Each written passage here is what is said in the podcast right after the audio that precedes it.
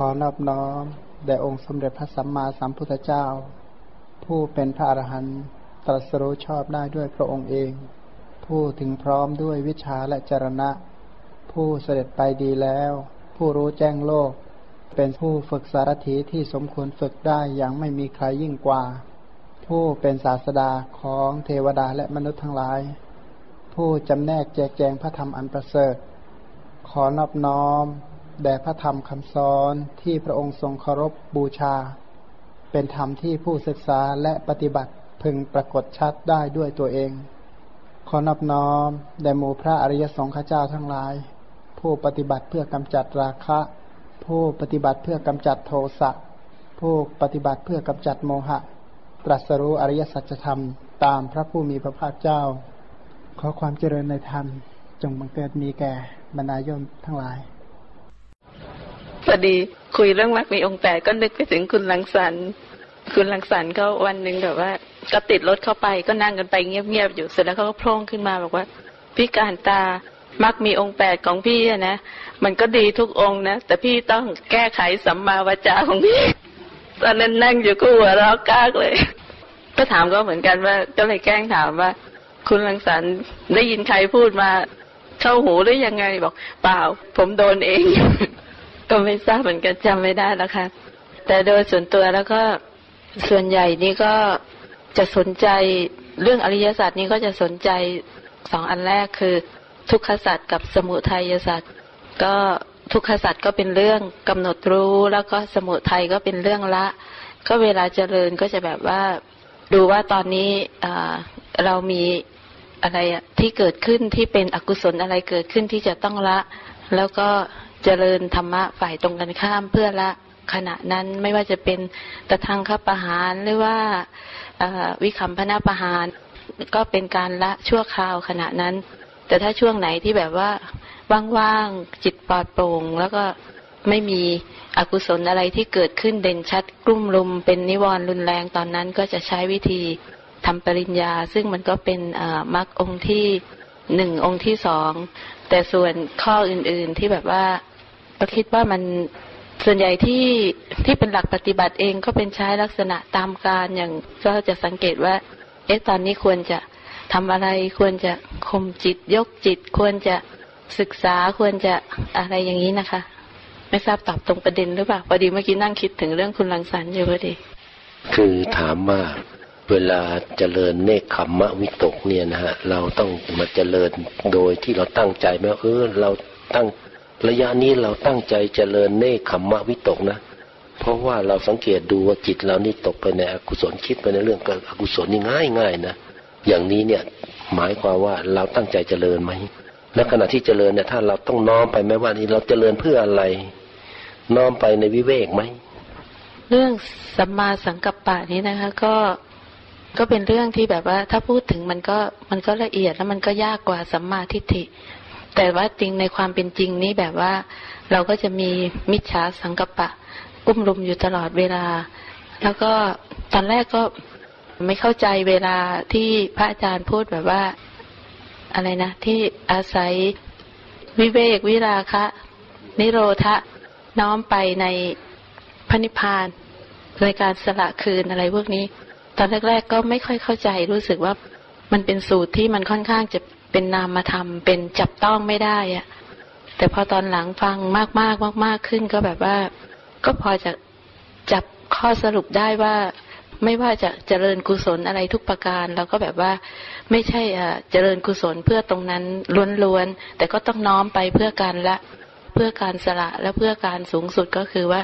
น้อมไปเพื่อจะสลัดคืน ไม่ทราบว่าความเข้าใจอย่างนี้จะถูกหรือเปล่านะคะ พอหลังจากเข้าใจแบบนี้แล้วก็ ไม่ว่าจะเป็นการเจริญสัมมาสังกัปปะหรือว่าการจะเจริญทุกๆ องค์นี้ก็จะพยายามที่แบบว่า ก็จะให้น้อมต่อไปเลยไปที่แบบว่าให้ไปถึงแบบว่าเพื่อการสละอะไรอย่างนี้ไม่ทราบว่า เข้าใจถูกหรือตอบถูกหรือเปล่านะก่อนที่เราเจริญกุศลกัน เราก็ตั้งความปรารถนาในการที่จะรู้แจ้งอริยสัจธรรม เพื่อที่จะให้มรรคผลนิพพานเกิดขึ้น ตอนนั้นก็ชื่อว่าเป็นการเริ่มที่จะมีการน้อมไปไหมครับ แต่ว่าขณะที่เจริญกุศลแต่ละครั้ง หรือว่าทำปริญญาหรือว่าใคร่ครวญธรรมะตรึกไปในธรรมะต่าง ๆ เนี่ย จุดประสงค์หรือว่าเป้าหมายในการที่จะตรึกในการที่จะใคร่ครวญทำปริญญานั้นนะเพื่ออะไร อันนี้ก็แล้วแต่ว่าการน้อมไปว่ามีการใส่ใจหรือว่า ใคร่ครวญมากขึ้นหรือเปล่า แต่ว่าจุดประสงค์ที่ตั้งเอาไว้เนี่ย มันก็คงจะเป็นอุปนิสัยที่ทำให้การทำปริญญาเนี่ย ก็มีจุดที่จะค่อยๆมั่นคงขึ้นนั้นก็เป็นเรื่องที่สำคัญนะครับ ที่แสดงเรียกว่าเจริญสัมโพชงแต่ละองค์ที่จะมีการโน้มไปน้อมไปโอนไปหรือว่าเพื่อที่จะสละออกจากวัตตะเชิญการเพิ่มเติม ไม่ใช่ระดับสูงอะไรนะ คือเราสังเกตดูว่าเวลาเราทำปริญญานะเมื่อพระอาจารย์นะหรือว่าในคัมภีร์บอกไว้ว่า ปริญญาเป็นเรื่องสำคัญนะเราก็ทำปริญญาใช่ไหมเพราะว่าการทำปริญญาเราก็รู้หลักการอยู่แล้วว่าการทำปริญญาคืออะไรใช่ไหมก็คือการวิจัยการวิจัยอะไร ก็วิจัยถ้าวิจัยก็เอาขันธ์ห้านำมาวิจัย ถ้าเอารูปหรือจะเอาเวทนามาวิจัย เราก็พอรู้แล้วหลัก คือก็ตามลงไปหาตัวปัจจัยตัวสาเหตุ ทั้งคุณทั้งโทษ ทั้งอะไรสารพัดที่จะรอบรู้ได้เนี่ย จนกว่าจะเนี่ย เราก็ลองดูได้ใช่ไหมครับ ตอนนี้พอพอเราลองเข้าจริง ๆ แล้วเนี่ยมันไม่ค่อยเป็นไปอย่างนั้นเเนื่องจากว่าเนื่องจากว่าปริยัติเราน้อยอย่างหนึ่ง แล้วก็สมาธิเราเราก็ไม่ดี แล้วก็ไอ้สัมมาสังกัปปะเราก็ไม่ค่อยสัมมาเลยนะโดยมากจะเป็นมิจฉาสังกัปปะเนี่ยนะ ผมก็เลยนึกว่าสิกขาล่างๆเนี่ย เราควรจะให้ความสนใจมาก ๆทีเดียวนะไม่ทราบว่าอาจารย์อีทมีอะไรเพิ่มเติมไหมอาจารย์ตันติ ก็รู้สึกอย่างนั้นนะครับ เพราะว่าหลักการก็ฟังพระอาจารย์สมบัติแสดงในเทปแล้วก็สนทนาส่วนตัวก็มีสนทนาก็พอจะรู้หลักการนะครับว่าการทำปริญญาเนี่ยเป็นเรื่องที่จะต้องทำให้ติดต่อต่อเนื่อง แต่ว่าที่ทำ ติดต่อต่อเนื่องไม่ได้เนี่ย ก็อุปสรรคจากที่แสดงแล้วว่า อย่างหนึ่งก็คือนิวรณ์แต่นิวรณ์เหล่านี้มันก็มีอาหาร มันก็มีปัจจัยฉะนั้นการที่นิวรณ์กุ้มรุมก็เพราะว่ามีทุจริตทั้งกายทั้งวาจา หรือว่าไม่มีทางกายทางวาจาก็ทางใจฉะนั้นทุจริตเหล่านี้ก็จากการที่จะมีการไม่สำรวมอินทรีย์อะไรต่างเพราะฉะนั้นอุปสรรคต่างๆที่จะปรุงแต่งที่จะทำให้มีการ ทำปริญญาอย่างต่อเนื่องเนี่ย คิดว่าไม่ง่ายเลยนะครับ แล้วก็สัปปายะก็หลายอย่าง ทั้งบุคคลทั้งสถานที่นะครับหลายเรื่องหลายอย่างมากเลย เพราะฉะนั้นสำหรับคนที่คนที่หวังนิพพานจริง ๆ เนี่ย คงจะต้องทุ่มเทมากๆ ต้องเสียสละมาก ๆ กิเลสที่เป็นอุปนิสัยของบางคน อุปนิสัยกิเลสที่มีกำลังของแต่ละคนก็แตกต่างกัน ฉะนั้นบางทีกิเลสที่มีกำลังเนี่ยมันก็ไม่ยอมนะบางอย่างเนี่ยเรายอมหมดนะฮะเราเราให้ทานบางคนก็ให้ได้มากแล้วบางคนก็อ่อนน้อมนะบางคนก็ทำหลาย ๆ เรื่อง แต่ว่ากิเลสบางตัวมันก็ไม่ยอม มันก็อาจจะเป็นอุปสรรค เพราะฉะนั้นก็เป็นเรื่องที่คงจะต้องศึกษาจนกระทั่งเป็นพระหูสูตรมากจริง ๆ แล้วการบ่มอินทรีย์เหล่านี้ถ้าอินทรีย์พร้อมเพียงพอก็คงจะต้องหาทางออก ถ้าคนที่มีปัญญาเห็นโทษทุกข์ของวัฏฏะจริง ๆ ก็คงจะต้องต้องหาทางออกให้ได้ครับ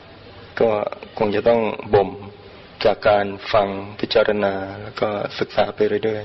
ๆสำหรับผู้ที่ยังไม่คุ้นเคยกับแนวทางปฏิบัติตามแนวคัมภีอย่างนี้เนี่ยนะเอาพูดง่ายๆว่า คนที่อยู่นอกวงการเนี่ย พอเขาได้ฟังเรื่องว่า เออจะทำปริญญาเนี่ยเขามุ่งไปที่ทำปริญญาเนี่ยนะว่า แต่เขาไม่เคยคิดว่า ไอ้ข้างหน้าสิกขานะศีลสิกขากับจิตสิกขานะมีความสำคัญมากๆเลยนะเขาจะไม่ค่อยคิดเขาเห็นจะเป็นเรื่องไม่สำคัญและแม้แต่เราเองอะ่ะ ให้ความสำคัญก็ไม่เท่าไม่มากนะเราจริงๆนะไม่มากนะในเรื่องศีลสิกขากับจิตสิกขาเนี่ย เรามักจะมองว่าอืมสบาย ง่ายสบาย แล้วเราก็จะมาตั้งคำถามตัวเองว่าเอ้ยการเจริญทำปริญญานี่มันเป็นเรื่องการตรึกมันเป็นไปได้ยังไง เนี่ยตรึกแล้วทำให้เกิดบรรลุมรรคผลได้ยังไงเนี่ย ถ้าเราจะมาสงสัยอยู่ตรงนี้นะแต่ว่าสิกขาแรกๆเราไม่ให้ความสำคัญเลยแล้วเพราะว่าในระดับปัญญาสิกขานี่อย่างที่อาจารย์ทันติบอกนะโอ้โหมันมีปัจจัยมากมายทีเดียวนะ ทั้งอุปนิสัยทั้งสัปปายะอะไรทั้งหลายเนี่ยนะทั้งปริยัติทั้งมากมายทีเดียวนะโดยเฉพาะสัปปายะนี่เถอะแล้วเราเป็นเนี่ยเป็นคารวะเนี่ยสัปปายะเนี่ยเราก็ไม่ใช่หาง่ายๆนะงั้นพระองค์ทรงตรัสไว้เลยนะ บอกว่า เออนี่ เวลาทำงานเวลาเดินทางนะ มันไม่เหมาะกับการที่จะทำปริญญานะว่างั้นเถอะเพราะฉะนั้นรีบทำซะตอนที่ยังไม่ได้เดินทางตอนที่ยังไม่ป่วยท่นว่างั้น ยังไม่ป่วยยังไม่เดินทาง ยังไม่ทำการงานอะไรนี่เนี่ย ให้รีบทำเสียที่ในพระสูตรท่านบอกไว้ตรงๆอย่างนี้เลยนะเพราะฉะนั้นไม่ใช่ว่าวิปัสสนาจะไปเจริญที่ไหนก็ได้ ไม่ใช่ไม่ใช่แน่นอนเลยนะต้องอาศัยสถานที่สปายะทีเดียวแหละเนี่ยนั้นเราคารวะเนี่ยนะแล้วเรามามาคำนึงว่าเฮ้ยทำไมเราทำปัญญาไม่ค่อยได้ ตัวสปายะตัวเดียวเราก็แย่แล้วนี่นะท่านบอกไว้อย่างนี้เลยนะ เวลาเดินทางเนี่ยนะ ไม่สปายะสำหรับการที่จะไปตรึกนะ ไม่แต่ว่าไม่ใช่ไปเอาตัวอย่างพระที่ท่านอินทรีย์ท่านเต็มเปี่ยมแล้ว เห็นนางฟ้อนลำอยู่กลางพระนครเนี่ยนะขณะบินทบาทเนี่ยนะท่านก็สามารถบรรลุได้ ไม่เถียงแน่นอนนะ ถ้าอย่างนั้นได้อินทรีย์เต็มเปี่ยมมันไม่นอน แต่สำหรับคนที่อินทรีย์พร่องๆแพร่งๆเงี้ยเนี่ย อาจารย์ว่าสัปปายะเนี่ยผมเห็นด้วยมากๆเลย คิดว่ารุ่นเราก็เป็นรุ่นสังสมอุปนิสัยนะครับคงจะเอาให้เหมือนกับ ผู้ที่ท่านอินทรีย์พร้อมบริบูรณ์ ก็ถ้าอาจารย์ก็ให้กำลังใจว่าควรจะตั้งเป้าหมายนี่อีทก็จะบรรลุในชาตินี้แต่ว่าวันวันหนึ่งทำปริญญาได้มากน้อยแค่ไหนนี่ก็ควรจะต้องพิจารณานะครับ แต่การตั้งความปรารถนาไว้แล้วก็มีความเพียรกระทำไปตามที่ตั้งความปรารถนา เพราะว่าบางครั้งก็รู้สึกว่ามันเหมือนกับว่าเราตั้งไว้แต่ว่าเราไม่ทำตาม บางทีคนเตือนเราเราก็ยังไม่อยากจะฟังเท่าไหร่ แต่ว่าเราตั้งเอาไว้แล้ว มันก็เลยก็เลยรู้สึกว่ามันมันขัดกันนะครับ เพราะฉะนั้นก็คิดว่าการสั่งสมอุปวิสัยแล้วก็ตั้งความปรารถนาไว้แล้วก็ดำเนินไปเรื่อยๆนะครับ แต่ว่าก็อาศัยความเพียร อาศัยความพยายาม แล้วก็กัลยาณมิตรก็สำคัญมาก เพราะว่าแต่ละคนก็คงจะพอรู้อย่างอ่านคนเดียว ก็อย่างกุงกันตาว่าก็อ่านแล้วก็เข้าใจตามพยัญชนะ แต่ว่าการที่จะรู้แตกฉานละเอียดแทงตลอดในในอัฏฐะของธรรมานั้นก็ไม่ใช่เป็นเรื่องง่าย เพราะนั้นพระเจ้าก็ทรงแสดงว่ากัลยาณมิตรนี้เป็นตัวพรหมจรรย์ใช่ไหมครับเพราะนั้นก็คงจะต้องอาศัยกัลยาณมิตรไป แล้วก็สั่งสมความเป็นผู้สูตรไปจนกระทั่งตัวเองพอที่จะแน่ใจได้ว่า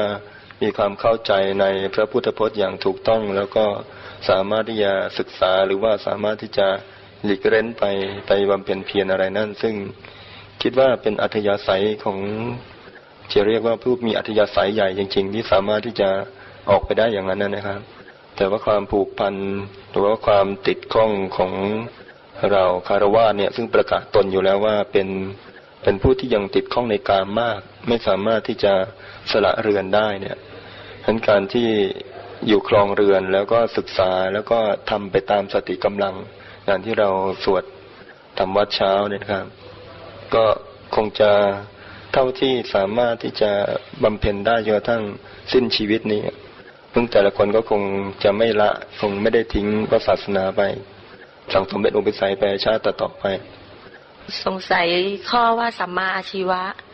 ว่าไม่ทราบว่า จะเรียกว่าทำปริญญาหรือว่าอะไรคงไม่ใช่ เพราะว่าฉันตัวคิดว่าทำงานอยู่เนี่ย สมมุติว่าเราทำงานให้บริษัทบริษัทหนึ่งเนี่ย มันก็คือหาผลประโยชน์ให้ผู้ถือหุ้นกับเลี้ยงคนงาน ก็คือโอเคจะสามร้อยห้าร้อยคนประมาณนี้แต่นี้ถ้าเราคิดว่าถ้าเราไปทำงานบริษัทอื่น ซึ่งอย่างสมมติ manpower manpower คือส่งคนออก ไปทำงานต่างประเทศล็อตหนึ่งล็อตหนึ่งเนี่ยมันจะเป็นพันแล้วแต่ไซส์งานสามพันห้าพันแล้วแต่แต่ละประเทศ ก็คิดว่าเออมันช่วยคนได้มากกว่า เป็นประโยชน์มากกว่าจริงๆแล้วเราก็ทำงานสิบแปดชั่วโมงเท่ากันเนี่ยเวลาเท่ากันเงินเดือนเท่ากันเนี่ย แต่ผลประโยชน์มันได้ประโยชน์กับคนมากกว่าเอาก็ไม่ต้องสมมุติอะตัวก็ลาออกเลย แล้วก็คิดว่าไปทำบริษัทอย่างนี้ แล้วอย่างนี้มันก็ไม่ใช่ไม่ใช่ตรึกไม่ใช่ทำปริญญา แต่ว่าปฏิบัติไปเลยเนี่ย แล้วก็มันไม่ใช่ทำปริญญาใช่ไหมคะ คือคิดแล้วก็ทำไปเลย แล้วก็ก็คิดว่ามันอย่างนี้เรียกว่าเป็นสัมมาอาชีวะกว่ากว่าอีกอันอันเดิมไหมถ้าใครใครจะช่วยตอบบ้าง เพราะว่าอาจารย์ไม่ค่อยสบาย ใครจะในยกมือที่ใครจะตอบบ้างเอาคุณการตา กรณีที่พี่โตยกตัวอย่างนะโดยส่วนตัวมันฟังดูมันเป็นเรื่องของ สังคมสงเคราะห์มากกว่า มันไม่น่าจะใช่ในแง่ของสัมมาอาชีวะ คิดว่าสัมมาอาชีวะตัวนี้มันเป็นวีรตี มันเป็นการละเว้นจากการประกอบอาชีพในทางที่ผิดที่เป็นอกุศลอย่างเช่น ค้าอาวุธ ค้าสุรา แต่อย่างที่พี่โตคิดว่า เอ๊ะ เราทำอาชีพนี้ แล้วก็เปลี่ยนไปทำอาชีพอื่น ซึ่งจะช่วยให้คนมีอาชีพได้มากกว่า จริง ๆ มันในความเห็นส่วนตัวคิดว่าประเด็นนี้ถ้าพูดถึงเฉพาะประเด็นนี้นะคะ มันเป็นลักษณะสังคมสงเคราะห์มากกว่า แต่ถ้าลักษณะที่เป็นสัมมาอาชีวะน่าจะเป็นกรณีอย่างเช่นว่าพี่โตนี้เขาเป็นบัญชีเขาจะต้องเป็นบัญชีที่ซื่อสัตย์ซื่อสัตย์ต่อนายจ้าง ซื่อสัตย์ต่อการงานไม่หาวิธีที่จะทำบัญชีโกง โกงภาษีรัฐบาล หรือว่าโกงเอาเงินเข้ากระเป๋าตัวเอง ซึ่งตรงนี้สัมมาอาชีวะตรงนี้ ถ้าจะในแง่ที่ว่าอาชีพไหนเป็นสัมมาอาชีวะกว่าอาชีพไหนมันก็คงจะในแง่ว่า อาชีพนั้นเป็นบาปอกุศลหรือไม่ ถ้าอาชีพนั้นไม่เป็นบาป ตัวอาชีพนั้นมันก็เป็นสัมมาอาชีวะนี่ประเด็นหนึ่งส่วนอีกประเด็นหนึ่งก็คือว่า แล้วอาชีพที่เป็นสัมมาอาชีวะที่เราอยู่นี่ ทุกๆวันเราจะเป็นสัมมาอาชีวะได้ยังไง เราจะคิด ให้ไม่เป็นอกุศลยังไง แล้วเราจะพูดไม่เป็นอกุศลยังไง เราจะทำไม่เป็นอกุศลยังไงอาอาชีพของเรานี้จะเกี่ยวข้องกับศีลได้ยังไงบ้าง กับเพื่อนร่วมงานกับงานที่เราทำกับอะไรนี้คิดว่าประเด็นที่เป็นสัมมาอาชีวะนี้น่าจะน่าจะเน้นตรงที่ตัวเป็นตัวศีล ตัววิรัตจากทุจริต มากกว่าที่จะเน้นว่าอาชีพไหนจะช่วยคนได้มากกว่าจะดีกว่าอะไรเงี้ย เท่าที่คิดได้ตอนนี้ก็อย่างนี้นะถ้าอย่างนั้นอย่างในกรณีสมมุติว่าทำงานอยู่บริษัทสุราทิพย์แล้วเราก็เป็นบัญชีอย่างเงี้ย แล้วเราก็ไม่ได้โกงเออไม่ได้ทำอะไรให้หนีภาษีให้อะไรเนี่ย เราก็สัมมาอาชีวะในหน้าที่ของเรา แต่ในกิจการที่เราทำมันค้าน้ำเมาอย่างเงี้ย อย่างนี้เรียกว่าเป็นสัมมาอาชีวะไหมก็ยังเป็นสัมมาอาชีวะเหรอสำหรับความเห็นส่วนตัวนะคะ อย่างเช่นว่า ถ้าพี่โตทำงานอยู่โรงฆ่าสัตว์ แล้วเป็นบัญชีอย่างนี้ฆ่าหมูฆ่าไก่ทุกวันอย่างนี้ มันก็ไม่น่าจะเป็นสัมมาอาชีวะ เพราะว่าถ้าดูแบบว่าหน้าที่โดยตรงก็ไม่ได้เป็นคนเชือดคอไก่โดยตรง แต่ว่าโดยอ้อมนะคะ งานที่เราทำเนี่ยพี่โตต้องคิดทุกวันว่า วันนี้ไก่เข้ากี่ตัวตายกี่ตัวได้กำไรกี่ตัว จะวิธีไหนที่จะว่าลดต้นทุน วิธีไหนที่ว่าจะให้ได้กำไรมากขึ้น ซึ่งมันก็เป็นการสนับสนุน มิจฉาอาชีวะโดยอ้อม เพราะฉะนั้นถ้าการค้าน้ำเมาเนี่ย จริงอยู่ว่าเราไม่ได้เป็นคนไปต้ม แล้วเป็นคนขายสุราให้พวกที่กำลังกงอยู่โดยตรง แต่ว่าเราก็ต้องมีส่วนที่จะในจัดการจัดการให้บริษัทนั้นอยู่ได้ดำรงอยู่ได้เจริญรุ่งเรืองขึ้น ให้ได้กำไรมากที่สุดประโยชน์สูงสุด ซึ่งนั่นก็เป็นหน้าที่ของลูกจ้างที่จะต้องทำเพื่อให้สนองบริษัท ฉะนั้นตรงนี้บางทีเราก็เลือกได้ การเป็นนักบัญชีที่ดีนี้ไม่ได้เป็นว่า ไม่ต้องเลือกว่าบัญชีที่ไหน มันก็น่าจะมีบริษัทที่ดีๆ ที่ว่าพอเราทำแล้วเราไม่เกิดอวิปปิสาร เพราะว่าถ้าศีลที่บริสุทธิ์ที่ดีแล้ว ผลของศีลก็คืออวิปปิสารนั่นเอง ก็เหมือนอย่างกรณีที่ว่า กรณีที่เราเป็นพยาบาลอย่างนี้ใช่ไหมคะ มันก็เป็นอาชีพที่แบบว่า คือถ้าทำให้ดีๆอะ มันก็เป็นทั้งสังคมสงเคราะห์ด้วย แล้วมันทั้งศีลด้วยได้บุญด้วยได้อะไรหลายอย่างด้วย คิดว่าในเงื่อนไขของสังคมประชาธิปไตยแบบเรานะคะ มันน่าจะมีโอกาสที่จะเลือกเลือกอาชีพที่แบบว่า ให้เราอวิปปิสารน้อยที่สุด มันก็ให้เราวิปปิสารน้อยที่สุด เพราะฉะนั้นการที่ว่าประเด็นหนึ่งก็คือว่าที่พี่โตว่าถ้าเราทำบัญชีเนี่ยเราทำบัญชีให้ดีที่สุด แต่เราไม่ต้องสนใจว่าบริษัทที่เราจะทำนั้น จะเป็นยังไงหรืออย่างกรณีที่ว่าย้ายจากบริษัทหนึ่งมาทำแมนพาวเวอร์ส่งคนไปต่างประเทศเนี่ย ถ้าเกิดวันหลังเรารู้ขึ้นมาว่าอ้าวบริษัทของเราไปโกงคนงานอย่างงู้นอย่างนี้หรือคนงานของเราไปตกระกรรมลำบากอะไรอย่างนี้ จริงอยู่เราไม่ได้เกี่ยวโดยตรง แต่เราทำบัญชีแล้วก็เดี๋ยวนะเดี๋ยวรอรอสักพักนะให้พวกผมคุยกัน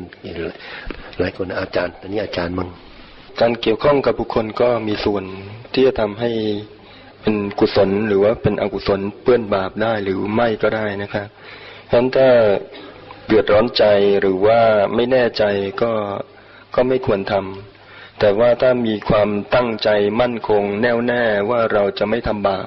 แล้วก็มีการพิจารณาเรื่องกรรมผลของกรรมเนี่ย ซึ่ง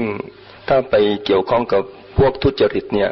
ที่จะไม่เปื้อนบาปมันก็ยาก ที่จะไม่มีจิตยินดีไปมันก็ยากใช่ไหมครับ แต่ว่า ถ้ายังไม่มีทางไป จะพิจารณายังไงที่จะทำให้จิตไม่เดือดร้อน อันนี้ก็ขึ้นอยู่กับบุคคลนั่นเอง แต่ว่าทางที่ดีก็คือถ้าเราเศร้าหมองเข้าไปเกี่ยวข้องแล้วเศร้าหมอง แล้วก็เป็นที่ตั้งของความลังเลสงสัยด้วยก็ก็ไม่ควรไปเกี่ยวข้อง แต่ว่าจะทำได้เลยหรือเปล่า อันนี้ก็พิจารณาสำหรับความเห็นของผมนะ คือสัมมาอาชีวะนี่นะ สัมมาอาชีวะก็มาจากต้องมาจากสัมมาวาจาสัมมากัมมันตะเนี่ยถ้าสัมมาวาจาสัมมากัมมันตะเนี่ย มันเกี่ยวข้องกับทุจริตไหมโดนมาตรงนี้ก่อนว่างานการของเราเนี่ยมันเกี่ยวข้องกับวาจาไหมแล้วก็กับการกระทำทางกายหรือไม่นี่นะ เพราะว่าวาจากับกายนั้นน่ะถ้ามันเกี่ยวเป็นเรื่องของอาชีพนั่นแหละถ้ามันทุจริตอาชีพมันก็ต้องมันไม่สัมมา แต่คำว่าสัมมาอาชีวะในที่นี้เนี่ย ไม่ใช่ไม่ใช่ว่าใครที่เมืองไม่รู้เรื่องธรรมดาธรรมดาไม่ศึกษาธรรมะเลย ก็เรียกได้หรอกสัมมาอาชีวะ ก็เรียกได้ครับสัมมาอาชีวะอย่างโลกโลกเขาเรียกกัน แต่สัมมาอาชีวะในในลักษณะที่มีที่หมายปลายทางที่แน่นอนคือโลกุตระเนี่ยเป็นอธิศีลเป็นอธิศีลครับนะฮะเพราะฉะนั้นอันนี้มีเรื่อง ค่อนข้างที่จะลึกไปอีกหน่อยนี่นะฮะเป็นอธิศีนี่ยังไงเดี๋ยวให้อาจารย์ให้อาจารย์สันตินะลองวิจารณ์หน่อยดิเนี่ยว่าการรักษาศีลธรรมดาเนี่ยเราก็ไม่ได้คดไม่ได้โค้งใครเนี่ยไปทำงานเนี่ยได้เงินเดือนกลับมาเราก็ไม่ได้ไปฆ่าเป็ดฆ่าไก่ไม่ได้ไปฆ่าอะไรเลย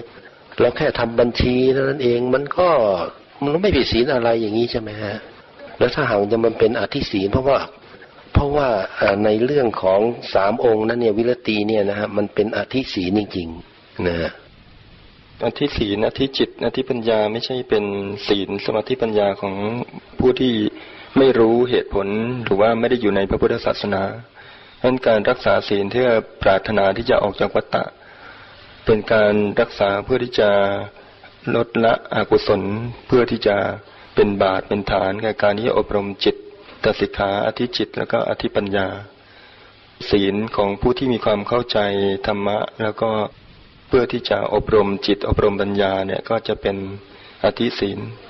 ความจริงแล้วนี่อาชีพในหลายอาชีพบางคนก็อาจจะเลือกไม่ได้ บางคนก็เลือกได้ ถ้าประโยค่าดีก็อาจจะเลือกได้ ถ้าอย่างขั้นสูงสุดเลยนะครับของพระโสดาบันท่านหนึ่งเนี่ย ที่ท่านหยิบธนูหยิบเครื่องมือฆ่าสัตว์ให้กับสามีซึ่งเป็นในพรานนะครับ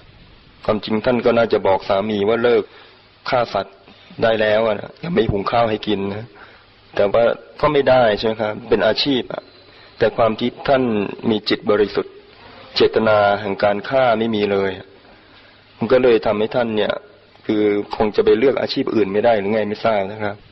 ท่านก็ยังทำหน้าที่ของท่านนะแต่ของปุถุชนเนี่ย สามีเผด็จการเลยนะครับแม่ท่านก็หนีตามสามีเผด็จการไปแต่ของเราเนี่ยครับ ถ้าเราไม่มั่นใจว่าเราเนี่ยมีเจตนาร่วมกับบาปกับเขาหรือเปล่าเนี่ย เราก็ไม่ควรที่จะทำแต่ถ้าเรามั่นคงว่าเราไม่มีเจตนาร่วมบาปกับเขาเลยเนี่ย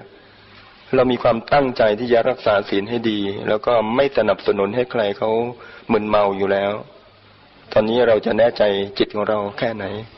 อันนี้ก็เป็นเรื่องที่ยากนะครับ เพราะว่าวิสัยของปุถุชนก็ได้รับอารมณ์ที่ดีก็ยินดี ได้รับอารมณ์ไม่ดีก็ยินร้าย มันก็ไม่มั่นคงเหมือนกับพระโสดาบัน คือเรื่องนี้เนี่ยมันเป็นภัยในวัฏฏะเพราะว่าเรื่องอุปนิสัยปัจจัยเราเนี่ยอยู่ในอยู่ในสิ่งแวดล้อมอันนี้เนี่ย เราจะหลีกเลี่ยงว่าเราจะไม่ได้รับผลกระทบจากสิ่งนั้นเนี่ยยาก ถ้าเราอยู่ใกล้กับบุคคลใดนะซึ่งบุคคลนั้นเนี่ยเขาเป็นยังไงเนี่ยนะถึงแม้จะทำดีไม่ดีก็ตาม มีผลถึงเราด้วยด้วยอุปนิสัยปัจจัยนี่นะ มันมีผลถึงเราด้วยนะเช่นสมมติว่าถ้าสมมติว่าถ้าพ่อแม่เรานะถ้าพ่อแม่เราเนี่ย ทุศีลเนี่ยนะเราก็มีส่วนมีส่วนด้วยใช่ไหมหรือว่าถ้าเรามีลูกนะ ที่ที่เขาประพฤติทั้งดีและไม่ดีเนี่ย มันมีส่วนถึงเราด้วย มันหนีไม่พ้น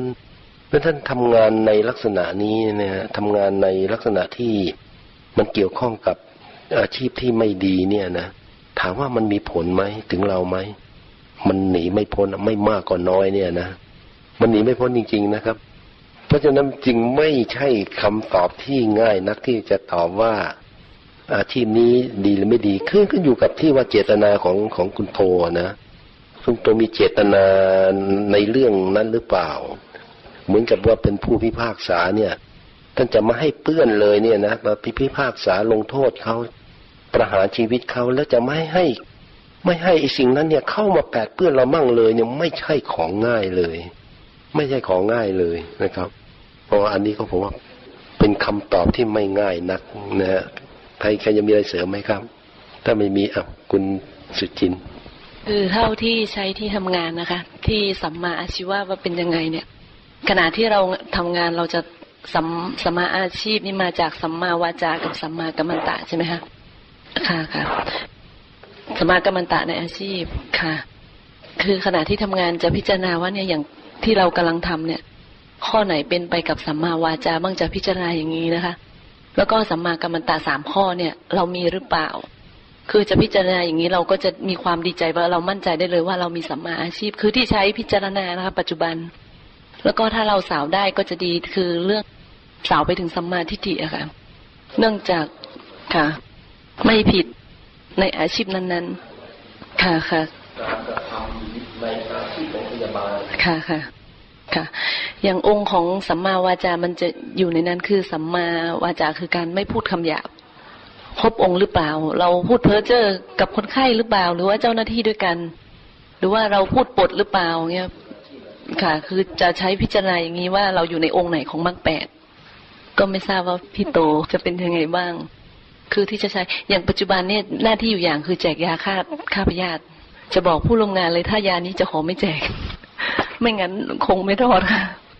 ค่ะมีเท่านี้ ซึ่งอาชีพอะไรในะพระผู้มีพระเจ้าพระองค์ทรงกำหนดไว้แล้วนะสิ่งที่ไม่ควรประกอบอาชีพอะไรบ้างมีอยู่แล้วชัดเจนนะถ้าเราเข้าไปเกี่ยวข้องตรงๆ ก็ไม่ต้องพิจารณาว่าผิดหรือถูกหรอกชัดเจนมากเลย ถ้าเกิดว่าเราฆ่าน้ำเมาโดยตรงฆ่าอาวุธ โดยตรงฆ่ามนุษย์โดยตรงฆ่าสัตว์ โดยตรงอะไรเนี่ยถ้าตรงๆอย่างนี้เนี่ยไม่ไม่สงสัย แต่ที่สงสัยว่า เอ๊ะเราเข้าไป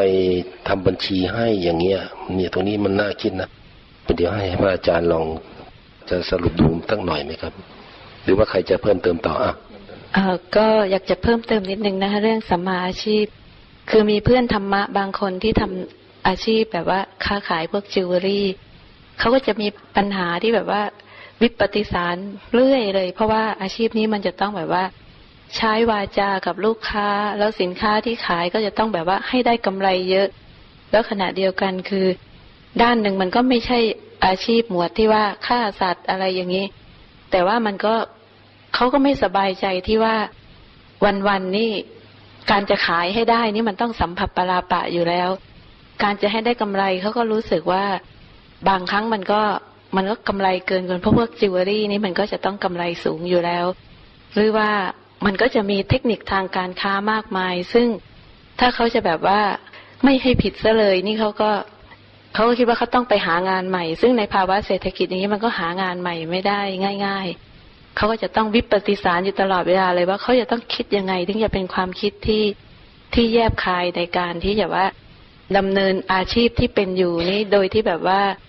ให้วิปฏิสารน้อยที่สุด แล้วให้เป็นวิชาชีวะน้อยที่สุด ก็คิดว่ายังไงถ้าพระอาจารย์ตอบไปเรื่องนี้ก็อยากจะให้แบบว่าพูดครอบคลุมไปถึงด้วยเลยค่ะ เพชรพลอยแหวนเครื่องประดับอะไรอย่างนี้นะคะแบบว่าต้องขายให้ได้กำไรเยอะๆแล้วก็พวกนี้แบบว่า มันไม่ใช่เหมือนกับขายอาหารที่แบบว่าคนต้องทานมาละสามเวลานานๆมันจะขายได้ชิ้นหนึ่งมันก็ต้องขายให้ได้แบบว่ากำไรคุ้มกับการอยู่ได้อะไรอย่างนี้เขาก็แบบ เขาคนขายเขาก็จะวิปฏิสารมากว่า เอ๊ะเราเป็นวิชาชีวะหรือเปล่าเราผิดข้อไหนบ้าง แต่ในขณะเดียวกันเขาก็ไม่ใช่เจ้าของร้านโดยตรงเขาเป็นเพียงแต่ลูกจ้างกินเงินเดือนไปวันๆนี้เขาก็รู้สึกว่า เอ๊ะ ถ้าเขาแบบว่าไม่ให้ได้กำไรเลยนี่เขาก็ผิดต่อนายจ้างแล้ว ถ้าให้เขาได้กำไรมากนี่เขาก็ผิดต่อลูกค้าแล้ว แล้วก็การจะขายได้ก็ต้องสัมผัสปลาปะต้องอะไรนี้ก็จะก็จะมีปัญหามากก็จะต้องแบบว่า โดยส่วนตัวแล้วต้องต้องคอยตอบปัญหาแบบนี้มากเลย ก็อยากจะได้ให้พระอาจารย์พูดครอบคลุมไปถึงจุดนี้ด้วยค่ะ เรียกว่าถ้าขายตรงๆไปตรงมาเนี่ยเรียกว่าไม่สำเร็จใช่ไหมไม่สำเร็จใช่ไหมก่อนที่จะให้พระอาจารย์ตอบนะผมอยากเลยไปนิดนึงนะแต่ก่อนนี้ผมก็นึกว่า เอ๊ะสัมมาอาชีวะเรื่องอาชีพเขาไม่อยู่ในอริยมรรคมีองค์แปดนึกไม่ถึงว่าไอ้สิ่งอื่นที่สำคัญต้องเยอะแยะทำไมไม่เข้าไปอยู่ในอริยมรรคมีองค์แปดบ้างนะ ผมนึกในใจนะ ผมก็มาคิดดูมาอินเดียคราวนี้เนี่ย ผมเห็นว่า เข้ามาอินเดียเห็นภาพในเรื่องสัมมาอาชีพอย่างหนึ่งนะหรือว่ามิจฉาอาชีพอย่างหนึ่งเนี่ยนะว่าทำไมจึงเข้าไปอยู่ในอริยมรรคมีองค์แปดเพราะว่าปกติเนี่ยนะอาชีพเนี่ยนะถ้าสมมติว่าเป็นอาชีพค้าขายจิวเวลรี่เนี่ยนะก็มีเพชรพลอยอะไรเนี่ยเป็นสินค้า ถ้าค้าขายที่ดินก็มีที่ดินเป็นสินค้า ถ้ามีสุราก็มีสุราเป็นสินค้า ถ้าขายแรงงานก็มีคนมีแรงงานเป็นสินค้าใช่ไหม แต่มาอินเดียคราวนี้นี่ผมมองเห็นผู้ที่เขามิจฉาทิฏฐิที่เขามีหลายหลากหลายนี่ผมก็มองเห็นว่าเออไอ้ทิฏฐินี่มันเป็นสินค้าอย่างหนึ่งนะ เพราะมันนำนำมาซึ่งทรัพย์สินหรือว่านำมาซึ่งอาหารทำให้ผู้นั้นเนี่ยนะเผยแพร่ทิฏฐินั้นไปแล้วได้สิ่งตอบแทนมาโอ้มีเยอะเขาจะมีชีวิตอยู่ได้ด้วยทิฏฐิประเภทนี้มากมายทีเดียว เพราะนั้นเราจึงจัดให้ว่าไอ้ทิฏฐินี่เป็นสินค้าอย่างหนึ่งนะวันนี้ผมตึกเอาเองนะเป็นทิฏฐินี่เป็นสินค้าอย่างหนึ่งนะวันนี้พอเรามาดูนะว่า เรามองเห็นว่าไอ้ทิฏฐิหยาบๆเนี่ยมันเป็นสินค้ายังทำเงินได้ทำอาหารได้ใช่ไหมจึงไม่ต้องกล่าวถึงว่าสัมมาทิฏฐิก็เป็นสินค้าอย่างหนึ่ง ถูกไหมครับ เมื่อสัมมาทิฏฐิเป็นสินค้าอย่างหนึ่งออกไปอย่างนี้แล้วเนี่ยนะฮะเมื่อผู้ที่พระองค์เขาเป็นสินค้าของพระองค์นั่นแหละ ทีนี้ถ้าผู้ใดเอาสินค้านี้เนี่ย ทั้งทั้งที่เป็นสัมมาทิฏฐิเนี่ย เอาไปจำหน่ายที่ที่ไม่ถูกต้องอะ ใช่ไหมที่ไปจำหน่ายที่หรือว่าไปเผยแพร่ไม่ตรงไปตรงมาขายกำไรเกินควร หรือว่าไม่ควรจะเอากำไรก็ไปเอากำไรทำนองนั้นนะที่มันเป็นมิจฉานะเออถ้าอย่างนี้เนี่ยนะพระองค์คงเห็นว่าท่านนักบวชทั้งหลาย ผู้มีอาชีพนักบวชทั้งหลายก็คือพวกที่ อยู่ได้ด้วยทิฏฐิอันนี้เหมือนกัน มีชีวิตอยู่ได้ด้วยทิฏฐิอันนี้เหมือนกัน พระองค์จึงได้บัญญัติพระวินัยขึ้นมาเพื่อที่จะจะให้พระท่านไม่ผิดในอาชีพอันนี้จึงบัญญัติลงไปในอริยมรรคมีองค์แปดเลยว่าเออสัมมาอาชีวะนี่มีอิทธิพลต่อการบรรลุมรรคผลมาก ผมนึกในใจนี้นะอันนี้ผมก็พูดเลยไปหน่อยไปเดี๋ยวให้ พระอาจารย์พอจะตอบปัญหาของคุณโตเลยไหมครับ หรือว่าจะยังไม่ตอบ ก็มีฝรั่งบางกลุ่ม เข้าไปเมืองไทยไปฝึกสมาธิ จะได้กลับไปต่างประเทศ ประเทศของตัวจะได้ไปเปิดสมาธิเซ็นเตอร์ รับจ้างเรียกคนเข้ามาฝึกสมาธิ มหาวิชาสมาธิไปประกอบอาชีพ อย่างนี้ก็มีอยู่ในยุคนี้เนี่ยนะซึ่งในส่วนของมาอยากจะพูดว่าในตอนแรกเลยนะ ตัวทิฏฐิเป็นหลักลดวอลลุ่มหน่อย อยากจะกล่าวว่าไอ้ไอทิฏฐิเนี่ยนะมันเป็นสิ่งที่สำคัญที่สุด ในในบรรดามรรคแปดเนี่ยสัมมาทิฏฐิย่อมเป็นประธาน เพราะว่าสัมมาทิฏฐินี้จะรู้ว่าอะไรเป็นมิจฉาทิฏฐิอะไรเป็นสัมมาทิฏฐิ อะไรเป็นมิจฉาสังกปะ อะไรเป็นสัมมาสังกปะ อะไรเป็นมิจฉาวาจา อะไรเป็นสัมมาวาจา อะไรเป็นมิจฉากรรมันตะอะไรเป็นสัมมากรรมันตะอะไรเป็น มิจฉาอาชีวะ สัมมาอาชีวะ อะไรเป็นมิจฉาวายามะ เป็นสัมมาวายามะ อะไรเป็นมิจฉา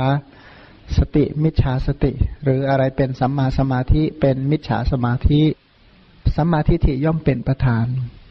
ตัวนี้เบื้องต้นสัมมาทิฏฐิก็ก็ไม่แยกว่า อะไรเป็นมิจฉาทิฏฐิอะไรเป็นสัมมาทิฏฐิ เบื้องหยาบที่สุดเลยของมิจฉาทิฏฐิคืออะไร ทิฏฐิที่หยาบที่สุดเลยคือปฏิเสธทานศีลภาวนา ปฏิเสธพระรัตนตรัย อันนี้ถือว่าเป็นมิจฉาทิฏฐิที่เรียกว่า ไม่ไม่จำเป็นต้องเอามาพูดอะไร เพราะถือว่าตกขอบไปนานแล้วเนี่ยนะท่านถือว่าบุคคลนี้ไม่คู่ควรกับการพ้นทุกข์อยู่แล้ว ถ้ายังไม่สละคืนทิฏฐิอันนั้น ถ้าไม่สละทิฏฐิอันนั้น ก็ไม่ควรแก่การบรรลุมรรคผลอยู่แล้วอย่าว่ามรรคผลเลยสวรรค์ก็ ไม่จำเป็นต้องพูดถึง เพราะเขาเป็นมิจฉาทิฏฐิบุคคล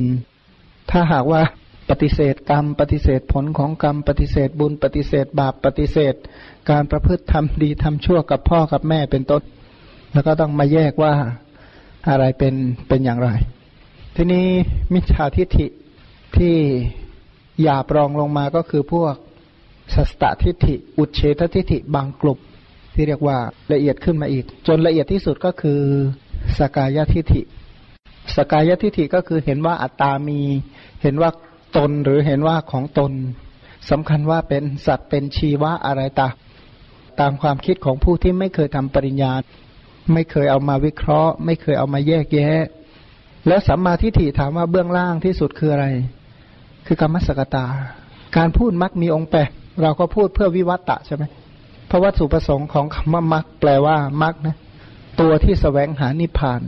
ธรรมชาติของมักสภาวะของมักคือสแสวงหานิพพาน หรือ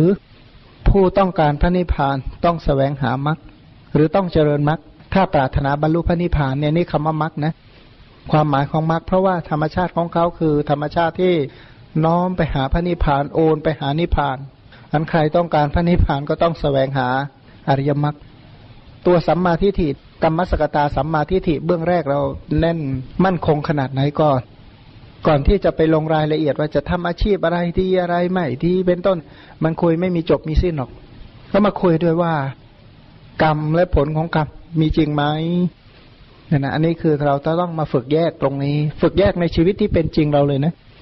มาลองคิดดู ทุกคนมาด้วยกรรมเป็นของตนไม่ไม่ใช่หรือ ก็มาเจริญดูนะ อย่างเช่น เห็นอาจารย์สันติปั๊บก็ ท่านก็มาด้วยกรรมของท่านนะ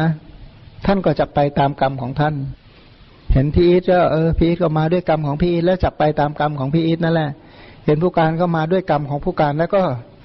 จะไปตามกรรมของผู้การยมอ้วนก็มาตามกรรมของยมอ้วนก็จะไปตามกรรมของยมอ้วน พี่อุไรก็มาตามกรรมของพี่อุไรแล้วก็จะไปตามกรรมของพี่อุไรส่วนไปทูลด้วยใช่ไหมอ่าใช่คุณไปทูลก็มาด้วยกรรมของตนแล้วก็จักไปตามกรรมของตน โดยสรุปนะ พื้นฐานกรรมสกตาอันสัมมาทิฏฐิอันนี้เนี่ยต้องเห็นกับทุกคนเลย แม้แต่ตัวเรา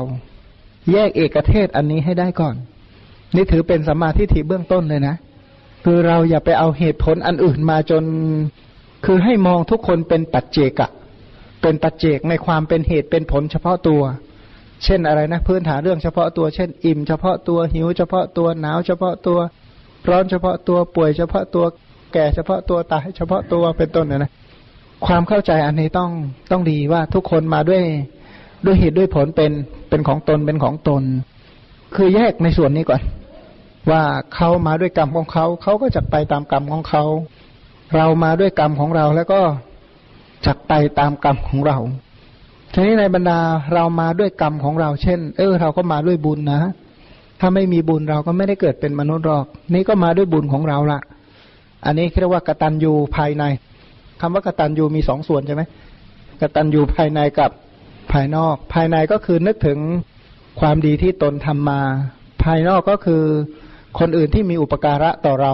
เราก็รู้ถึงอย่างนี้นะความกตัญญูตัวนี้ทุกคนก็เหมือนกันเขาก็มาด้วยกรรมของเขาเขาก็จะไปตามกรรมของเขา อันนี้กรรมสกตาตัวนี้เราแม่นยำขนาดไหนก่อน เมื่อเรามาตามกรรมของเราเราก็จะไปตามกรรมของเรา ทีนี้บรรดาที่ไปของเรามีอะไรบ้าง ที่เราเองจะไปนะหรือเขาก็เหมือนกันที่เขาจะไปเขาสามารถไปที่ไหนบ้างก็นึกถึงที่เกิดหนึ่งตัวเราเองเนี่ย ไปอบายพ้นหรือยังนรกก่อนนะ ปัจจัยที่จะทำให้ไปนรกเรามีไหมก็มาไล่ดูหมายความว่าตารางมาขีดดูเลยห้าร้อยกว่าขุมเนี่ยเราเลือกสามารถไปขุมไหนได้บ้าง เพราะเราเราก็รู้อยู่แล้วว่าเราทำกรรมมาชาตินี้เราทำอะไรมาบ้างไงแล้วก็มาขีดดูว่าเอประตูนรกเราเปิดไว้กี่ประตู ก็มาขีดขีดดูประตูเดรัจฉาน เป็นวัวเราพ้นหรือยัง เป็นหมาเราพ้นไหมเป็นจระเข้พ้นไหมเป็นปลาพ้นไหมเป็นอะไรพ้นไหมก็มาไล่ดู แล้วก็มาไล่ดูอะไรอีกเปรตทั้งหลาย รวมทั้งอสุรกายกับเปรตนี่กลุ่มเดียวกัน เพราะว่าประตูแห่งอบายเหล่านั้น เราก็มาไล่ดู เราล่วงกรรมบทอะไรมาบ้าง ที่เป็นเหตุนำไปสู่ณที่นั้นที่นั้น อันนี้เราก็คำนวณดูเหตุแล้วใช่ไหม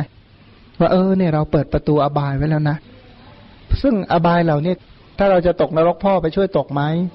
แม่ไปช่วยตกไหมเพื่อนไปช่วยตกไหมญาติไปช่วยตกไหมบ้านเมืองเป็นต้นมาช่วยตกนรกกับเราไหมถ้าเราต้องไปเกิดเป็นเดรัจฉานเป็นต้น หรือเกิดในเปรตมีคนไปช่วยหิวเราไหม อันนี้เป็นเรื่องเฉพาะตัวของเราเลยนะ แล้วเขาก็เหมือนกัน ทุกคนเขาจะไปตามกรรมของเขาเขาเปิดประตูอบายไว้ไหมเขาเปิดประตูนรกไว้ไหมเปิดประตูเปรตอสุรกายสัตว์เดรัจฉานเป็นต้นเอาไว้ไหมก็มาดู แล้วเขาถ้าเป็นมนุษย์ล่ะ ในบรรดามนุษย์เนี่ยห้าหกพันล้าน เราไปอยู่ตระกูลไหน ในบรรดาตระกูล ถ้ามนุษย์ห้าหกพันล้าน ก็เชื่อว่าไม่น้อยกว่า กี่ครอบครัว ถ้าครอบครัวละสามคนเนี่ย ก็ประมาณสองสองพันล้านครอบครัวสองพันล้านครอบครัวเราไปอยู่ครอบครัวไหน อยู่ตระกูลไหน นี่ความเป็นมนุษย์นะถ้าความเป็นมนุษย์เราก็ไปด้วยกรรมของเรานะอย่างแม่ทั้งหลาย เขาไม่รู้หรอกว่าลูกเขามาจากคติมาจากที่ไหน ที่มาอยู่ในคันของเขา ก็เออนี่ก็ถือว่าลูกเราก็เลี้ยงไป ทีนี้ในบรรดาคันทั้งหลาย เราก็พร้อมที่จะเกิดได้ ที่ไหนบ้างที่เราปฏิสนธิไม่ได้บ้าง อย่างเช่นตระกูลต่ำๆตระกูลจันทหารเป็นต้นเนี่ยนะ เรามีมานะไหม ถ้าหากว่าเรามีมานะมีความเย่อหยิ่งเป็นต้น เราก็ไม่ได้พ้นจากตระกูลต่ำๆเหล่านั้นเลย ตระกูลที่เรียกว่า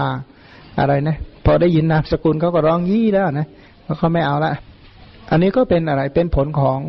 นี่เป็นมนุษย์ถ้ามานะนำเกิดอย่างเงี้ยนะแล้วก็มาไล่ไล่ขึ้นไปเรื่อยๆอย่างเงี้ยแล้วประตูแห่งมนุษย์ เป็นมนุษย์ในภพต่อไปเราจะอยู่ยังไงอยู่อย่างสบายไหม ถ้าเป็นเทวดาเราจะอยู่อีกกี่ปี ไปเสวยบุญกี่ปี อย่างที่เรามาเนี่ย อย่างสถานที่เราใช้เนี่ยแหมไฟก็ดูเหมือนมีเพชรประดับเลยนะครับเพชรเทียมอะนะก็เหมือนมีเพชรเหมือนมีอะไรเป็นต้น เราจะได้ใช้ไฟแบบนี้อีกกี่ชั่วโมงแค่คำนวณได้เลยใช่ไหม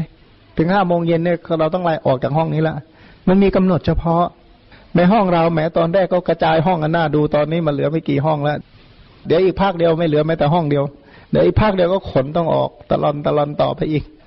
อันนี้ในความเป็นมนุษย์ ต่อไปถ้าเป็นเทวดาเราควรจะอยู่นานไหม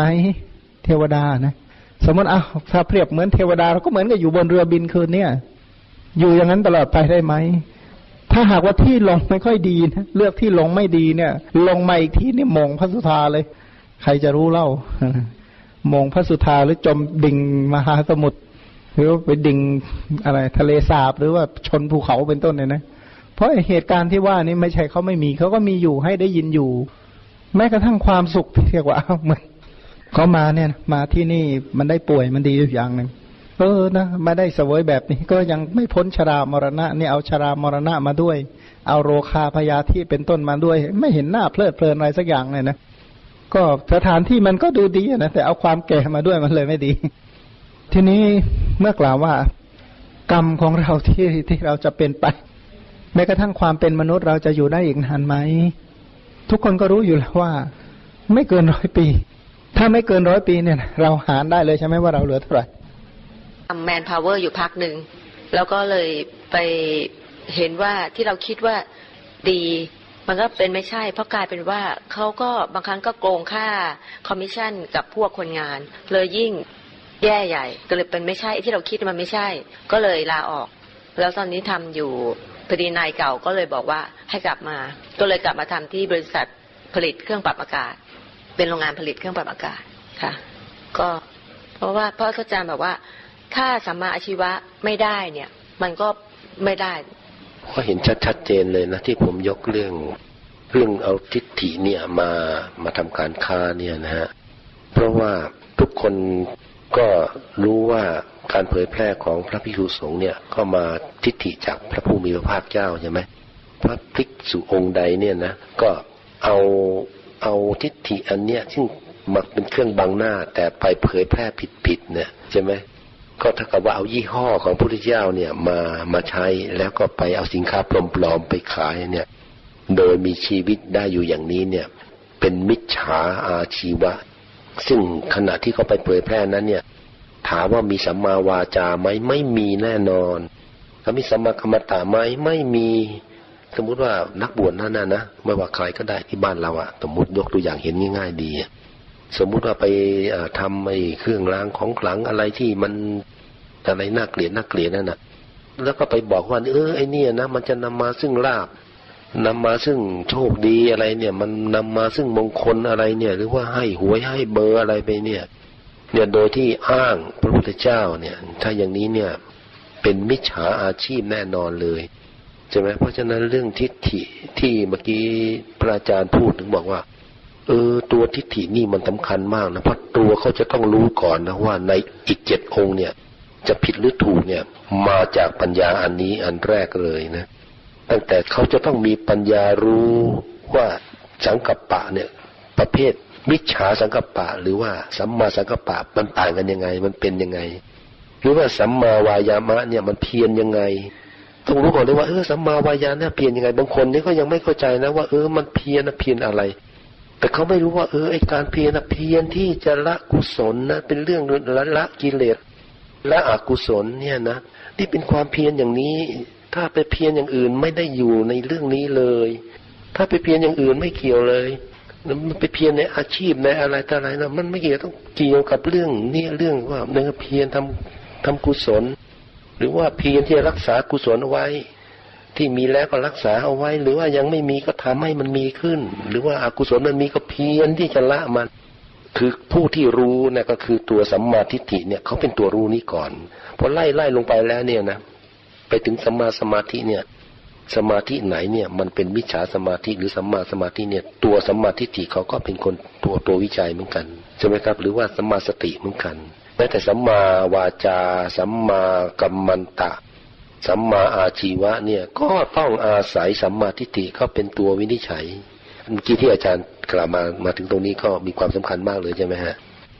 นี่ย้อนกลับมาอีกครั้งหนึ่งว่า สาระสำคัญของสัมมาทิฏฐิคืออะไรรู้ไหม คือสามารถกำหนดทางแห่งคติห้าได้ แล้วก็กำหนดทางแห่งความพ้นคติห้าทีนี้ถ้าหากว่ายังกำหนดทางแห่งคติห้าไม่ได้ ไม่ต้องพูดถึงวัยทางแห่งพระนิพพานนะที่พ้นคติอะไรพันสิ่งที่เราควรเอามามาคิดเลยในตอนแรกคืออะไรคือทางนรก อะไรคือทางเปรตอะไรคือทางเดรัจฉาน อะไรคือทางมาเกิดเป็นมนุษย์ อะไรคือทางไปเกิดเป็นเทวดารวมถึงพรหมกำหนดตัวนี้ให้ดีก่อน แล้วมันมีทางอีกตัวหนึ่งนะ เป็นทางที่พ้นจากนรก พ้นจากอบายหรือพ้นจากวัฏฏะมีอยู่นะ อันนั้นคือมรรคคือตัวมรรคมันเป็นธรรมชาติที่เรียกว่า มันก็ถนนสรุปว่ามีถนนหลักใหญ่ๆอยู่หกสายด้วยกัน ถ้าดูจากข้างนอกมันเหมือนกันเกือบหมดเลย เพราะทุกอย่างมีทิฏฐิเป็นตัวนำหมด เช่นทางไปนรกก็มีทิฏฐิเป็นตัวนำทางไปสู่เปรตก็มีทิฏฐิเป็นตัวนำทางไปเดรัจฉานก็มี ทิฏฐิเป็นตัวนำทางมาสู่ความเป็นมนุษย์ก็มีทิฏฐิเป็นตัวนำทางไปสู่ความเป็นเทวดาก็มีทิฏฐิเป็นตัวนำหรือทางไปสู่ความพ้นทุกข์ก็มีทิฏฐิเป็นตัวนำในขณะเดียวกันก็ต้องมีสังกัปปะมีวาจามีกรรมันตะที่สมควรในเรื่องนั้นๆอันในชั้นแรกเราต้องแยกให้ออกก่อน ทีนี้ลองไล่มาอีกอะกรรมสกตาแยกทางแต่ละสายแต่ละสายที่ไปสู่คติทั้งห้าแล้วก็ทางไปสู่อคติ สมมติทางไปสู่นรกคืออะไร คิดยังไงจนล่วงอกุศลกรรมบท แนวความคิดใดที่เป็นไปเพื่อล่วงอกุศลกรรมบท อันนั้นเป็นทางแห่งนรกเปรตอสุรกายสัตว์เดรัจฉาน ทุกอารมณ์เลยนะว่างั้นเถอะ ทุกทวารด้วยอะคิดอะไรก็ตามที่เป็นไปหนึ่งเป็นไปกับทุจริตสามนั่นแหละกายทุจริตวจีทุจริตมโนทุจริต นั่นคือทางแห่งนรกเปรตอสุรกายและเดรัจฉาน ทีนี้ทางไปสู่มนุษย์กับเทวดาล่ะ กุศลกรรมบทสิบกำหนดได้ไหมคือกุศลกรรมบทสิบทีนี้ข้อต่อไป ทางไปสู่พรหมโลกก็เป็นพรหมวิหาร สมถะหรือฌานทั้งหลาย ส่วนทางให้พ้นคติคืออริยมรรคมีองค์แปดที่เป็นโลกุตระนั่นคือทางแห่งไม่พ้นคติก็คือพระนิพพาน อริยมรรคอันประกอบไปด้วยองค์แปดก็ลองฝึกแยกแบบนี้ก่อนในเบื้องแรก ถ้าเราแยกอย่างนี้ปั๊บเอ๊ะความคิดอันนี้มันส่งเสริมอกุศลกรรมบทสิบนะเนี่ย ความคิดตัวนี้เป็นส่งเสริมอกุศลกรรมบทสิบนี่คือมิจฉาสังกปะ ตอบได้เลยทันทีว่า ความคิดใดเพื่อส่งเสริมอกุศลกรรมบทสิบความคิดนั้นเป็นมิจฉาสังกปะ ความคิดใดที่ส่งเสริมกุศลกรรมบทสิบความคิดนั้นเป็นสัมมาสังกปะ ที่เป็นระดับล่างๆอะนะ ความคิดใดที่เป็นไปเพื่อส่งเสริมฌานจิตทั้งหลาย ก็เป็นสัมมาสังกัปปะเหมือนกัน ความคิดใดที่ส่งเสริมวิปัสนาสัมมาทิฏฐิ คือเบื้องแรกสำคัญที่สุดว่ามันอยู่ที่ความเห็นนะนะมันอยู่ที่ความเห็นก่อน ถ้าคุณมีความเห็นในเรื่องนั้นว่าอย่างไรแต่ละคนเนี่ยมีแนวโน้มมีทิฏฐิที่ที่เอียงที่จะล่วงอกุศลกรรมบทไหมถ้าเอียงที่จะล่วงอกุศลกรรมบท อันนั้นเป็นมิจฉาสังกปะตอบได้เลย ถ้าครุ่นคิดส่งเสริมสิ่งเหล่านั้นนะเช่นอยากจะด่าใครสักคนหนึ่งความคิดก็ส่งเสริมเออมันต้องด่าอย่างนี้งี้นะ มันต้องมีวิธีการหน่อยอะไรหน่อย อันนี้เป็นมิจฉาสังกปะ หรือถ้าหากว่าจะปลอกลอกใครสักคนหนึ่ง มันก็ต้องพูดเกลี้ยกล่อมเขาอย่างนี้อย่างนี้นะจึงจะได้เอาของของเขามาอย่างนี้อย่างนี้ อันนี้ก็เป็นมิจฉาสังกปะอีกอย่างหนึ่งเหมือนกัน ทีนี้ถ้าเราฉาให้ทานใครสักคนหนึ่งเราก็เลือกเออเราต้องให้ของแบบนี้แบบนี้แบบนี้นะ ใช่ไหมก็ตามด้วยสังกปะเหมือนกัน หรือเรามีความคิดแบบไหนล่ะ มีทิฏฐิในแบบไหน อันพื้นฐานสำคัญที่สุดว่า มิจฉาสังกปะ ความคิดใดที่มุ่งส่งเสริมอกุศลกรรมบทสิบอันนั้นแหละมิจฉาสังกปะ ถ้าความคิดใดที่ส่งเสริมกุศลกรรมบทสิบนั่นเป็นสัมมาสังกปะที่จะนำไปสู่มนุษย์และเทวดา ถ้าวิตกตัวใดที่ส่งเสริมฌานสัมมาทิฏฐิ ความคิดนั้นก็เป็นทางแห่งพรหมโลก ความคิดใดที่น้อมไปเพื่อเห็นอริยสัจความคิดนั้นอะนะสังกปะตัวนั้นก็เป็นเป็นอะไร เป็นสัมมาสังกปะที่เป็นอุปนิสัยแห่งอริยมรรคนั้นเอาเอาตัวทิฏฐิเป็นหลักก่อน เพราะตัวทิฏฐิมันถ้าเป็นรถนะมันเหมือนพวงมาลัยอะ มันว่ามันกำหนดจะไปที่ไหน ส่วนไอ้สัมมาสังกปะมันก็เหมือนกับล้ออะถ้าพวงมาลัยหมุนไปผิดแล้วเนี่ยนะล้อมันก็หมุนไปตามพวงมาลัย เพราะตัวสัมมาสังกปะมันเหมือนกับ ตัวสังกปะมันเหมือนกับล้อทิฏฐิมันเหมือนกับพวงมาลัย ที่จะนำไปสู่ที่ใด เพราะตัวทิฏฐิเนี่ยมันเป็นตัวกำหนดสถานที่ที่จะไปใช่ไหมล้อมันก็หมุนไปตามนั้น เพราะสังกปะนี่มันต้องมากมากจริงๆนะมันหมุนเหมือนกับล้อรถนั่นแหละ จะไปถึงที่ไหนได้เร็ว หรือไม่แค่ไหนก็อยู่ที่ตัวสังกปะอยู่ที่การครุ่นคิดในสิ่งนั้นๆนี่ถ้าเราแยกตรงนี้ได้ ก็จะเห็นชัดเลยคำพูดใดที่ส่งเสริมสังกัปะเหล่านั้นเนี่ยนั่นคือวาจา การกระทำใดที่ส่งเสริมวาจานั่นแหละเป็นเป็นกรรมันตะอาชีพก็ไม่พ้นกายวาจาอยู่แล้ว เพียรก็เพียรทำอะไร ก็เพียรตามนั้นแหละ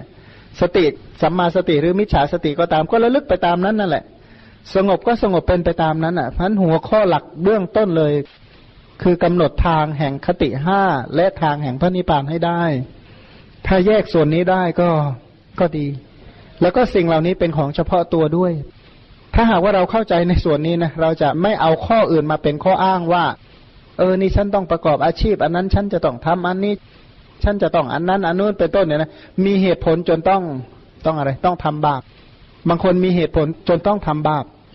แต่บางคนก็ดีนะถ้าหากว่า เขามีทิฏฐิที่ดีอะนะถ้าเขามีทิฏฐิที่ที่ดีที่ถูกต้องเขามีเหตุผลจนต้องทำบุญ บางคนที่เป็นมิจฉาทิฏฐิไม่ค่อย ไม่ค่อย อันนี้เท่าไหร่นะแนวโน้มที่จะล่วงอกุศลกรรมบท เห็นว่าอากุศลกรรมบทไม่มีโทษเขามีเหตุผลจนต้องทำบาปมีวิธีคุ้นคิดจนได้ทำบาปจนได้ ถ้าหากว่าเขาเห็นผิดนะ ถ้าเขาเห็นถูกนะ มีเหตุผลจนต้องทำบุญ ทั้งๆทที่เหตุการณ์ไม่น่าจะทำบุญแต่ก็ต้องทำบุญ มีเหตุผลจนต้องทำบุญเพราะอะไร เพราะสัมมาทิฏฐินำหน้า มันอยู่ที่ความเห็นจริง ๆว่าเขาเห็นอะไรเป็นสาระ ถ้าเห็นเห็นอกุศลกรรมบทสิบเป็นสาระนำมาซึ่งมหาพูดทั้งหลายเขาก็จะล่วงแต่อกุศลกรรมบทสิบแต่ถ้าหากว่าเขาเห็นว่ากุศลกรรมบทเป็นสาระเขาจะคุ้นคิดปฏิบัติอยู่ในกุศลกรรมบท ถ้าผู้ใดมองเห็นว่าพรหมวิหารเป็นต้นเป็นสาระ เขาก็มุ่งที่จะเจริญพรหมวิหารโดยประการทั้งปวง แต่ถ้าผู้ใดมองเห็นว่าการแทงตลอดอริยสัจเป็นสาระเขาก็จะพยายามคุ้นคิดยังไงให้เป็นไปกับการตรึกอริยสัจซึ่งถ้าหากว่าทิฏฐิชัดเจนในตอนแรกแล้ว การกำหนดว่าอันนี้เป็นมิจฉาหรือเป็นสัมมานะตัวตั้งแต่สังกัปปะไล่ลงมาแล้ว มันจะไม่ใช่ข้อยากแล้ว มันอยู่ที่หัวขบวนว่าในชีวิตของเราจริง ๆ อะไรคือสาระก่อน ถ้าพูดถึงนรกเนี่ยโดยชื่อเนี่ยมันถูกต่อต้านมาตั้งแต่เด็ก ๆ เลยใช่ไหมโดยชื่อเราอาจจะหลายคนต่อต้าน แต่โดยพฤติกรรมยินดี โดยพฤติกรรมเนี่ยเอาเอาจังเลย ที่ปฏิบัติตัวเพื่อให้ตกนรกเป็นต้นเนี่ยนะก็อย่างที่ว่าคนอื่นเขาทาผิดแล้วเราโกรธเนี่ยใครผิดกันแน่ น้อยคนนักนะที่จะคิดว่าอันนี่แหละ ขอโทษที่ฉันต้องโกรธ ไม่น่าโกรธเลย อย่างเงี้ยนะ คือมองเห็นว่าคนอื่นผิดตลอด โดยเห็นว่าแม้กระทั่งเราโกรธก็ยังมีเหตุผลมางั้นเถอะ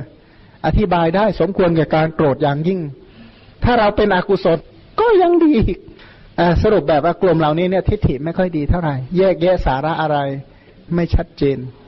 พันถ้าหาว่ากำหนดทางแห่งคติห้าได้ คือตัวตัวมรรคเนี่ยนะ มันอะไรนะ ถ้ามีมิจฉาทิฏฐินะมิจฉาสังกปะก็จะมีแต่พอเหมาะ มิจฉาวาจาก็ พอเหมาะกับมิจฉาทิฏฐิ มิจฉากัมมันตะก็พอเหมาะกับมิจฉาทิฏฐิ มิจฉากัมมันตะก็พอเหมาะแก่ มิจฉาทิฏฐิ มันอยู่ที่หัวขบวนจริง ๆ ทีนี้อย่างคล้ายๆ กับตอนต้นที่จารสันติสนทนาว่า อินทรีห้าเนี่ยแยกเจริญใช่ไหมเพราะทั้งทั้งที่เขาเหล่านั้นเขาก็เกิดพร้อมกันไม่ใช่หรือ ถ้าอุปมาก็เหมือนกับว่า มีเศรษฐีอยู่สี่คนและมีพระราชาอยู่คนหนึ่งในนั้น ถ้าเข้าบ้านใครใครเป็นใหญ่ เจ้าของบ้านเป็นใหญ่ อินทรีห้าเนี่ยเกิดร่วมกันก็จริง แต่ว่าอยู่ในฐานะใครเป็นใหญ่ เช่นถ้าเข้าบ้านของคนที่หนึ่งก็คนที่หนึ่งเป็นใหญ่ไป คนที่สองก็ไม่ได้เป็นใหญ่ในที่นั้นนะนะก็ไปร่วมกินเลี้ยงอะนะไปร่วมกินเลี้ยงเรามีเพื่อนห้าคนเนี่ย พอไปบ้านใครก็คนนั้นเป็นเจ้าของ พอไปถึงพระราชวังแล้วเมื่อไหร่ พระราชาเป็นใหญ่ อบรมศรัทธาก็เหมือนกัน ขณะที่เจริญศรัทธาไม่ใช่ไม่มีวิริยะสติสมาธิปัญญามี แต่ว่าศรัทธาเป็นใหญ่ ขณะที่อบรมวิริยะก็มีตัวอื่นๆด้วย แต่ว่าวิริยะเป็นใหญ่ อบรมสติก็มีอย่างอื่นแต่สติเป็นใหญ่ อบรมสมาธิก็สมาธิเป็นใหญ่อื่น ๆ เป็นบริวาร ถ้าเกี่ยวกับอริยสัจปัญญาเป็นใหญ่ นี่ก็ลักษณะเดียวกันมรรคก็เหมือนกัน ถ้าหากว่ามิจฉาทิฏฐินำหน้านะไอ้มิจฉาวักก็เป็นบริวารตามมาอีก ถ้า กรรมสกตาสัมมาทิฏฐิเป็นหัวหน้านะสัมมาที่เหลือก็ตามเป็นขบวนอีกถ้าวิปัสสนาสัมมาทิฏฐิเป็นหัวหน้า อย่างอื่นก็ตามเป็นขบวนอีก ถ้าเป็นฌานสัมมาทิฏฐินำหน้า ตัวที่เหลือก็ตามไปเป็นขบวน ถ้าสัมมาทิฏฐิที่เป็นวิปัสสนานำหน้า ที่เหลือก็ตามเป็นขบวนอีก ถ้าสัมมาทิฏฐิที่เห็นอริยสัจนำหน้า ตัวที่เหลือก็ตามกันเป็นขบวนอีก เพราะมันสุดแท้แต่ว่าอยู่ที่หัวหน้าขบวน ทีนี้เราก็มาดูว่าในประเด็นที่เราคุยกันตอนว่า เออเนี่ยที่เราทำทำอยู่นี่เป็นสัมมาอาชีวะไหมเป็นสัมมาวายามะไหมเป็นสัมมาสติอะไรเป็นต้นเหล่านี้ไหมเราก็มาดูว่าทิฏฐิของเราจริง ๆ เราต้องการอะไร เราเห็นอะไรกันแน่ในนี้เนี่ยอันนั้นหนึ่งกรรมสกตาสัมมาทิฏฐิเราแม่นไหมถ้าบางคนเนี่ยเขามีเหตุผลจนต้องทำบาปก็แสดงว่าสัมมาทิฏฐิเขาไม่ค่อยดีเท่าไหร่ ถ้ามีเหตุผลจนต้องทำบาปใช่ไหมแสดงว่าทิฏฐินั้นไม่ดี ถ้ามีเหตุผลจนต้องทำบุญเออแสดงว่าทิฏฐิดีไอ้คำว่าบุญนี่มันกว้างนะไม่ใช่หมายคำว่าให้ทานอย่างเดียว ถ้าเรามีทิฏฐิโดยเฉพาะทิฏฐิที่กำลังพูดถึงเน้นเป็นพิเศษคือทิฏฐิที่เป็นความรู้ในอริยสัจความรู้ในอริยสัจอันนี้ก็นำด้วยสัมมาทิฏฐิเหมือนกันใช่ไหมนำด้วยอะไร ถ้าเป็นความเห็นเกี่ยวกับเรื่องอริยสัจก็นำด้วยสัมมาทิฏฐิว่าสัมมาทิฏฐินี่รู้อะไร รู้อริยสัจอริยสัจประกอบไปด้วยอะไรบ้าง อริยสัจก็มีทุกขอริยสัจสมุทัยอริยสัจนิโรธอริยสัจแล้วก็มรรคอริยสัจมรรคเนี่ยธรรมชาติอีกตัวหนึ่งคือ ตัวเห็นสัจจะที่เหลือนั่นแหละคือมรรคมรรคนี้เห็นทุกขสมุทัยโดยกิจเห็นนิพพานโดยอารมณ์ ทีนี้ก็มาไล่ใหม่ว่า ทุกขสัตว์เป็นไฉนอะไรบ้างทุกขสัตว์ ชาติชราพยาธิมรณะโสกปริเทวะทุกขโทมนัสและอุปาญาตนั่นแหละคือทุกขสัตว์หรือเรียบรวบย่อๆก็คือ ขันอายตนะธาตุคือทุกขสัตว์ขันธาตุอายตนะของสัตว์นรก ขันธาตุอายตนะของเปรตขันธาตุอายตนะของเดรัจฉาน ขันธาตุอายตนะของมนุษย์ขันธาตุอายตนะของเทวดา ขันธาตุอายตนะของพรหมขันธาตุอายตนะของอรูปพรหมขันธาตุอายตนะของพระอรหันต์ นี้เอามาไล่ว่าขันธ์ธาตุอายตนะของผู้อยู่ในวัฏฏะในภูมิสามมีอะไรเป็นสมุทัยก็อย่างว่าขันธ์ธาตุอายตนะของสัตว์นรกมีอะไรอกุศลกรรมบทเป็นสมุทัยขันธ์ธาตุอายตนะของมนุษย์ก็มี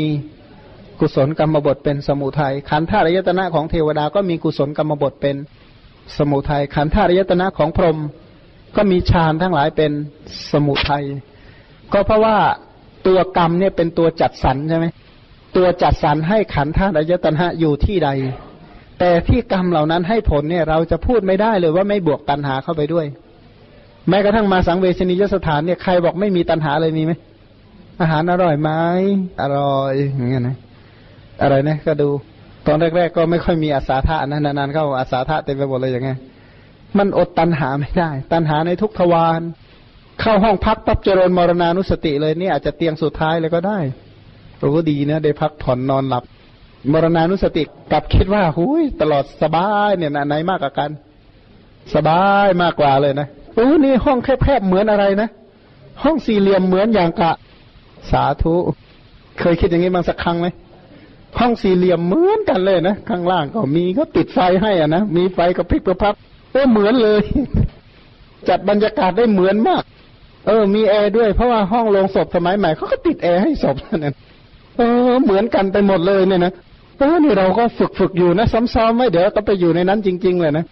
เออมรณานุสติอันนี้แม่นไหมแล้วโดยที่สุดแม้กระทั่งมาทำบุญก็ยังมีวิบลาสผสมอีก ยังไม่ค่อยหวนระลึกถึงอันิจจังเป็นต้นเลย นี่เราก็มาวัดดูอีกต่อไปว่า ชาติชรามรณะเหล่านี้เนี่ยนะขันธาตุอายตนะเหล่านี้ก็ต้องมี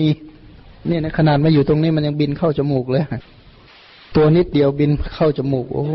โทษของวัตตะถ้าหากว่ามันพิจารณาชาติชรามรณะบ่อยๆ มากๆ เท่าไหร่ ชรามรณะในนรก ชรามรณะในเปรตชรามรณะในเดรัจฉานชรามรณะของมนุษย์ ชรามรณะของเทวดา ชรามรณะของพรหม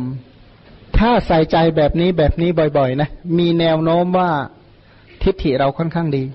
เพราะใส่ใจโดยความเป็นขันธ์ธาตุอายตนะของภพ ทุกภพภูมิสามในภูมิสามคือ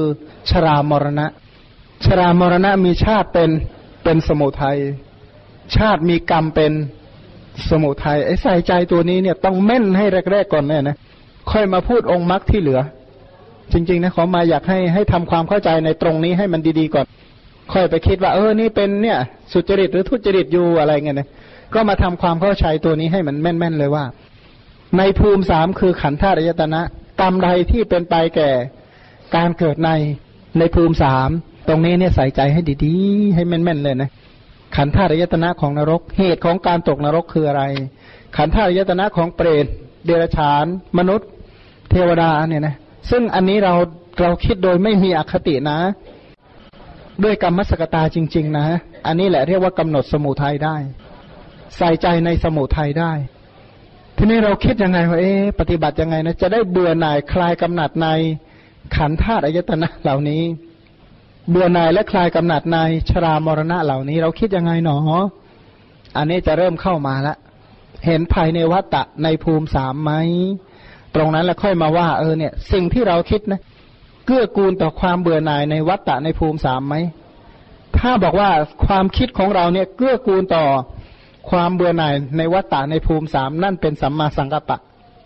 คำพูดใดที่เป็นแนวโน้มเป็นบาตแห่งการออกจากวัตตะในภูมิสามคำพูดนั้นเป็น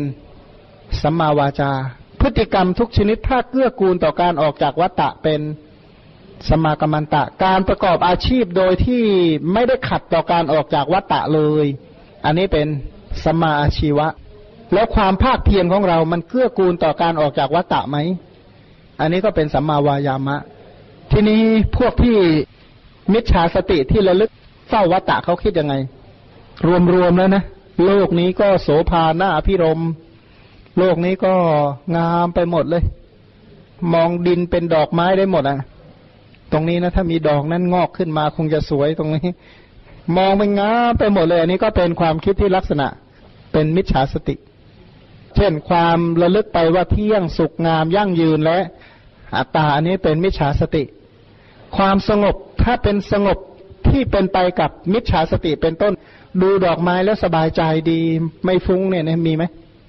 เออนั่งดูดอกไม้สวยๆก็สบายใจดีเหมือนกันนะนั่งดูปลาว่ายน้ำก็สบายใจดีเหมือนกันนะเคยไหมเคยนั่งดูปลาว่ายน้ำเล่น เออมันน่ารักดีเหมือนกันเออสบายใจดี ดูนกให้มันสบายสบายใจหน่อย มีไหมความคิดเหล่านี้นี่แหละที่เป็นมิจฉาสมาธิ ความสงบเหล่านี้นะแสวงหาความสบายเหล่านี้แหละเป็นมิจฉาสมาธิแสวงหาความสบายจากการเพลิดเพลินในวัตถุกรรมเป็นต้น ทิฏฐิเหล่านี้เนี่ยนะจึงไม่ได้ออกจากวัตตะแต่นี่มาดูว่าคิดยังไงจึงจะออกจากวัตตะได้ ประกอบอาชีพยังไงจึงจะออกจากวัตตะได้อะความคิดเหล่านี้เนี่ยจึงจะเป็นสายมรรคอันนี้วิธีแยกแบบอะไรนะ แยกแบบใช้ระบบข้อมูลมาตั้งเครื่องแยกแยะเลย ถ้าเราไม่ศึกษาอย่างนี้นะเราก็จะคิดทุกคำถามเอ๊ะอันนี้ใช่หรือไม่ อันนั้นถูกหรือเปล่า อันนี้ผิดหรือไม่เนี่ยนะก็ต้องมาศึกษาโครงสร้างของวัตตะ ศึกษาโครงสร้างของวิวัตตะ หรือถ้ามาแบบถ้าใครที่อย่างเช่นจำโลกานิโรธสูตรได้ ความคิดใดที่เป็นไปเพื่อสร้างตา ความคิดนั้นผิดเป็นมิจฉาปฏิปทา ความคิดใดที่เป็นไปเพื่อสร้างหู ความคิดนั้นก็ผิด สร้างจมูกก็ผิด ความคิดที่เป็นไปเพื่อสร้างตาคืออะไร สีในโลกงามมาก ความเห็นลักษณะเนี่ยนะมองเห็นสีในโลกเป็นของสวยงาม ความคิดอันเนี้ยคือความคิดเพื่อสร้างตา เสียงในโลกก็แหมเพลงนั้นก็ดีนะเพลงนี้ก็น่าฟังเป็นต้น คนโน้นพูดก็น่าฟังเป็นต้นเพลิดเพลินในเสียง ความคิดนั้นเป็นความคิดที่เพื่อสร้างหู ตันหาตัวสร้างหู ก็อาหารก็ยังอยากทานอีกตั้งหลายอย่าง อันนี้เป็นความคิดที่สร้างลิ้น เออที่นั่นก็สบายที่นี่ก็สงบที่นั่นก็น่าอยู่ ที่นี่ก็น่าพักผ่อน ที่นี่ก็น่าเดิน ที่นั่นก็น่านอน ที่นี่ก็น่าพัก อันนี้เป็นความคิดเพื่อสร้างกาย แล้วก็เพลิดเพลินในตัวความคิดอันนั้นนั่นแหละเป็นแนวความคิดที่สร้างใจ คิดไปเรื่อย มีความสุขกับการตรึก กุศลวิตกหรืออะไรก็ตาม อันนั้นแหละคือสร้าง สรุปว่าความคิดที่มุ่งสร้างวัตตะคือเพลิดเพลินในอารมณ์นั้นๆ ความเพลิดเพลินในอารมณ์นั้นๆ การเพลิดเพลินในอารมณ์ถามว่าขัดกับวิปัสสนาไหมขัด ความเพลิดเพลินในอารมณ์เนี่ยว่าโดยสรุปนั่นเรานั่นของเรานั่น อัตตาของเราประเทศก็ประเทศของเรา นี่โลกของเรา ทวีปของเรา ความคิดลักษณะนี้แหละ ความคิดที่สร้างวัตตะเมื่อใดเนาะจะเห็นว่านั่นทั้งหมดคือชราและมรณะ ถ้าเป็นความเห็นลักษณะแบบนี้บ่อยๆบ่อยๆมันจะเป็นไปเพื่อหดออกจาก วัตตะ อย่างการประกอบอาชีพเราก็มามองว่านี่เพียงให้อัตภาพเป็นไปได้เท่านั้นแหละ เพื่อที่จะได้ประพฤติอริยมรรคเพื่อออกจากวัตตะ ถ้ามีพื้นเพแนวความคิดแบบนี้มันไม่ใช่ปัญหาหรอก เพราะเราจริง ๆ เราต้องการออกจากวัตตะ ในขณะเดียวกันก็มีกรรมสกตาที่แยกอะไรเป็นวัตตะวิวัตตะได้ ความคิดลักษณะเฝ้าวัตตะคือวิปลาสความคิดที่เป็นไปเพื่อออกจากวัตตะคือความไม่ วิปลาสถ้าเราประกอบอะไรก็ตาม ถ้าเป็นไปเพื่อส่งเสริมวิปลาสไม่ใช่เลย ไม่ใช่เป็นความคิดที่จะออกจากวัตตะ การวินิจฉัยเกี่ยวกับมรรคมีองค์แปดเนี่ย ถ้าว่าไปตรงๆ เอาอริยสัจมาเป็นตัวตั้งดี ถ้าไม่เอาอริยสัจเป็นตัวตั้งเลยนะ เอาทุกข์กับสมุทัยมา เราก็ยากที่จะเอออย่างเช่นอกุศลสังกปะเป็นสมุทัยเหมือนกันนะเป็นสมุทัยแห่งวัตตะใช่ไหม หรือกุศลสังกปะที่ไม่ใช่มีพระนิพพานเป็นอารมณ์ก็ยังเป็นสมุทัยแห่งวัตตะอีกอยู่ดี ก็คิดยังไงจนกว่าจะออกจากสังขารธรรมทั้งมวง ซึ่งถ้าใครกำหนดแยกแยะส่วนเหล่านี้ได้ ศึกษาพระธรรมนี่จะสนุก เพราะว่าคำสอนของพระองค์ก็อย่างว่านะ เป็นธรรมที่ชี้ส่วนแห่งโลกุตระ เรื่องอภิญญยธรรมเนี่ยเขาครอบคลุมไปถึงอริยสัจคือมรรคสัจ เพราะฉะนั้นยาตาปริญญาในในมรรคสัจก็คืออย่างเนี้ยคือพระอาจารย์ได้ทำปริญญาในตัวมรรคสัจมาให้ดูเนี่ยนี่คือตัวอย่างอย่างหนึ่งของของปริญญาเบื้องต้นที่จะต้องรู้รายละเอียดทั้งหมดเกี่ยวกับมรรคตัวองค์มรรคเนี่ยครับใช่ไหมครับพระอาจารย์มื่อเช้านี้ด้วยนะมื่อเช้านี้พระอาจารย์ทำปริญญาในมหาพุทธรูปถือว่ากายานุปัสสนาเนี่ยนะ เป็นการทำปริญญาในลักษณะของพระสูตรนะจะเห็นว่าอาจารย์อ้างถึงว่ามาพุทธรูปนั้นมีปัจจัยอะไรใช่ไหมครับนะนั้นตกลงก็ตอบคำถามไม่ยังครับพอได้นะ ผมอยากให้อาจารย์ทันติเพิ่มเติมนิดนึงนะคือว่าในกุศลกรรมบทสิทธิ์เนี่ยนะที่ว่าเราสามารถที่จะแตกไปถึงเป็นสามสิบหรือสี่สิบนะ ที่ว่าถึงไม่ทำบาปแต่ก็ไปเห็นดีด้วยหรือว่าส่งเสริมด้วยเท่าไหร่ ก็จำแนกเป็นสี่สิบนะครับ ก็คือตัวทำเองนะครับ อย่างที่สองก็คือใช้ผู้อื่นทอย่างที่สามก็คือยินดีเมื่อผู้อื่นเขาทำแล้ว แล้วก็อย่างที่สี่ก็คือสนับสนุนสรรเสริญสนับสนุนให้เขาทำนะครับ ก็สามารถที่จะให้ผลได้ แต่ว่าการให้ผลได้เนี่ยถ้าเอาองค์มาจับเนี่ยนะครับ อย่างการที่เขาทำสำเร็จแล้ว เขาฆ่าสัตว์แล้วเราก็ยินดีด้วย เราก็สรรเสริญด้วย อันนี้มันไม่ได้ครบไม่ครบองค์กรรมบท แต่มันก็สามารถที่ให้ให้ผลได้ ก็พระโพธิสัตว์มีอยู่ชาติหนึ่งนะญาตินี่เขาหาปลาได้เยอะโอ้ดีใจด้วยนะ หากันเก่งจริง ๆ ได้ปลามาตั้งเยอะเลย ตอนที่พระญาติถูกฆ่า พระพุทธเจ้าปวดหัวมาก ไม่ได้ปวดหัวเครียดญาติตายหรอกแต่ว่า กรรมที่ญาตินั้นตรงๆเป็นผลของการเบื่อปลาฆ่าปลา แต่พระพุทธเจ้าเป็นผลของอะไร เป็นผลที่ยินดีไปกับเขาอะที่เขาหาปลาได้เยอะอะ ลักษณะนั้นก็คืออย่างสมมติถ้าเราอะไรนะเราเห็นเขาค้าน้ำเมาได้เยอะ เราก็ดีใจแบบเขา เออ ดีนะค้าขายได้ ดีกำไรดีร่ำรวยเยอะ เราก็มีส่วนที่จะเกี่ยวข้องกับคนปัญญาอ่อนน่ะ ถ้าเราเป็นเจ้าของร้านเหล้าเราไม่ดื่มเราก็อะไรนะ ไม่ไม่ล่วงกรรมบทก็จริงอยู่อะ แต่เราก็เป็นมีคนบ้าในอุปการะของเราเยอะอะคือมันต้องได้เกี่ยวข้องกับคนประเภทอย่างนั้นนะนะเพื่อมาเพื่อไม่เต็มไม่เต็งไม่อะไรที่จะต้องไปเกี่ยวข้องกับประเภทอย่างนั้นเลยเป็นผลอย่างเบาของการเกี่ยวข้องกับสายสุราเมรัยนั่นก็คุยกับหลวงพ่อประจำบอกคุณพ่อเราเกี่ยวข้องกันในชาตินี้นะพ่อชาติหน้าบ้ามาไม่เกี่ยวกันนะมันไม่ได้ส่งเสริมนะมันห่างๆกันหน่อยดี ก็เมื่อกี้นี้คุณโตเล่าให้ฟังบอกว่าถ้าทำบัญชีในในบริษัทที่เขาสมมติว่าบริษัทเขาฆ่าไก่เหมือนกันเถอะแล้วก็ต้องพิจารณาตัวเองละตอนเนี้นะมีหนึ่งไม่ได้ฆ่าเองสองให้คนอื่นฆ่ามาเอ๊ะไม่ได้ให้คนอื่นฆ่าสมมตินะดีใจไหมถ้าไม่ดีใจนะเอ๊ะมีส่วนส่งเสริมไหมนี่มันได้โบนัสนะเมื่อมันขายไก่เยอะๆมันดีมันเอ๊ะมันหน่อยๆเหมือนกันนะ เออ อันนี้ อันนี้มันเพราะว่าธรรมะมันเรื่องละเอียดมากเลยนะ เพราะนั้นเวลาผลให้จึงวิจิตพิสดารมาก นี่ก็เราก็คิดดูว่า ถ้าเราอยากที่ปรารถนาที่จะออกจากวัฏฏะผู้ที่จะออกจากวัฏฏะเนี่ย ไม่ใช่เป็นคนอาวรมหาพูด นั่นรายได้ เยอะนี่รายได้น้อย นั่นร่ำรวยนี่จนเป็นต้นเนี่ย ทั้งหมดนั่นก็คือมหาพูดทั้นคนที่ปรารถนาจะออกจากวัฏฏะกำหนดมหาพูดไม่เป็นแล้วมันจำเป็นจะต้องอะไร อย่างอะไรนะพระเถระรูปหนึ่งลูกก็บอกว่า อย่างเขาเห็นฉัดเลยนะ เห็นฉัดของกษัตริย์เขาว่าอะไร โอ้ยนี่ เอาซี่ไม้ไผ่มาต่อต่อต่อต่อกันมันมีอะไรในนั้นอะว่างั้นเออนี่ความคิดท่านเป็นแบบนั้นนะหรืออะไรก็บอกแบงก์อะ ก็มองมีค่าเหมือนกับกระดาษทาสีจริง ๆ อาหารท่านก็ไม่คิดใช่ไหมตอนอยู่บนจานกับตอนเททิ้งที่ห้องน้ำมันต่างกันตรงไหน คือท่านมองออกอย่างนี้หมดจนไม่มีเหตุผลที่จะต้อง ไปทำบาปทำอกุศล เพราะเหตุแห่งมหาพูด อันนั้นคือวิจารณญาณท่านแม่นยำถ้าเราบอกว่าเราจะออกจากวัฏฏะนิพพานของเรามันคืออะไรกันแน่ ถ้ายังอะไรในมหาพูดยังไงก็ไม่นิพพานอยู่แล้วล่ะเออมหาพูดก็ดีนิพพานก็ไม่เลวเออเอาทั้งสองอย่างเออที่เรื่องยาว จนกว่าคุณจะเลือกเอาอย่างใดอย่างหนึ่งนั่นแหละ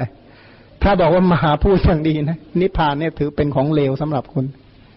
นิพพานเป็นของปฏิกูลทันทีเลยนะ ถ้าบอกว่ามหาพูดดี เมื่อใดที่ใส่ใจว่าวัตตะหน้าโสภาหน้าปรารถนา เมื่อนั้นเรามองเห็นว่านิพพานปฏิกูลอาชีพพยาบาลเหมือนกันนะ มีส่วนเกี่ยวข้องไหมเห็นว่า อาจารย์จุจินบอกว่า เวลาจะให้ยาฆ่าพยาธิบอกเออขอเว้นได้ไหมรุ่นน้องเอาไปใช่ไหมรุ่นน้องเขารู้ใจเลยใช่ไหมว่ายาฆ่าพยาธิรุ่นน้องเขาก็เอาไปให้เองเลยนะ ไม่พูดใช่ไหมไม่พูดเลยใช่ไหมพูดนะเอออันนั้นก็ไม่รู้นะมันเปื้อนไว้บ้างหรือยังก็ไม่รู้นะเอาเอาละเอาละนะพอกหลังก็ต้องพอหมอสั่งแล้วทำเฉยเลยนะคือหลานผมมันนะชื่อหมอบรรลบนะก็เป็นหลานแม่บ้านผมอะเขาบอกว่าไอ้ตอนที่สั่งยาไอ้ฆ่าพยาธิเนี่ยนะเขาไม่สั่งนะเขาว่าไงก็ไม่สั่งนะหมอหมอปานนะหมอวรรลบว่าไงนะเขาบอกว่าเขาไม่สั่งละววันนี้เขาไม่ยอมสั่งจริงๆนะ คือความเป็นจริงเนี่ยนะเรามีเหตุผลจนต้องทำบาป หรือว่ามีเหตุผลจนไม่ต้องทำบาป มันอยู่ที่เรานะของมาไม่ค่อย ไม่ค่อยว่า เออ เนี่ย มันจำเป็นมากอย่างนั้นอย่างนี้นะมีเหตุผลจนต้องทำปานาติบาตเลยหรือ มีเหตุผลจนต้องอธินนาทานเลยหรือ มีเหตุผลจนต้องกามีจนต้องมุสาวาทจนต้องดื่มสุราจำเหตุผลต้องต้องเสียศีลเลยหรือโอแสดงว่าคุณมีเหตุผลจนต้องตกนรกอะ มันจำเป็นอะนะ อย่างเงี้ยนะมีเหตุผลจนต้องตกนรก หรือมีเหตุผลมากที่ต้องดื่มยาน้ำกรดครั้งนี้ ถ้าเราไม่อาบน้ำกรดนะเดี๋ยวผัวเขาไม่รัก เราต้องอาบน้ำกรดซะหน่อยให้ผัวรัก ว่า เออ จริงใจต่อกันมากดีไหมเราไม่รู้หรอกว่าทำบาปแต่ละครั้งมันมีโทษขนาดไหน เพราะจริง ๆ แล้วเรามองอะไรมันมองแค่สั้น ๆ อะนะในเพื่อนอะไรนะถ้าแกรักฉันจริงนะเนี่ยต้องดื่มยาพิษแก้วนี้นะ ประกาศว่าเธอเนี่ยรักฉันจริงอย่างเงี้ยนะ เธอต้องดื่มยาพิษให้ฉันดูเออว่าเราจริงใจต่อกันนะ เชื่อไหมในแวดวงคนพาลเนี่ยคิดอย่างนั้นจริง ๆ ถ้าเรารักกันจริงนะเพื่อนเราต้องดื่มเหล้าแข่งกัน แวดวงสมัยมาวัยรุ่นนะอย่างนั้นแหละเออถ้าชอบพอกันจริงนะขวดนี้สองคนเอาไหมแกต้องกรีดเลือดแกมาใส่ด้วยนะฉันจะกรีดเลือดฉันใส่แล้วดื่มด้วยกันนี่แหละ หมดแก้แล้วก็เมาแอรักกันมากกอดคอกันตกนรกเลยอะมันมีเหตุผลจนต้องตกนรกด้วยกันนะนะ อันนี้คือในแวดวงของคนพาลทั้งหลายเนี่ยเขาทำกันอย่างนั้นจริง ๆ หลาย ๆ คนเนี่ยความคิดบางอย่างเนี่ยนะเรามีเหตุผลจนต้องทำบาปอย่างที่ธนัญชานีพราหมณ์ใช่ไหมเขาบอกว่าพระสารีบุตร ผมเนี่ยนะจะให้ผมไม่ประมาทได้ยังไง ผมเนี่ยนะ มีพ่อแม่จะต้องเลี้ยงดู ผมเนี่ยมีบุตรภริยาจะต้องเลี้ยงดู ผมเนี่ยมีแขกบ้านแขกเมืองมาเยี่ยมประจำผมเนี่ยนะมีข้าทาสกรรมกรมีคนงาน ผมเนี่ยนะ จะต้องทำบุญให้แก่พวกเทวดา ผมเนี่ยต้องเสียภาษี ผมเนี่ยจะต้องเลี้ยงดูตัวเอง จะให้ผมไม่ประมาทได้ยังไง ภาษารีบุตรก็ถามง่ายๆนี่เหตุผลเหล่านี้ไปคุยกับนายนิรยาบาลได้ไหม มีเหตุผลไหมว่าเขามีไอ้ชายคนหนึ่งนะเขาไปชอบผู้หญิงคนหนึ่งที่ฐานะสูงกว่าเขามาก เขาก็หลอกตัวเขาเองว่าเขาเป็นคนมีฐานะมาตลอดไปหลอกฝ่ายหญิงเอาไว้นะ เสร็จแล้วก็ไปขอแต่งงานด้วยก็เลย ไปขอมั่นขออะไรเขาก็เรียกสินสอดมาแพงมากเลย ก็เลย เออทำไงดีก็เลยคิดปล้นธนาคาร เพราะสินสอดมันเป็นแสนๆใช่ไหมนี่ไอตัวเองเนี่ยปลอมตัวเป็นคนรวยมาตลอดเนี่ยไอจะไม่ตกลงรับคำก็รับไปแล้ว อะ ก็เลยไปปล้นธนาคาร ถ้าถามว่าขึ้นโรงขึ้นศาลเนี่ย โรงศาลเขาจะเห็นด้วยไหมว่าเออไอนี่มันบูชาความรัก มันถึงลงทุนปล้นธนาคาร ปล่อยมันไปให้เงินไปก้อนหนึ่งให้มันไปแต่งงานได้ไหม ไม่ได้ เหตุผลหลาย ๆ อย่างที่คนอ้างมาทำบาปเนี่ย เป็นเหตุผลที่น่ากรุณามาก ถ้ามองในระยะยาวๆ ถ้าหากว่าเราเลือกทำอะไรได้ก็ควรเลือก โดยเฉพาะทางที่จะออกจากวัฏฏะเนี่ยอย่างที่เรารู้กันว่ามีชั่วคราว พระพุทธเจ้าเกิดขึ้นมาในโลกครั้งคราว ที่จะบอกหลักเพื่อจะออกจากวัฏฏะนะชั่วคราวมันก็ต้องเสียสละกันบ้าง แต่ถ้าไม่คิดจะสละมหาพูดเลยนะอมมหาพูดไว้ตลอด มันก็ไม่ใช่คำสอนพระพุทธเจ้าอีก คำสอนของเดรธีทั้งหลาย พูดง่าย ๆ เลยนะ ถ้ามองเป็นรูปธรรม คือคำสอนที่ให้กลืนมหาพูดเข้าไว้ให้เสร็จสับให้กลืนเนี่ยนะสูบมหาพูดอยู่ที่ไหน ก็ดูดมาอ้าปากแล้วก็ดูดมาให้หมด อันนั้นคือคำสอนของเดรธีเป็นอย่างนั้น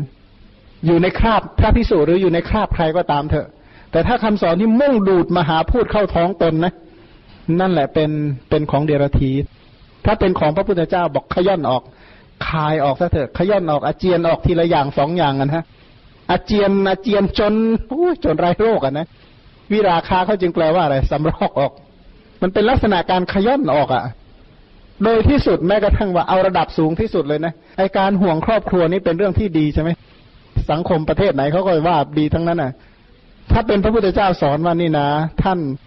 ถ้าท่านห่วงครอบครัวคนที่ห่วงอย่างเงี้ยตายแล้วมันเป็นทุกข์เพราะฉะนั้นท่านไม่ต้องห่วงทางนี้หรอก ไปให้คิดถึงเกาะให้มันดีๆ ไปให้ดีนะ ถ้าท่านมาห่วงแถวบ้านก็เกิดมาเฝ้าบ้านนี่แหละนั้นอย่าห่วงเลย การห่วงอะไรอาวรในของเก่ามันตายแล้วเป็นทุกข์นะนะอย่างนันทมาตาใช่ไหมเขาไปบอกสามีเขานะก็บอกว่าท่านไม่ต้องห่วงหรอก ฉันเนี่ยจะไม่นอกใจเธอหรอก สรุปว่าตายโดยไม่ต้องพะวงหลังหรอกผู้ตายพะวงหลังเป็นทุกข์คือสอนให้ตัดอะไรอาวรสอนให้ตัดเยื่อใยทั้งหมด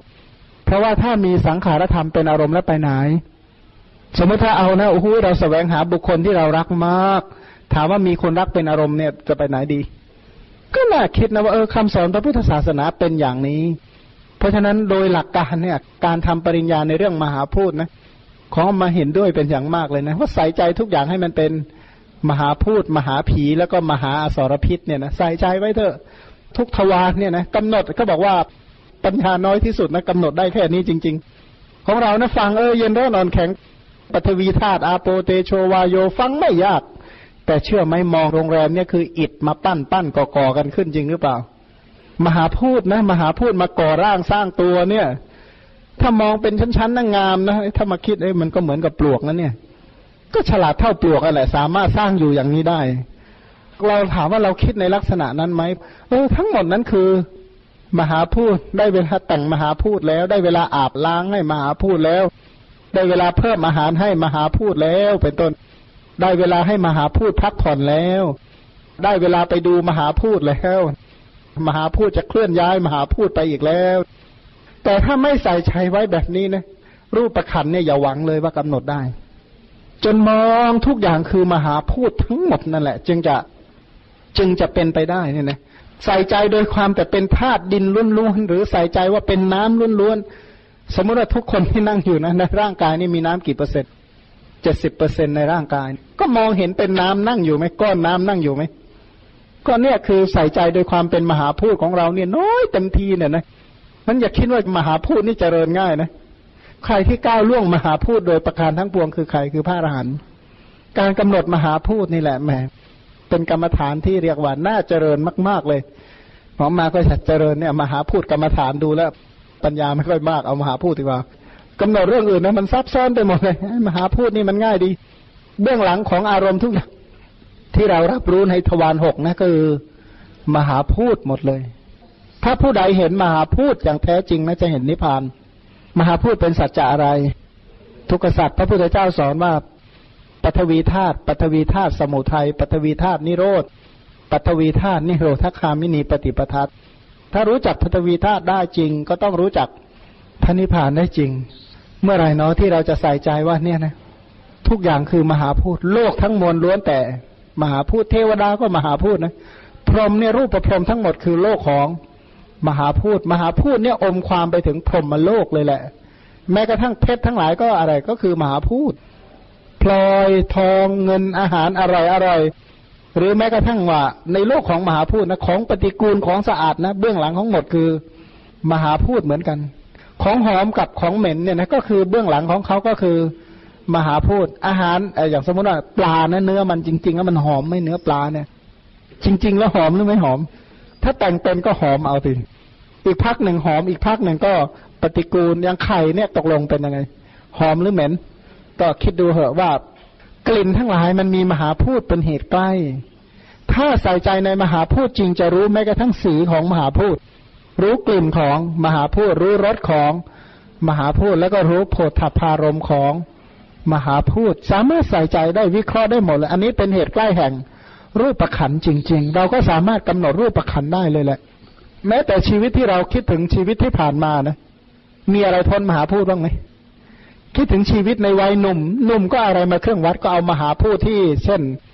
เส้นของมหาพูดมันสีออกดำหน่อยมันไม่ขาวมหาพูดคือผมมันไม่ขาวนะมันดำดำเออนั่นแหละเรียกว่า มหาพูดคือผิวหนังมันไม่ย่นมากนะเออนั่นแหละเป็นต้น ก็เบื้องหลังคิดถึงก็คิดถึง มหาพูดคิดถึงบ้านก็คิดถึง มหาพูดจะไปอะไรก็จะไปรับใช้มหาพูดต่อไป ก็ดูแลมหาพูดบำรุงมหาพูด ถ้าใส่ใจโดยความเป็นมหาพูดให้มาก ๆ แล้วมหาพูดนี่พระองค์บอกว่าอะไรอสารพิษใช่ไหมขนาดดูแลอย่างดีนะ อย่างเนี้ยของมานี่เห็นชัดเลย คนอื่นเขาดูแลมากนะอาหารคนอื่นนะเขาโต๊ะเดียวเนี่ยเขาเขากู้เยอะคนมากเลย ของเราเต็มโต๊ะไปหมดนะเสร็จแล้วก็มาไอแค่ๆเออเลี้ยงดีขนาดนี้นะมันน่าจะซื่อสัตย์กันบ้างอะนะบำรุงอย่างดีขนาดนั้นก็ยังใช้ไม่ได้ อะไรนะรังนกวันละตั้งสองขวดก็ไม่ได้ช่วยอะไรเลยเนี่ย ยาก็สารพัดที่นั่งที่นอนก็ดีหมดนะแต่ว่า มหาพูดมันก็มหาพูดวันยังค่ำนั่นแหละเลี้ยงไม่เชื่อหรอก ไม่หายหรอกโน่นหมดคอนั่นนะจึงจะหาย ตายก็ไปข้างนึงอะไรจึงจะหาย มันหายวันนี้เดี๋ยวพรุ่งนี้มันก็เป็นใหม่นี่แหละมหาพูดเบื้องหลังจริงๆเนี่ยนะอย่างเสียงที่เปล่งออกมาเนี่ยนะอะไรเป็นเหตุใกล้ของเสียง ก็มหาพูด ถ้าใครที่เรียกว่าตรึกอะไรจริง ๆ เลยนะ มากๆก็ใส่ใจโดยความเป็นมหาพูด เรามีเหตุผลอะไรต้องทำบาปพ่อมหาพูดจำเป็นไหม เมื่อเรารู้จักความเลวร้ายของมหาพูดโดยประการทั้งปวงเนี่ยจจำเป็นไหมที่เราต้องคิดเป็นอกุศลกับมหาพูด มันเป็นความหลอกลวงอย่างมากมายมหาศาลควรไหมที่จะเป็นกามมสังกปะในมหาพูด ควรไหมที่จะพยาบาทในมหาพูด คิดเบียดเบียนมหาพูด เราต้องล่วงมิจฉาวาจาเพราะเหตุแห่งมหาพูดเลยหรือ เราต้องทำอย่างนั้นเลยใช่ไหม ถ้าใครที่กำหนดสมุดฐานแห่งมหาพูดไม่ดีพอก็นึกว่าที่ได้ดีอยู่ทุกวันเพราะทำบาปมา การทำบาปแล้วได้มหาพูดเพิ่มเนี่ยนะเขาไม่รู้หรอกว่าโยมเบญจาพูดอยู่คำหนึ่งเมื่อวาน น่าสนใจ เขาบอกว่าดึงเงินในอนาคตมาใช้ คนที่ประโยค่าวิบัติแล้วบุญให้ผลนะนั่นคือดึงบุญในอดีตที่ควรจะได้รับโดยยุติธรรมอะนะมาใช้ซะก่อน คนที่ประโยค่าวิบัติแล้วบริบูรณ์ไปด้วยมหาพูดนั้นจึงเป็นความผิดอย่าง ชนิดร้ายแรงที่ทำชั่วแล้วร่ำรวยเป็นต้นเนี่ยนะก็คือดึงผลบุญที่ตัวเองเคยทำไว้ที่ที่รอเวลาอีกหน่อยแล้วบุญเหล่านั้นจะให้ผลก็ดึงเอามาใช้ก่อน อันนี้นี่หมายความว่า ไม่ใช่ว่าคุณเบญจาทำอย่างนี้ผิดแต่เล่าเปรียบเทียบว่าผู้ที่ทำบาปเหตุผลจนต้องทำบาปเพราะมหาพูด เสร็จแล้วเออเนี่ยก็เป็นเหมือนเป็นอยู่สบายดีแต่ไม่ใช่ เขามาชอบเปรตเรื่องหนึ่งว่า เปรตเขาเสียใจนะว่าเขาโกงไว้มากทำบาปไว้เยอะเอาไว้ให้ลูกหลาน แล้วลูกหลานเอาไปทำอะไรอะติดเหล้าเล่นการพนันเมาแหกินเลี้ยงเมาแผลแล้วคิดถึงไหมเออเนี่ยพ่ออุตส่าห์โกงไว้ให้ แม่อุตส่าห์เนี่ยทำบาปเอาไว้ให้ เอาไว้เลี้ยงลูกเป็นต้นแล้วลูกคิดยังไง เพราะฉะนั้นการใส่ใจการพิจารณาในสิ่งเหล่านี้จะต้องให้มาก ๆจริง ๆ เลยนะจนอะไร จนเพียงพอที่จะเบื่อหน่ายและคลายกำหนัดในในวัตตะเลยแหละเพราะถ้าเราเราออกจากวัตตะโดยที่เรียกว่า ไม่คิดจะออกจากมหาพูดมันเป็นไปไม่ได้หรอก คือการวิเคราะห์ในระดับสูงจริง ๆ ถ้ายังอาวรอยู่ ถ้าอาวรในการมคุณอันเป็นของมนุษย์นะ ไม่ต้องคิดหรอกว่าจะได้เป็นเทวดา คิดง่าย ๆ เลยไงนะถ้ายังอาลัยอาวรในการมคุณอันเป็นของมนุษย์ อย่าหวังว่าจะได้เกิดเป็นเทวดา ถ้ายังอาวรในการมคุณอันเป็นของมนุษย์ของเทวดาก็อย่าหวังว่าจะเกิดในพรหมโลก ถ้ายังอาวรวัตตะในภูมิสามอย่าหวังว่าจะปรินิพาน ไม่ใช่ฐานะที่จะเป็นไปได้นะฟังไหมการทำปริญญาในมหาพูดหรือว่ากระทำปริญญารูปขันในลักษณะของพระสูตรนะดีนะผมสนใจในในเรื่องของการทำปริญญาในกามเนี่ยนะ ก็เปลี่ยนจากมหาพูดมาเป็นวัตถุกรรมเนี่ยนะโอ้ได้เรื่องเลยนะไปกันได้อย่างดีเลย มหาพูดทั้งหลายก็คือวัตถุกรรมแล้วก็ก่อให้เกิดกิเลสกรรมอะไรเนี่ย อันนี้ก็คงจะถอดออกมาเป็นเทปได้อย่างดีนะเพราะมาเพิ่มเข้าไปตอนบ่ายนี้อีกหน่อยใช่ไหมใครจะมีอะไรเพิ่มเติมไหมให้พระอาจารย์พักนั่งคอเจ็บ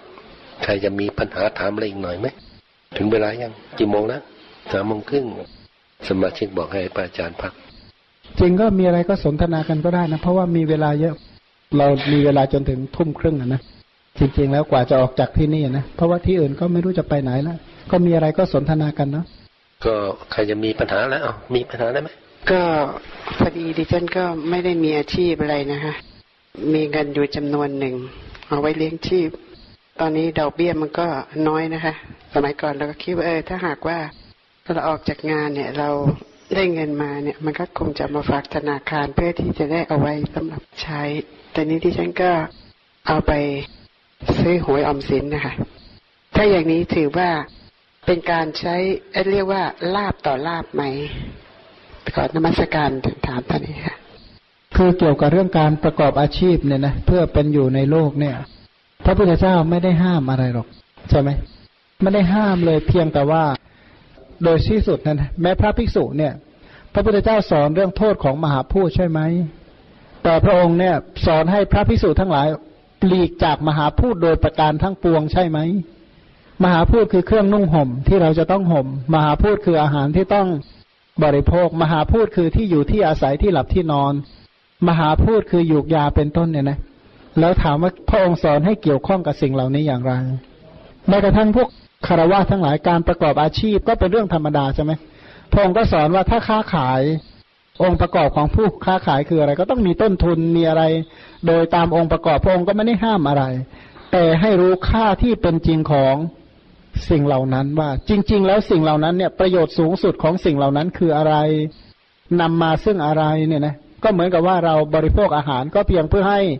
กายเหล่านี้อยู่ได้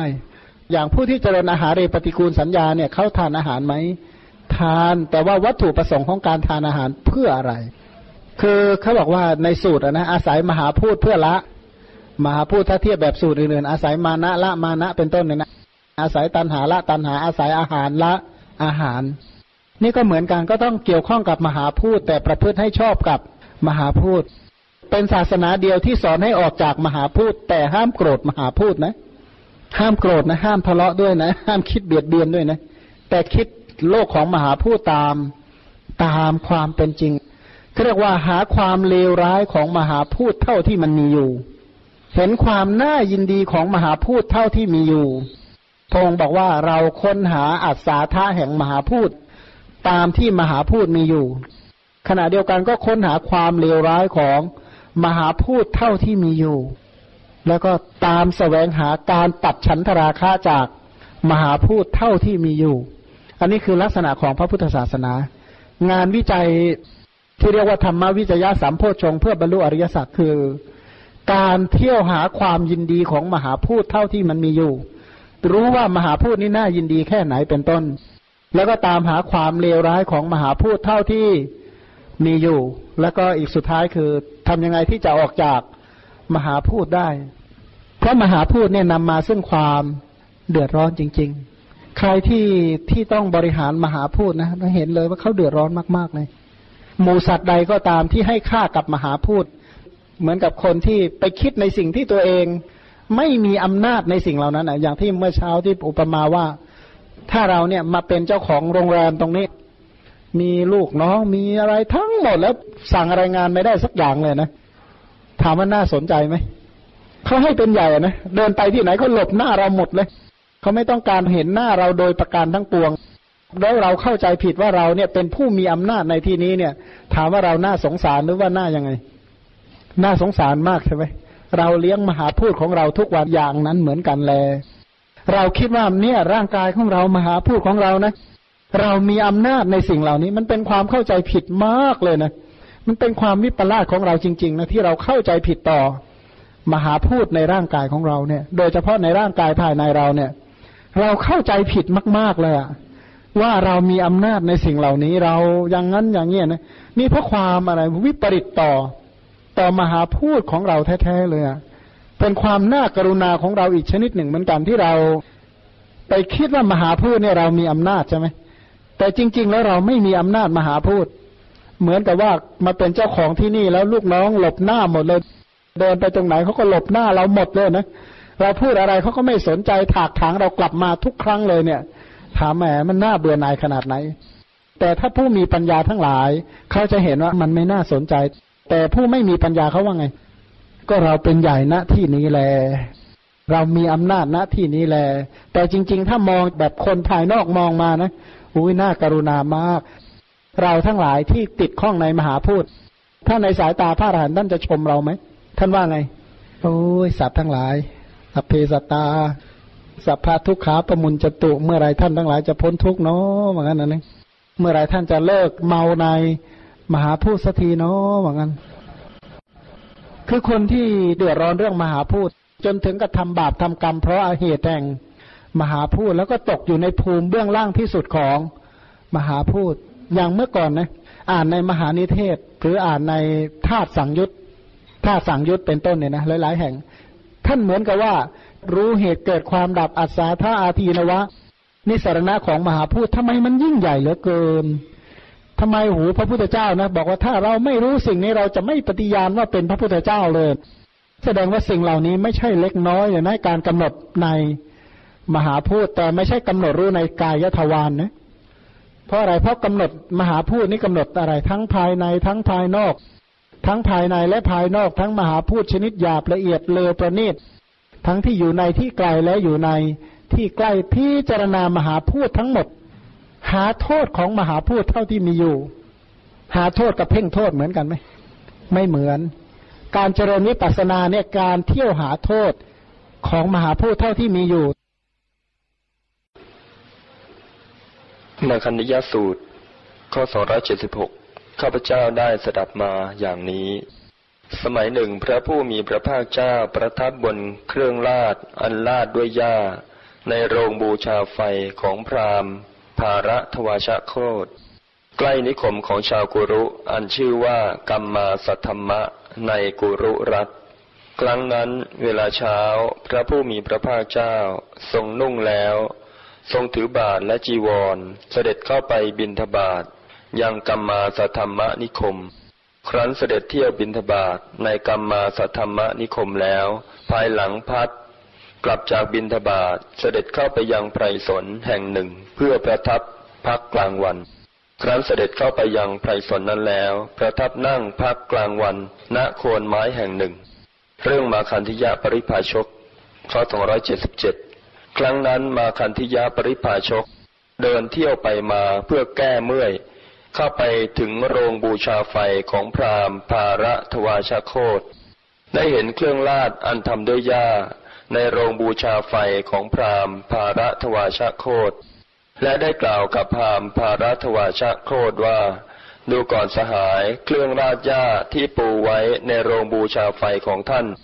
ภาระทวาชะนี้เป็นของใครหนอ เห็นจะเป็นที่นอนสมควรแก่สมณะ ภารัทวาชพรามณ์ กล่าวว่า มีอยู่ท่านมาคันธิยะ พระสมณะโคดมสากยบุตรออกบวชจากสากยสกุล เกียรติศัพท์อันงามของท่านพระโคดมนั้นขจรไปแล้วอย่างนี้ว่า แม้เพราะเหตุนั้น แม้เพราะเหตุนั้น พระผู้มีพระภาคเจ้าพระองค์นั้นเป็นพระอรหันต์ตรัสรู้เองโดยชอบถึงพร้อมด้วยวิชาและจรณะเสด็จไปดี ทรงรู้แจ้งโลก เป็นสารถีฝึกบุรุษที่ควรฝึก ไม่มีผู้อื่นยิ่งไปกว่า เป็นศาสดาของเทวดาและมนุษย์ทั้งหลาย เป็นผู้เบิกบานแล้ว เป็นผู้จำแนกพระธรรม ที่นอนนี้ปูไว้สำหรับท่านพระโคดมนั้น มาคันิยะบริปาชกกล่าวว่า ท่านภารัทวาชะ พวกเราที่ได้เห็นที่นอนของท่านพระโคดมผู้กำจัดความเจริญนั้น ชื่อว่าได้เห็นชั่วแล้ว พระรัตวชพรามกล่าวว่า ดูก่อนมาคันธิยะ ท่านจงรักษาวาจานี้ไว้ ดูก่อนท่านมาคันธิยะ ท่านจงรักษาวาจานี้ไว้ ความจริงกษัตริย์ที่เป็นบัณฑิตก็ดี พราหมณ์ที่เป็นบัณฑิตก็ดีครหบดีที่เป็นบัณฑิตก็ดี สมณะที่เป็นบัณฑิตเป็นอันมากก็ดี พากันเลื่อมใสยิ่งนัก ต่อท่านพระโคดมพระองค์นั้น ท่านพระโคดมทรงแนะนำในธรรมที่มีเหตุอันบริสุทธิ์ไม่มีโทษ มาคันธิยพรามกล่าวว่า ท่านภารัตวาชะ ถ้าแม้พวกเราได้พบท่านพระโคดมนั้นต่อหน้า เราก็พึงกล่าวกับท่านพระโคดมต่อหน้าว่า พระโคดม ผู้กำจัดความเจริญดังนี้ ข้อนั้นเพราะเหตุอะไร เพราะเหตุว่าคำเช่นนี้ลงในสูตรของเราทั้งหลาย พระรัตวชพรามกล่าวว่า ถ้าการที่จะกล่าวนั้นไม่เป็นการหนักแก่ท่านมาคันธิยะ ข้าพเจ้าจักทูลกับพระสมณะโคดมพระองค์นั้น มาคันธิยะพรามก็กล่าวอีกว่า ท่านภารัตวชะจงมีความขวนขวายน้อยเถิด เราได้ว่าไว้แล้วก็พึงกล่าวกับพระองค์เถิด ข้อ 278 พระผู้มีพระภาคเจ้าได้ทรงสดับคำสนทนานี้ของพราหมณ์ภารัตวาชโคตกับมาคันธิยะปริภาชกด้วยทิพยโสธาตอันบริสุทธิ์ล่วงโสดของมนุษย์ ครั้นเวลาเย็น พระผู้มีพระภาคเจ้าเสด็จออกจากที่เร้น เสด็จเข้าไปยังโรงบูชาไฟของพราหมณ์ภารัตวาชโคตประทับนั่งบนเครื่องลาดหญ้าที่เขาลาดไว้ ลำดับนั้น พราหมณ์ภารัตวาชโคตเข้าไปเฝ้าพระผู้มีพระภาคเจ้าถึงที่ประทับ ได้ปราศัยกับพระผู้มีพระภาคเจ้า ครั้นผ่านการปราศัยพอให้ระลึกถึงกันไปแล้ว นั่งอยู่ณที่ควรส่วนข้างหนึ่ง พระผู้มีพระภาคเจ้าได้ตรัสกับเขาว่า ดูก่อนภารัตวาชะ ท่านกลับมาคันธิยะปริภาชกปารบถึงเครื่องลาดหญ้านี้ ได้เจรจาโต้ตอบกันอย่างไรบ้าง เมื่อพระผู้มีพระภาคเจ้าตรัสอย่างนี้แล้ว พรามณ์ภารัตวาชะโครธตกใจ เกิดโลมชาติชูชัน ได้กราบทูลพระผู้มีพระภาคเจ้าว่า ข้าพเจ้าปรารถนาจะกราบทูลเรื่องนี้แก่ท่านพระโคดม แต่ท่านพระโคดมตรัสเสียก่อนที่ข้าพเจ้ายังไม่ทันกราบทูล ก็และเมื่อพระผู้มีพระภาคเจ้า กับพราหมณ์ภารัทวาชโคตเจรจากันยังค้างอยู่ในระหว่างนี้ลำดับนั้น มาคันดิยะปริปาชกกำลังเดินเที่ยวไปมาแก้เมื่อยอยู่ ได้เข้าไปเฝ้าพระผู้มีพระภาคเจ้ายังโรงบูชาไฟ ของพราหมณ์ภารัทวาชโคตแล้วได้ปราศัยกับพระผู้มีพระภาคเจ้า ครั้นผ่านการปราศัยพอให้ระลึกถึงกันไปแล้ว นั่งณที่ควรส่วนข้างหนึ่ง พระพุทธเจ้าตรัสซักถามมาคันดิยะเรื่องกามคุณ ข้อ 279 พระผู้มีพระภาคเจ้าได้ตรัสกับมาคันดิยะปริภาชก ผู้นั่งอยู่ณที่ควรส่วนข้างหนึ่งว่า ดูก่อนมาคันธิยะ ในตามีรูปเป็นที่มายินดี หูมีเสียงเป็นที่มายินดี จมูกมีกลิ่นเป็นที่มายินดี ลิ้นมีรสเป็นที่มายินดี กายมีโผฏฐะเป็นที่มายินดี ใจมีธรรมารมณ์เป็นที่มายินดี ยินดีแล้วในธรรม อันทำให้บันเทิงแล้ว ใจนั่นตถาคตทรมานแล้ว คุ้มครองแล้ว รักษาแล้วสำรวมแล้วอันหนึ่ง ตถาคตย่อมแสดงธรรมเพื่อสำรวมใจมั่น ดูก่อนมาคันธิยะ คำที่ท่านกล่าวว่า พระสมณะโคดมเป็นผู้กำจัดความเจริญนั่น ท่านหมายเอาความข้อนี้ลาสินอ มาคันิยะพราหมณ์กราบทูลว่า ท่านพระโคดม ก็คำที่ข้าพเจ้ากล่าวว่า พระสมณะโคดม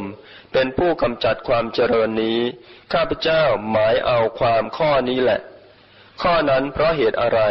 เพราะคำเช่นนี้ลงกันในสูตรของข้าพเจ้า ข้อ 280 ดูก่อนมาคันดิยะ ท่านจะสำคัญความข้อนั้นเป็นไฉนบางคนในโลกนี้เป็นผู้เคยได้รับบำเรอด้วยรูปทั้งหลาย อันจะพึงรู้แจ้งด้วยในตา ที่สัตว์ปรารถนา รักใคร่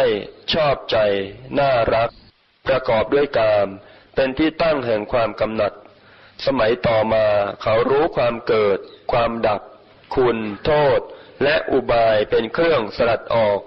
ไปแห่งรูปทั้งหลายตามความเป็นจริง แล้วละตัณหาในรูป บรรเทาความเร่าร้อนอันเกิดเพราะปารบรูป เป็นผู้ปราศจากความกระหาย มีจิตสงบในภายในอยู่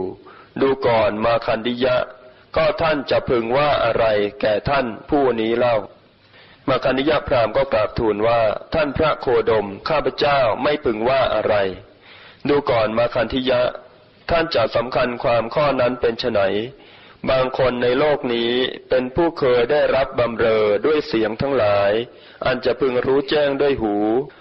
ด้วยกลิ่นทั้งหลาย อันจะพึงรู้แจ้งด้วยจมูก ด้วยรสทั้งหลาย อันจะพึงรู้แจ้งด้วยลิ้น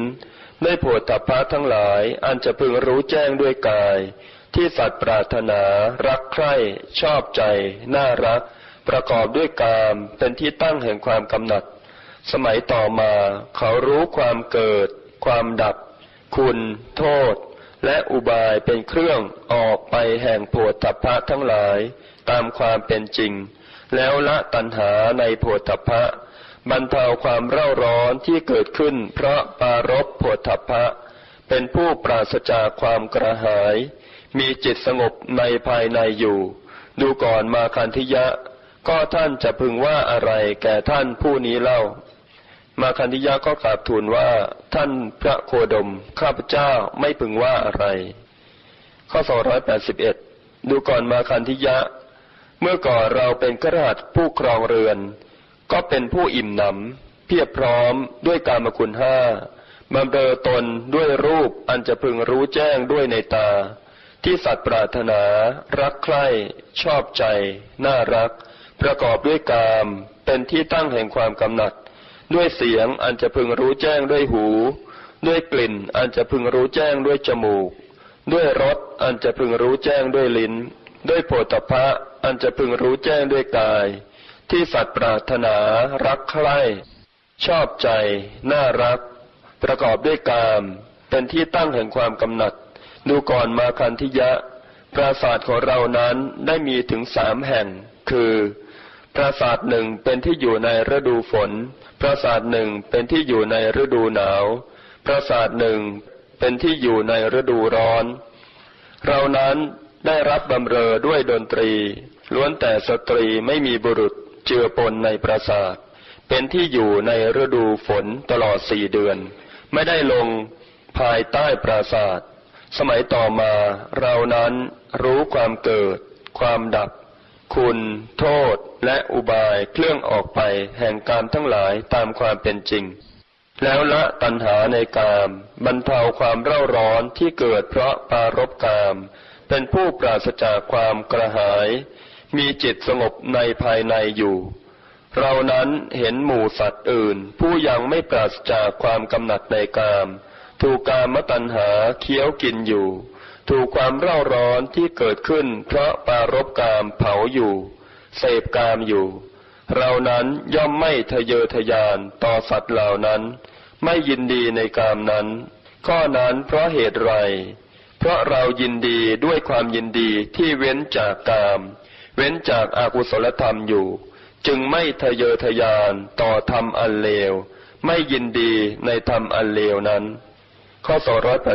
282ดูก่อนมาคันธิยะ เปรียบเหมือนกระหบดี หรือบุตรกระหบดี เป็นคนมั่งคั่ง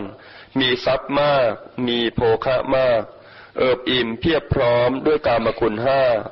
บำเรอตนด้วยรูป อันพึงจะรู้แจ้งด้วยในตา ที่สัตว์ปรารถนา รักใคร่ ชอบใจ น่ารัก ประกอบด้วยกาม เป็นที่ตั้งแห่งความกำหนัดด้วยเสียงอันจะพึงรู้แจ้งด้วยหู ด้วยกลิ่นอันจะพึงรู้แจ้งด้วยจมูก ด้วยรสอันจะพึงรู้แจ้งด้วยลิ้น ด้วยโผฏฐะอันจะพึงรู้แจ้งด้วยกาย ที่สัตว์ปรารถนา รักใคร่ชอบใจ น่ารัก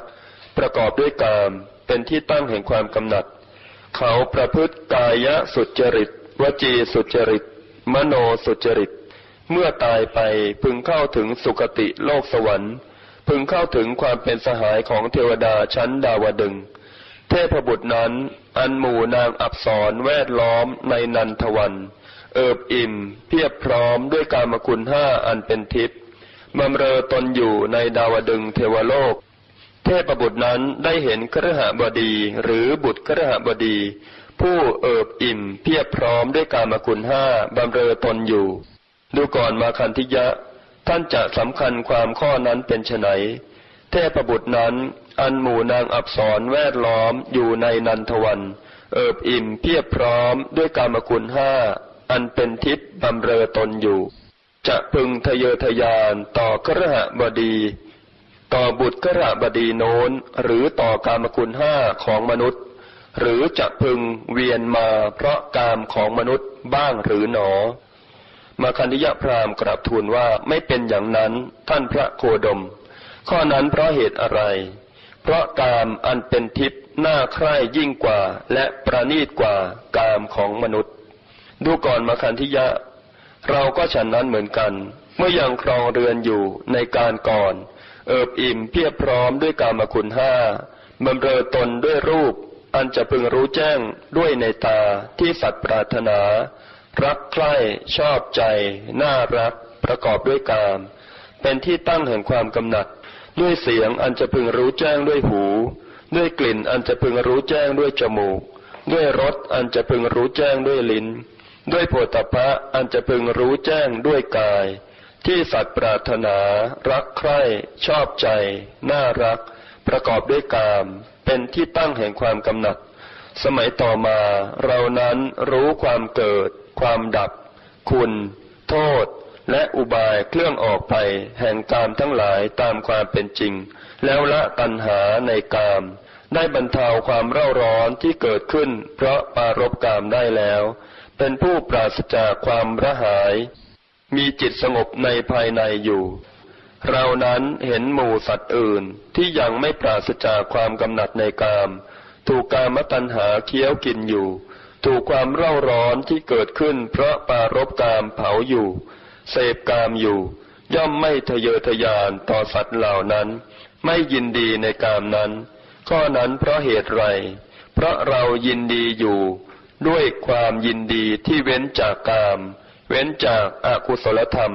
ทั้งเป็นความยินดีที่ล่วงเลยความสุขเป็นของทิพย์ตั้งอยู่ จึงไม่เทเยอทะยานต่อธรรมอันเลว ไม่ยินดีในธรรมอันเลวนั้นเลย เปรียบผู้บริโภคกามเหมือนคนโรคเรื้อน ข้อ 283 ดูก่อนมาคันธิยะ เปรียบเหมือนบุรุษโรคเรื้อน มีตัวเป็นแผล มีตัวอันสุกอันกิมิชาติบ่อนอยู่ เกาปากแผลอยู่ด้วยเล็บ ย่างกายให้ร้อนที่หลุมฐานเพลิง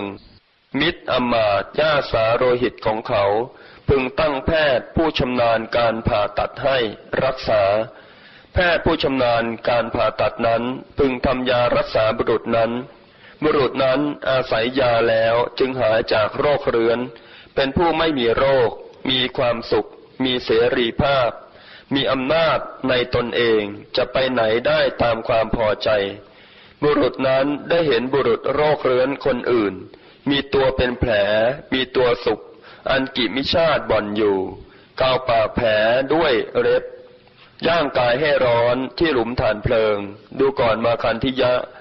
ท่านจะสำคัญความข้อนั้นเป็นไฉนบุรุษนั้นพึงทะเยอทะยานต่อบุรุษโรคเรื้อนคนนู้น ต่อหลุมฐานเพลิง หรือต่อการเสพยาบ้างหรือหนอ ไม่อย่างนั้นเลยท่านพระโคดม ข้อนั้นเพราะเหตุไร เพราะเมื่อยังมีโรคกิจที่ควรทำด้วยยาก็ต้องมี เมื่อไม่มีโรค กิจที่ควรทำด้วยยาก็ไม่ต้องมี ดูก่อนมาคันธิยะ เราก็ฉันนั้นเหมือนกัน เมื่อยังครองเรือนอยู่ในการก่อน เอิบอิ่มเพียบพร้อมด้วยการมคุณห้าบำเรอตนอยู่ด้วยรูป อันจะพึงรู้แจ้งด้วยในตา ที่สัตว์ปรารถนา รักใคร่ ชอบใจ น่ารัก ประกอบด้วยกามเป็นที่ตั้งแห่งความกำหนัด ด้วยเสียงอันจะพึงรู้แจ้งด้วยหู ด้วยกลิ่นอันจะพึงรู้แจ้งด้วยจมูก ด้วยรสอันจะพึงรู้แจ้งด้วยลิ้น ด้วยโผฏฐะอันจะพึงรู้แจ้งด้วยกาย ที่สัตว์ปรารถนารักใคร่ชอบใจ น่ารัก ประกอบด้วยกาม เป็นที่ตั้งแห่งความกำหนัด สมัยต่อมาเรานั้นรู้ความเกิด ความดับ คุณ โทษ และอุบายเครื่องออกไปแห่งกามทั้งหลาย ตามความเป็นจริงแล้ว เป็นผู้ปราศจากความระหาย มีจิตสงบในภายในอยู่ เรานั้นเห็นหมู่สัตว์อื่น ผู้ยังไม่ปราศจากความกำหนัดในกาม ถูกกามตัณหาเคี้ยวกินอยู่ ถูกความเร่าร้อนที่เกิดขึ้น เพราะปรารบกามเผาอยู่ เสพกามอยู่ ย่อมไม่ทะเยอทะยานต่อสัตว์เหล่านั้น ไม่ยินดีในกามนั้น ข้อนั้นเพราะเหตุไร เพราะเรายินดีอยู่ด้วยความยินดีที่เว้นจากกาม เว้นจากอากุศลธรรม ทั้งเป็นความยินดีที่ล่วงเลยความสุขอันเป็นทิพย์ตั้งอยู่ จึงไม่ทะเยอทะยานต่อธรรมอันเลว ไม่ยินดีในธรรมอันเลวนั้นเลย ดูก่อนมาคันธิยะเปรียบเหมือนบุรุษโรคเรื้อน มีตัวเป็นแผล มีตัวสุกอันกิมิชาติบ่อนอยู่ เกาปากแผลด้วยเล็บ ย่างกายให้ร้อนที่หลุมฐานเพลิง มิตรอมาตย์ญาสาโรหิตของเขา พึงตั้งแพทย์ผู้ชำนาญการผ่าตัดให้รักษา แพทย์ผู้ชำนาญการผ่าตัดทำยารักษาบุรุษนั้น บุรุษนั้นอาศัยยาแล้วจึงหายจากโรคเรื้อน เป็นผู้ไม่มีโรค มีความสุข มีเสรีภาพ มีอำนาจในตนเอง จะไปไหนได้ตามความพอใจ บุรุษมีกำลังสองคนช่วยกันจับบุรุษนั้นที่แขนคนละข้าง ฉุดเข้าไปในหลุมฐานเพลิง ดูก่อนมาคันธิยะ ท่านจะสำคัญความข้อนั้นเป็นไฉนบุรุษนั้นจะต้องดิ้นรนไปอย่างนั้นอย่างนั้นบ้างสิหนอ มาคันธิยะกราบทูลว่าเป็นอย่างนั้นท่านพระโคดม ข้อนั้นเพราะเหตุไร เพราะไฟโน้นมีสัมผัสเป็นทุกข์ มีความร้อนยิ่งใหญ่ และมีความเร่าร้อนมาก ดูก่อนมาคันธิยะท่านจะสำคัญความข้อนั้นเป็นไฉนไฟนั้นมีสัมผัสเป็นทุกข์ มีความร้อนยิ่งใหญ่ และมีความเร่าร้อนมาก แต่ในบัดนี้เท่านั้น หรือแม้เมื่อก่อน ไฟนั้นก็มีสัมผัสเป็นทุกข์ มีความร้อนยิ่งใหญ่ และมีความเร่าร้อนมาก มาคันธิยะกราบทูลว่าท่านพระโคดม ไฟนั้นมีสัมผัสเป็นทุกข์ มีความเร่าร้อนยิ่งใหญ่และมีความเร่าร้อน ทั้งในบัดนี้และแม้เมื่อก่อน ไฟนั้นก็มีสัมผัสเป็นทุกข์ มีความร้อนยิ่งใหญ่และมีความเร่าร้อนมาก แต่ว่าบุรุษโรคเรื้อนมีตัวเป็นแผล มีตัวสุกถูกกิมิชาติบ่อน เกาปากแผลอยู่ด้วยเล็บ มีอินทรีย์อันโรคกำจัดเสียแล้วโน้น กลับได้ความสำคัญผิดในไฟนี้ อันมีสัมผัสเป็นทุกข์นั้นแลว่าเป็นสุขไป ดูก่อนมาคันธิยะการทั้งหลายก็ฉันนั้นเหมือนกัน แม้ในอดีตการก็มีสัมผัสเป็นทุกข์ มีความร้อนยิ่งใหญ่ และมีความเร่าร้อนมาก ถึงในอนาคตการการทั้งหลายก็มีสัมผัสเป็นทุกข์ มีความร้อนยิ่งใหญ่ และมีความเร่าร้อนมาก แม้ในปัจจุบันเดี๋ยวนี้การทั้งหลายก็มีสัมผัสเป็นทุกข์ มีความร้อนยิ่งใหญ่และมีความเร่าร้อนมาก สัตว์เหล่านี้เป็นผู้ยังไม่ปราศจากความกำหนัดในกาม ถูกกามตัณหาเคี้ยวกินอยู่ ถูกความเร่าร้อนเกิดขึ้น เพราะปารบกามเผาอยู่ มีอินทรีย์อันโทษกำจัดแล้ว กลับได้ความสำคัญผิด ในกาม อันมีสัมผัสเป็นทุกข์นั้นแหลว่าเป็นสุขไป ข้อ 285 ดูก่อนมาคันธิยะ เปรียบเหมือนบุรุษโรคเรื้อน มีตัวเป็นแผล มีตัวสุกอันกิมิชาติบ่อนอยู่กาวปากแผลอยู่ด้วยเล็บ ย่างกายให้ร้อนที่หลุมฐานเพลิง ดูก่อนมาคันธิยะ บุรุษโรคเรื้อนคนโน้นมีตัวเป็นแผล มีตัวสุกอันกิมิชาติบ่อนอยู่ กาวปากแผลด้วยเล็บ ย่างกายให้ร้อนที่หลุมฐานเพลิง ด้วยประการใด ๆ ปากแผลเหล่านั้นของบุรุษโรคเรื้อนนั้นเอง ยิ่งเป็นของไม่สะอาดขึ้น มีกลิ่นเหม็นขึ้น และเน่าขึ้นด้วยประการนั้นๆ และจะมีความเป็นของน่ายินดี น่าพอใจสักหน่อยหนึ่ง ก็คือปากแผลทั้งหลาย มีการเกาแผลเป็นเหตุเท่านั้นฉันใด ดูก่อนมาคันธิยะ สัตว์ทั้งหลายก็ฉันนั้นแล ยังไม่ปราศจากความกำหนัดในกาม ถูกกามตัณหาเคี้ยวกินอยู่ ถูกความเร่าร้อนที่เกิดขึ้น เพราะปารบกามเผาอยู่ เสพกามอยู่ ดูก่อนมาคันธิยะ สัตว์ทั้งหลายผู้ยังไม่ปราศจากความกำหนัดในกามอันกามตัณหาเคี้ยวกินอยู่ ถูกความเร่าร้อนที่เกิดขึ้น เพราะกามเผารนอยู่ เสพกามอยู่ด้วยประการใด ๆ กามตัณหาย่อมเจริญแก่สัตว์เหล่านั้น และสัตว์เหล่านั้นก็ถูกความเร่าร้อนที่เกิดเพราะปารบกามเผาอยู่ด้วยประการนั้นๆ และจะมีความเป็นของน่ายินดีน่าพอใจสักหน่อยหนึ่ง ก็เพราะอาศัยกามคุณทั้งห้าเท่านั้น ข้อ 286 ดูก่อนมาคันธิยะท่านจะสำคัญความข้อนั้นเป็นไฉน ท่านได้เห็นหรือได้ฟังบ้างหรือว่า พระราชาหรือมหาอมาตย์ของพระราชา ผู้เอิบอิ่มเพียบพร้อมบำเรอตนอยู่ด้วยกามคุณห้ายังละกามตัณหาไม่ได้ ยังบรรเทาความเร่าร้อนที่เกิดขึ้นเพราะปารบกามไม่ได้แล้ว เป็นผู้ปราศจากความระหาย มีจิตสงบในภายในอยู่แล้ว หรือกำลังอยู่ หรือจักเป็นอยู่มาคันธิยะทูลว่า ข้อนี้ไม่มีเลยท่านพระโคดม ดีละมาคันธิยะ ข้อนี้แม้เราก็ไม่ได้เห็น ไม่ได้ฟังมาว่า พระราชาหรือมหาอมาตย์ของพระราชา ผู้เอิบอิ่มเพียบพร้อมบำเรอตนอยู่ด้วยกามคุณห้ายังละตัณหาไม่ได้ ยังบรรเทาความเร่าร้อนที่เกิดขึ้น เพราะปารบกามไม่ได้แล้ว เป็นผู้ปราศจากความระหาย มีจิตสงบในภายในอยู่แล้ว หรือกำลังอยู่ หรือจักอยู่ ดูก่อนมาคันธิยะที่แท้สมณะหรือพรามเหล่าใดเหล่าหนึ่ง เป็นผู้ปราศจากความระหาย มีจิตสงบในภายในอยู่แล้ว หรือกำลังอยู่ หรือจักเป็นอยู่ สมณะหรือพรามเหล่านั้นล้วนรู้ความเกิด ความดับ คุณ โทษและอุบายเป็นเครื่องออกไปแห่งกามนั่นเทียว ตามความเป็นจริง แล้วละกามตัณหาบรรเทาความเร่าร้อนที่เกิดขึ้น เพราะปารบกามแล้ว จึงเป็นผู้ปราศจากความระหาย มีจิตสงบในภายในอยู่แล้ว หรือกำลังอยู่ หรือจักอยู่ ข้อ 287 ลำดับนั้นพระผู้มีพระภาคเจ้าทรงเปล่งพระอุทานนี้ในเวลานั้นว่า ความไม่มีโรคเป็นลาบอย่างยิ่ง นิพพานเป็นสุขอย่างยิ่ง บรรดาทางทั้งหลาย อันให้ถึงอมตะธรรม ทางมีองค์แปดเป็นทางอันกเกษม เมื่อพระผู้มีพระภาคเจ้าตรัสอย่างนี้แล้ว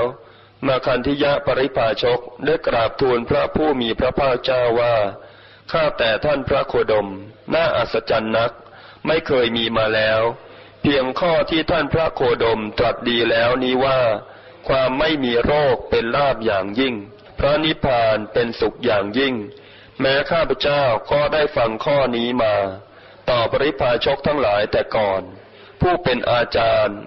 และปาจารย์ผู้กล่าวกันอยู่ว่า ความไม่มีโรคเป็นลาบอย่างยิ่ง นิพพานเป็นสุขอย่างยิ่ง ข้อนี้ก็ย่อมสมกันดูก่อนมาคันธิยะก็ข้อที่ท่านได้ฟังมาต่อปริพาชกทั้งหลายก่อนๆผู้เป็นอาจารย์และปาจารย์ผู้กล่าวกันอยู่ว่า ความไม่มีโรคเป็นลาบอย่างยิ่ง นิพพานเป็นสุขอย่างยิ่ง ดังนี้นั้น ความไม่มีโรคนั้นเป็นไนนิพพานนั้นเป็นไนเมื่อพระผู้มีพระภาคเจ้าตรัสอย่างนี้แล้ว ได้ทราบว่ามาคันธิยะปริพาชก เอาฝ่ามือลูบตัวของตัวเอง กล่าวว่าข้าแต่ท่านพระโคดม ความไม่มีโรคนั้นคืออันนี้ นิพพานนั้นคืออันนี้ข้าแต่ท่านพระโคดม ข้าพเจ้าเดี๋ยวนี้เป็นผู้ไม่มีโรค มีความสุข อะไรอะไรมิได้เบียดเบียนข้าพเจ้า เปรียบผู้บริโภคกามเหมือนคนตาบอด ข้อ 288 ดูก่อนมาคันธิยะ เปรียบเหมือนบุรุษตาบอดมาแต่กำเนิด เขาไม่ได้เห็นรูปดำและขาว ไม่ได้เห็นรูปสีเขียว ไม่ได้เห็นรูปสีเหลือง ไม่ได้เห็นรูปสีแดง ไม่ได้เห็นรูปสีชมพู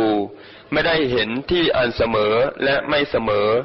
ไม่ได้เห็นรูปหมู่ดาว ไม่ได้เห็นดวงจันทร์และดวงอาทิตย์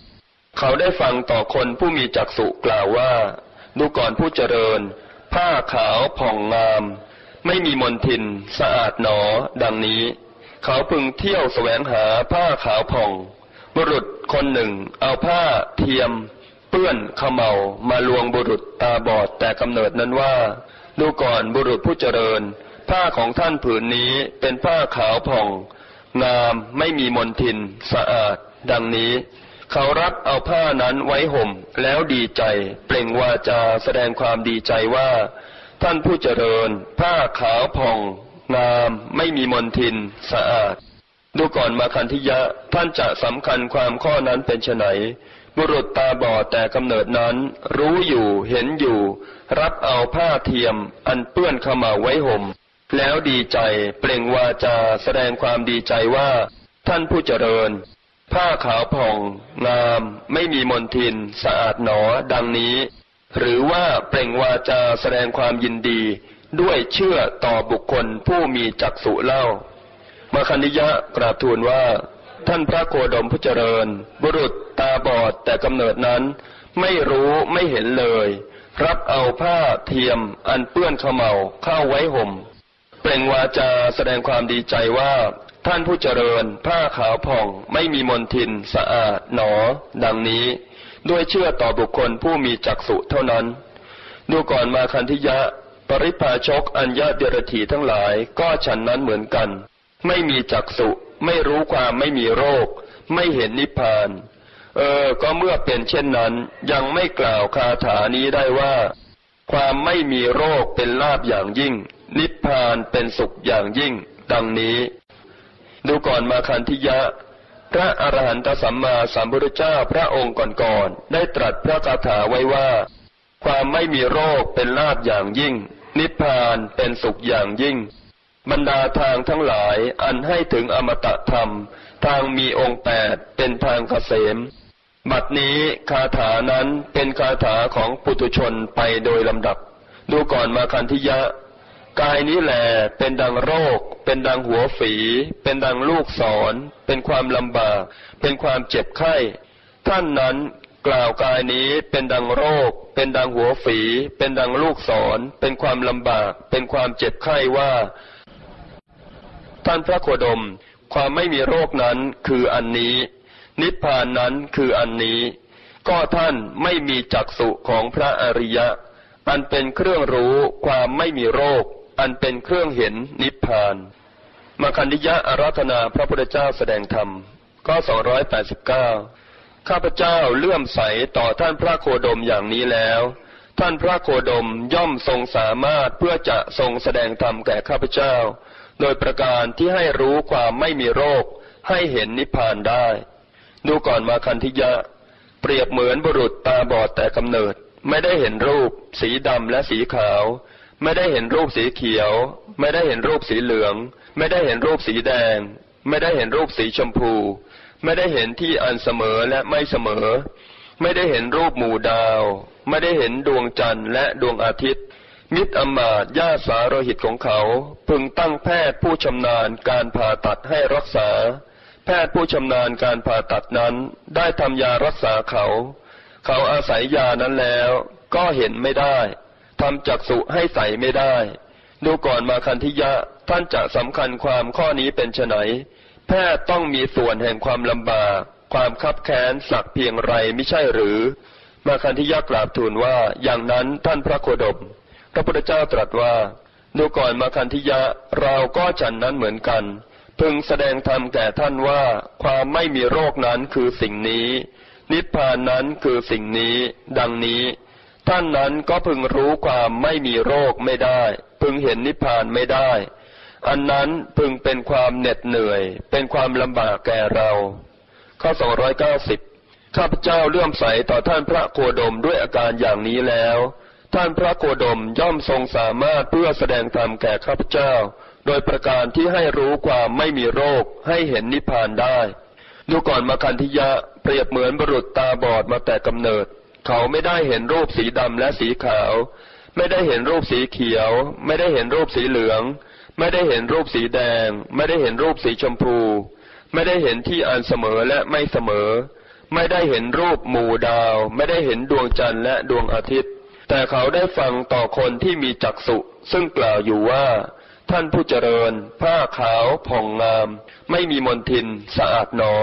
บุรุษตาบอดแต่กำเนิดนั้นพึงเที่ยวแสวงหาผ้าขาวผ่อง บุรุษคนหนึ่งเอาผ้าเทียมเปื้อนขมเมามาลวงเขานั้นว่า บุรุษผู้เจริญ ผ้าของท่านผืนนี้ขาวผ่อง งาม ไม่มีมนทิน สะอาด เขารับผ้านั้นมาห่ม มิตรอมาตย์ญาสาโรหิตของเขา ตั้งแพทย์ผู้ชำนาญการผ่าตัดให้รักษา แพทย์ผู้ชำนาญการผ่าตัดนั้น ทำยาถอนให้อาเจียน ยาถ่ายให้ลง ยาหยอด ยาหยอดซ้ำ ยานัด เขาอาศัยยานั้นแล้วเห็นได้ชำระตาให้ใสได้ เขาย่อมละความรักด้วยสามารถความพอใจในผ้าเทียมเปื้อนขมเหลาโน้นได้ พร้อมกับตาเห็น เขาพึงเบียดเบียนบุรุษที่ลวงตนนั้นโดยความเป็นศัตรู โดยความเป็นข้าศึก อันหนึ่งเขาพึงสำคัญบุรุษที่ลวงตนนั้นว่าควรปลงชีวิต เสียด้วยความแค้นว่า บุรุษผู้เจริญ เราถูกบุรุษผู้นี้เอาผ้าเทียมเปื้อนขมเหลามาลวงให้หลงว่า บุรุษผู้เจริญ ผ้าของท่านนี้ขาวผ่องงามไม่มีมลทินสะอาด ดังนี้ มานานหนอ ฉันใด ดูก่อนมาคันธิยะเราก็ฉันนั้นเหมือนกัน ถ้าแสดงธรรมแก่ท่านว่าความไม่มีโรคนั้นคือข้อนี้ นิพพานนั้นคือข้อนี้ ท่านนั้นพึงรู้ความไม่มีโรค พึงเห็นนิพพานได้ ท่านนั้นก็จะละความกำหนัดด้วยสามารถความพอใจในขันธ์ที่มีอุปาทานทั้งห้าได้ พร้อมกับความเห็นเกิดขึ้นอันหนึ่งท่านพึงมีความดำริอย่างนี้ว่า ดูก่อนท่านผู้เจริญ เราถูกจิตนี้ล่อลวงให้หลงมานาน แล้วหนอ เราเมื่อยึดมั่นก็ยึดมั่นแต่รูปเท่านั้น เมื่อยึดมั่นก็ยึดมั่นแต่เวทนาเท่านั้น เมื่อยึดมั่นก็ยึดมั่นแต่สัญญาเท่านั้น เมื่อยึดมั่นก็ยึดมั่นแต่สังขารเท่านั้น เมื่อยึดมั่นก็ยึดมั่นแต่วิญญาณเท่านั้นเพราะอุปาทานเป็นปัจจัยภพจึงมีแก่เรา เพราะภพนั้นเป็นปัจจัยจึงมีชาติ เพราะชาติเป็นปัจจัยจึงมีชรามรณะ โสกะ ปริเทวะ ทุกโทมนัสอุปาญาตความเกิดขึ้นแห่งกองทุกข์ทั้งสิ้นนี้ย่อมมีด้วยประการชนี้ ข้อ 291 ข้าพเจ้าเลื่อมใสต่อพระโคดมอย่างนี้แล้ว ท่านพระโคดม ย่อมทรงสามารถเพื่อแสดงธรรมแก่ข้าพเจ้า โดยประการที่ข้าพเจ้าไม่เป็นคนบอด ลุกขึ้นจากอาสนะนี้ได้ ดูก่อนมาคันธิยะ ถ้าเช่นนั้นท่านควรครบสัตว์บุรุษ เพราะเมื่อใดท่านครบสัตว์บุรุษ เมื่อนั้นท่านจักได้ฟังธรรมของสัตว์บุรุษ เมื่อท่านได้ฟังธรรมของสัตว์บุรุษ ท่านจักปฏิบัติธรรมสมควรแก่ธรรม เมื่อท่านปฏิบัติธรรมสมควรแก่ธรรม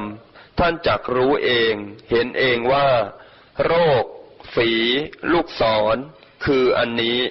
โรค ฝี ลูกศรจะดับไป โดยไม่เหลือในที่นี้ เพราะอุปาทานของเรานั้นดับภพจึงดับ เพราะภพดับ ชาติจึงดับ เพราะชาติดับ ชรามรณะ โสกะ ปริเทวะ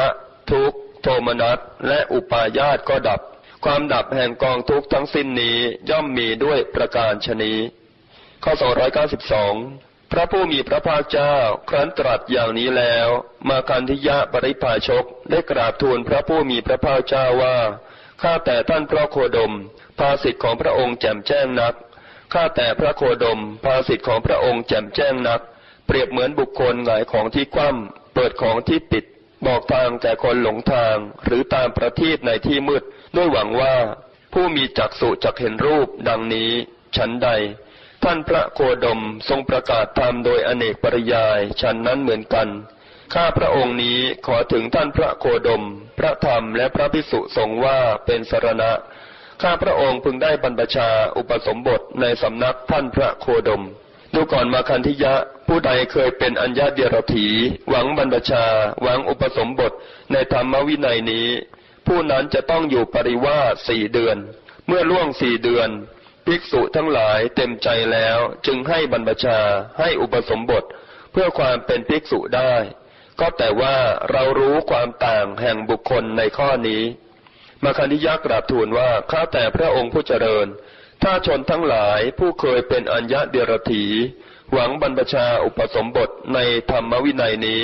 จะต้องอยู่ปริวาสสี่เดือน เมื่อล่วงสี่เดือนภิกษุทั้งหลายเต็มใจแล้ว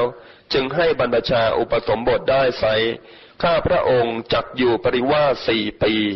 ต่อเมื่อล่วงสี่ปีภิกษุทั้งหลายเต็มใจแล้ว จึงให้บรรพชาให้อุปสมบทเพื่อความเป็นภิกษุเถิด มาคันธิยาปริภาชกได้บรรพชาได้อุปสมบทในสำนักของพระผู้มีพระภาคเจ้าแล้ว ก็เมื่อท่านมาคันธิยะอุปสมบทแล้วไม่นาน หลีกออกไปอยู่ แต่ผู้เดียวเป็นผู้ไม่ประมาทมีความเพียร มีตนส่งไปแล้ว ไม่ช้านานเท่าไหร่ ก็ทำให้แจ้งซึ่งที่สุดพรหมจรรย์ ไม่มีธรรมอื่นยิ่งกว่าที่กุลบุตรทั้งหลาย ผู้ออกจากเรือนบวชเป็นบรรพชิตโดยชอบต้องการ ด้วยปัญญาอันยิ่งด้วยตนเอง ในปัจจุบันเข้าถึงอยู่ รู้ชัดว่าชาสิ้นแล้ว พรหมจรรย์อยู่จบแล้ว กิจที่ควรทำทำเสร็จแล้ว กิจอื่นเพื่อความเป็นอย่างนี้มิได้มี ท่านมาคันดิยะได้เป็นพระอรหันต์รูปหนึ่งในบรรดาพระอรหันต์ทั้งหลายดังนี้แล สูตรนี้เป็นสูตรที่ทำปริญญาในอะไรกามคุณห้าผู้ที่รอบรู้ในกามคุณห้าคือลัทธิของมาคันธยปริภาชกที่อาจารย์ตาอาจารย์ของเขาสอนมาเนี่ยลัทธิของเขาอะ คือลัทธิแสวงหาความสุขทางปัญจทวารหลักการของเขานะศาสนาของเขาสอนว่า เพราะฉะนั้นควรดูรูปใหม่ ๆ ไปเรื่อย รูปไหนที่เคยดูก็ผ่านไป อะไรที่ยังไม่เคยเห็นก็ไปดู ไปเที่ยวดูไปเรื่อย คือแสวงหาความสุขจากทวารตา เสียงไหนเคยฟังมาแล้วก็เลิกฟังไปหาฟังอันใหม่ ๆ ต่อไป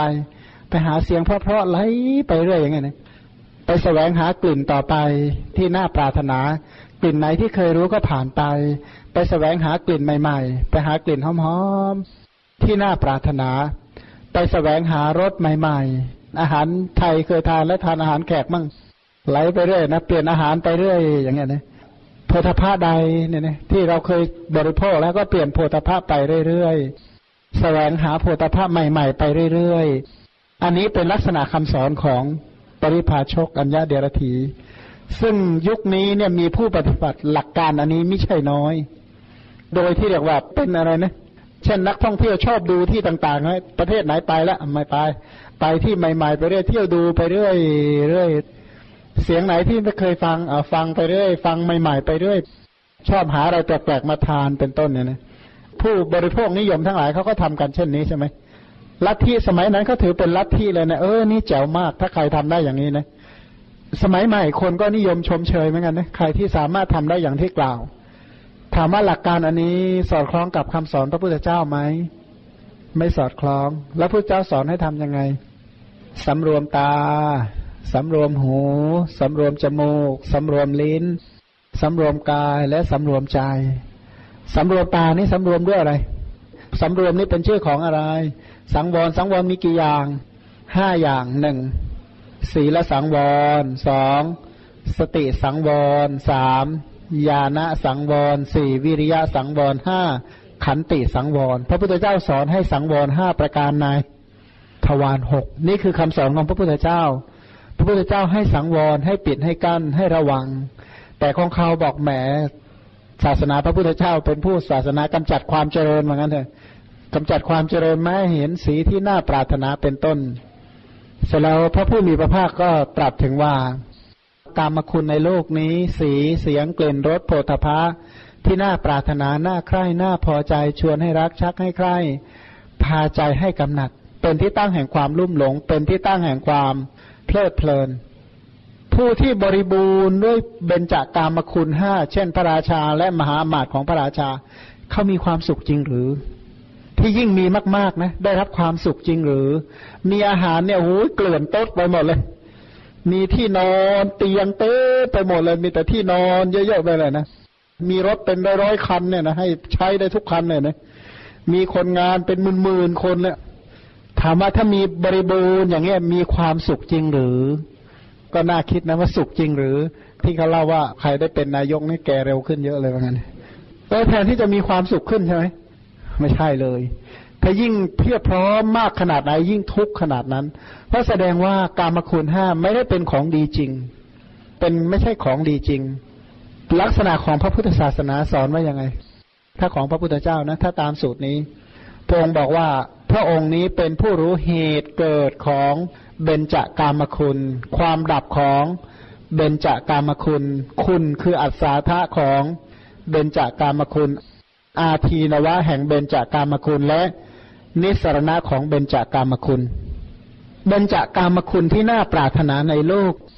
ในมนุษยโลก เทวโลกเป็นต้นเนี่ย กามคุณที่น่าปรารถนาเหล่านี้เกิดเพราะอะไรเกิด ความสวยความงามในโลกนี้นะโดยทั่วๆไปเราติดในในวัตถุหรือในบุคคลมากที่สุด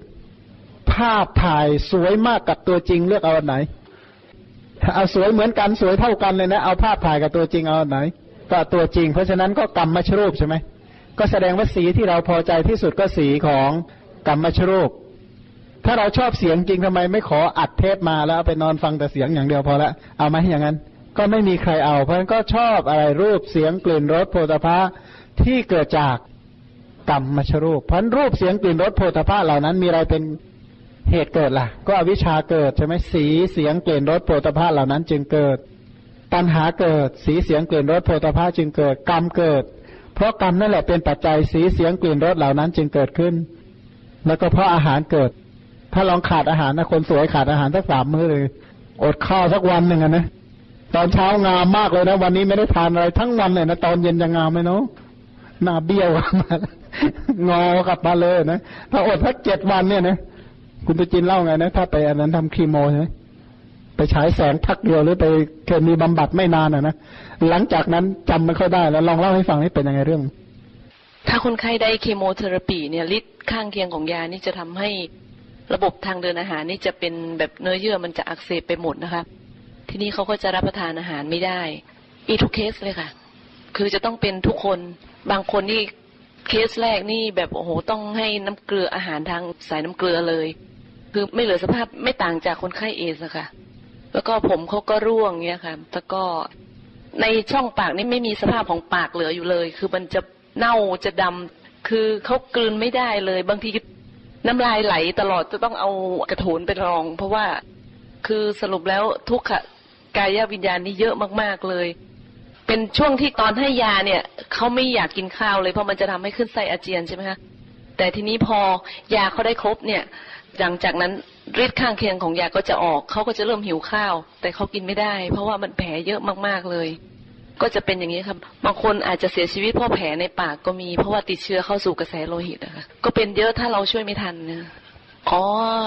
รุ่นน้องที่เล่าให้ฟังใช่ไหมมีอยู่เคสหนึ่งน้องคนนี้เขาเพิ่งจบจากมหาวิทยาลัยได้สักปีสองปีเนี่ยค่ะแล้วก็เพิ่งทำงาน เพิ่งหางานทำได้เขาก็มีคืออัศธาในชีวิตเขามีมากเลยเพราะเขาเป็นคนรูปร่างที่ดี แล้วก็หน้าตาดีนะคะ แล้วทีนี้ปรากฏว่าเขามีอาการว่าเลือดออกไหลไม่หยุดเขาก็มาตรวจที่โรงพยาบาล แล้วมีไข้เรื้อรัง ปรากฏว่าเขาเป็นมะเร็งในเม็ดเลือดขาวนะคะ ซึ่งเป็นชนิดที่ร้ายแรงก็จะต้องให้เคมีบำบัดโดยด่วนนะคะ คือมาแล้วหมอให้นอนเลย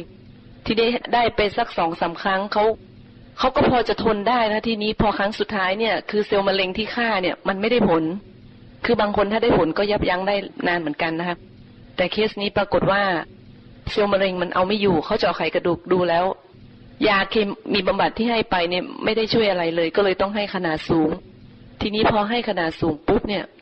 สภาพเขาที่จากที่สวยมากๆขาวแบบดูดูแล้วใครก็ต้องแบบว่าสวยมากนะคะอันดับแรกคือในปากเขาเนี่ย จะค่อยๆเน่าเวอะหวะเป็นแผลแล้วก็ท้องเสียตลอดนะถ่ายออกมา คือเคมีบำบัดนี่จะทำให้ไขกระดูก ทำงานได้ไม่ดีคือกดการทำงาน เพราะฉะนั้นเม็ดเลือดขาวที่สร้างจากไขกระดูกนี่ก็จะทำให้มันต่ำลงทำให้ติดเชื้อง่าย แค่บางเคสเอาทิชชู่ถูๆนี่เกิดแผลนิดนึงก็จะติดเชื้อเข้าสู่กระแสโลหิตเลยค่ะเขาจะรุนแรงขนาดนี้เลย ทีนี้เขาก็ติดเชื้อไปทั่วจนเชื้อที่ส่วนมากจะทำให้ตายคือเชื้อรา ทีนี้เขาเป็นเชื้อราทั่วร่างกายนี่ก็ต้องให้ยาฆ่าเชื้อรา ยาฆ่าเชื้อรานี่เป็นยาที่ทุกคนจะเรียกว่ายานรก ราะว่าพอคนไข้ได้เนี่ยเขาจะหนาวสั่นเหมือนแบบคือเตียงเนี่ย ดังไปทั้งทั้งตึกเลยครับคือสั่นเราช่วยเอาน้ำร้อนให้ฉีดยาแก้สั่นให้ยาแก้แพ้ทุกอย่าง แต่ว่ามันก็สั่นไม่เลิก คือยาเนี่ยที่จริงมันมียาที่ดีที่ทำให้ไม่สั่นนะคะ แต่เมืองไทยไม่มีปัญญาซื้อต้องซื้อจากต่างประเทศ เพราะฉะนั้นประเทศเรารายได้ต่ำก็เลยต้องใช้ยาตัวนี้ตัวเดียวที่ใช้ได้ ที่ได้ไปเนี่ยเขาจะร้องทรมานมากเลย เขาจะบอกว่าวันนี้ขอไม่เอายาได้ไหมให้เขาตายดีกว่าอย่างนี้ค่ะเพราะว่ายานี้มันทรมานมาก จนเรายังใจเสียเลยเราว่าเราเข้มแข็งแล้ว ทุกคนก็ใจเสียจะต้องมาช่วยประคบประงมเนี่ย คือเชื้อรานี่มันเอาไม่อยู่จริง ๆ ยานี่ปกตินี่เขาจะให้แค่สามสิบมิลลิกรัม แต่เคสนี้ให้ให้เกือบร้อยนะคะเก้าสิบคิดดูว่าจะสั่นขนาดไหนนะคะแค่สามสิบก็แย่แล้ว ติดมากขึ้นคือเชื้อราคือเอาไม่อยู่แล้ว พอเชื้อราไม่อยู่เชื้ออื่นก็เต็มไปหมดเลย ยาที่แขวนอยู่ข้างเตียงเขานะครับ คือรอบตัวเหมือนเขาขายของนะคะรอบตัวเป็นเสา น้องเขาจะได้ยาเยอะมากแล้วยาก็ช่วยทำให้ไขกระดูกเขาแย่ลงแย่ลง ทีนี้มันก็ไม่ไหวนะครับเราจะเช็คเลือดเจาะเลือดวันเว้นวัน แต่น้องคนนี้จะเจาะวันละหลาย ๆ ครั้งเจาะตลอดเลยแล้วเป็นเคสที่เส้นไม่มีเลย บางทีต้องแทงกันทั้งสิบรูค่ะทรมานมากจะให้หมอแทงแทงเข้าทางหัวใจเลยหมอเขาก็ไม่กล้าเสี่ยงเพราะว่า เกล็ดเลือดเขาต่ำอีก ถ้าแทงนี้เขาก็ตาย ไม่แทงก็ตาย น้องเขากว่าจะเจาะเลือดได้เขาก็ทรมาน แต่เขาก็ยินยอมเพราะเขาก็ลึกๆแล้วเขาก็กลัวตายนะครับ แล้วหลังจากนั้นคือไม่เพียงแต่แค่ภาวะติดเชื้อนะครับ ระบบผิวหนังเขาเนี่ยเปลี่ยนเลยกลายเป็นสีดำผิวเขาจากขาวนี่จะเป็นดำคล้ำดำเกือบเหมือนถ่านเลยครับอันนี้ดำแข็งแรงกับอันนี้ดำโรคดำแล้วผมร่วงเลยไม่มีเหลือแล้วปากเขาก็ มีแต่คราบเลือดแข็งเต็มไปหมดนะคะ เราจะทำความสะอาดแค่ไหนมันก็ไหลตลอดเลย แล้วต้องตามเลือดตลอด บางทีต้องตามเลือดให้ให้ทุกวันแต่มันเหมือนกับมีปฏิกิริยาต่อต้านเลือดที่ให้ไปอะค่ะ มันไม่เอาแล้วเพราะมันได้เยอะมากๆเลยเลือด บางเคสได้เลือดถึงได้เอชวีก็มี แต่เป็นโรคอื่นนะไม่ใช่ตรงนี้ ทีนี้น้องเขาก็เริ่มดำแล้วเขาก็ทำใจไม่ได้เขาบอกว่าพี่จินเนี่ยนะเขาเคยเป็นคนสวยนะ ตอนนี้เขาไม่กล้ามองหน้าตัวเองเลย รูปอดีตเนี่ยเขาบอกว่าเขาขอร้องให้เอาเก็บซ่อนไว้เลยเขาไม่กล้าดู มองเห็นหน้าตัวเองก็จะร้องไห้เขาจะคำนึงถึงรูปอดีตตลอดเลย เราก็ปลอบเขาได้ไม่มาก เพราะว่าพระเทกและกสุดคือเขาไม่ค่อยรับเพราะว่าทุกขเวทนาทางกายเขามีเยอะมากๆเลยนะคะนอกจากจะผิวดำแล้วกี้ที่กล่าวถึงว่าเขามีเกล็ดเลือดต่ำเนี่ย ต้องตามเลือดให้ตลอดเขาจะค่อยๆมีเลือดออกนะคะ ออกทางระบบทางเดินอาหาร ถ่ายก็เริ่มมีเลือดปน คือมันจะไปทุกทุกระบบที่เหงือกฟันเนี่ย ปวดฟันก็ปวดเพราะว่าติดเชื้อเหงือกก็บวม เลือดก็ไหลตลอดเลย ตาก็แดงคือกล่ำคล้ำไปหมดเพราะว่าเลือดมันออกในช่องตานะคะเส้นเลือดฝอยเนี่ยออกไปหมดเลยตาเขาจะแดงมาก ทีนี้อีกวันหนึ่งสมมติว่าพรุ่งนี้เขาจะเสียชีวิตนะคะ วันนี้เนี่ยผิวเขาเริ่มเปลี่ยนมากขึ้นคือจุดเลือดนี่เต็มไปหมดนะคะจนมองไม่ออกเลยว่า มันเปลี่ยนอาโปธาต ว่าโยธาตมาหมดเลยเนะปัทวีธาตเขาเปลี่ยนไปหมดเลย ทีนี้อีกวันหนึ่งเขาเริ่มเพ้อคือไม่ได้สติแล้วเขาจะร้องกรีดหวยหวนมากค่ะทรมาน ก่อนที่เขาจะเพ้อเนี่ยเขาจะสับสนนะคะเขาอยากจะดื่มน้ำแต่เขาบอกว่าเขาอยากปัสสาวะ ไอ้เราก็เอากระโถนไม่ให้เขาก็นึกไม่ออกว่าเขาจะต้องการอะไร เพราะว่าคงไประบบสมอง ตอนนั้นเขาบอกว่ามะเร็งนี่เริ่มกระจายไปสมอง แล้วไอ้ยาเคมีบำบัดนี้ให้ไม่อยู่เขาจำไม่ได้ ทีนี้เขาก็เรียกว่าอยากดื่มน้ำเราก็เอาน้ำไปให้ แต่เขาก็บอกว่าพี่ชิดนึกไม่ออกอยากทำอะไร เรียกแม่ก็แล้วกัน ทีนี้ห้องนี้เป็นห้องแยกค่ะห้องไม่ให้คนข้างนอกเคยเข้ามานี่จะต้องล้างมือจะต้องเปลี่ยนชุดอะไรทุกอย่างเลย เป็นห้องป้องกันการติดเชื้อแบบสมบูรณ์แบบเลยนะคะ เพราะว่าเป็นตึกสำหรับคนไข้โรคมะเร็งที่ให้เคมีบำบัดโดยตรงเราก็ไปตามแม่เขามามาดูเพราะว่าลำพังเราคงสื่อกันไม่ค่อยเข้าใจมากเหมือนคนใกล้ชิดนะแม่เขาเข้ามาปรากฏว่า เขาปวดฉี่มาก แต่ที่จริงนะเราให้เขาฉี่ฉี่ลดไปเลย เพราะว่าเขาบอกไม่ถูกแล้วค่ะ สับสนเราจะเปลี่ยนผ้าให้ตลอดถ้าเขาฉี่เราก็จะเปลี่ยน พอแม่เข้ามาทุกคนคิดไปแล้วว่าวันนี้เขาต้องไม่รอดแน่นอน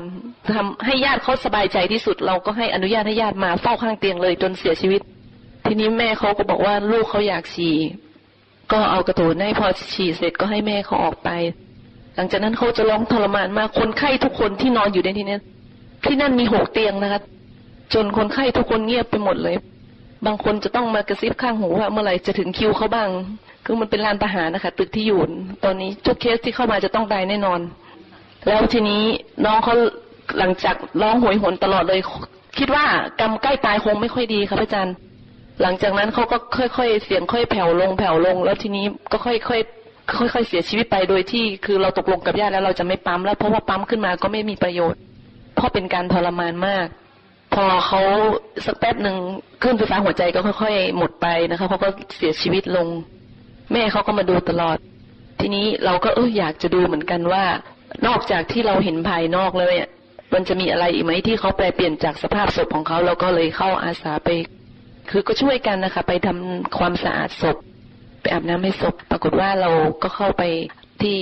อวัยวะเพศหรือว่าที่ช่องทวารหนักนะครับ รากฏว่าเชื้อราเต็มไปหมด คือเห็นแล้วถ้ารอดได้ก็แปลกแล้ว คือไม่รอดแน่นอนเนี่ยในปากคือทุกอย่างมันก็ไหลออกค่ะน้ำเหลืองน้ำเลือด เป็นอะไรที่เอามาพิจารณาได้เลย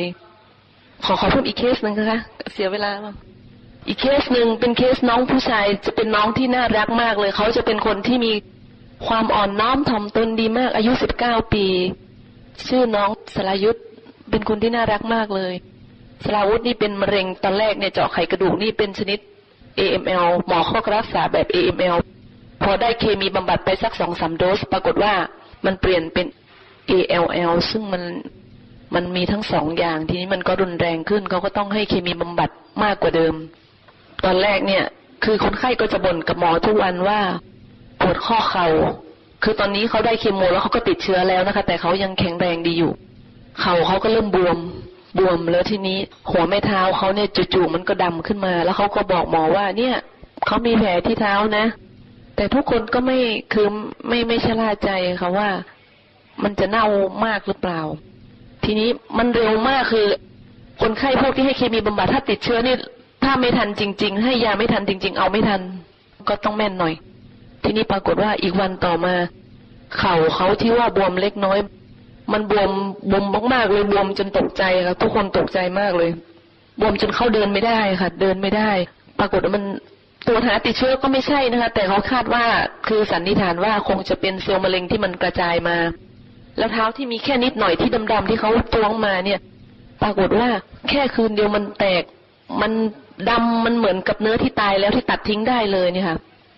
ตอนนั้นน้องเขาก็เริ่มรู้สึกว่า เอ้เราก็สังเกตว่าทำไมน้องเขา คืนนี้ที่เขาส่งเวรมาแต่เรามารับเวรต่อนะครับ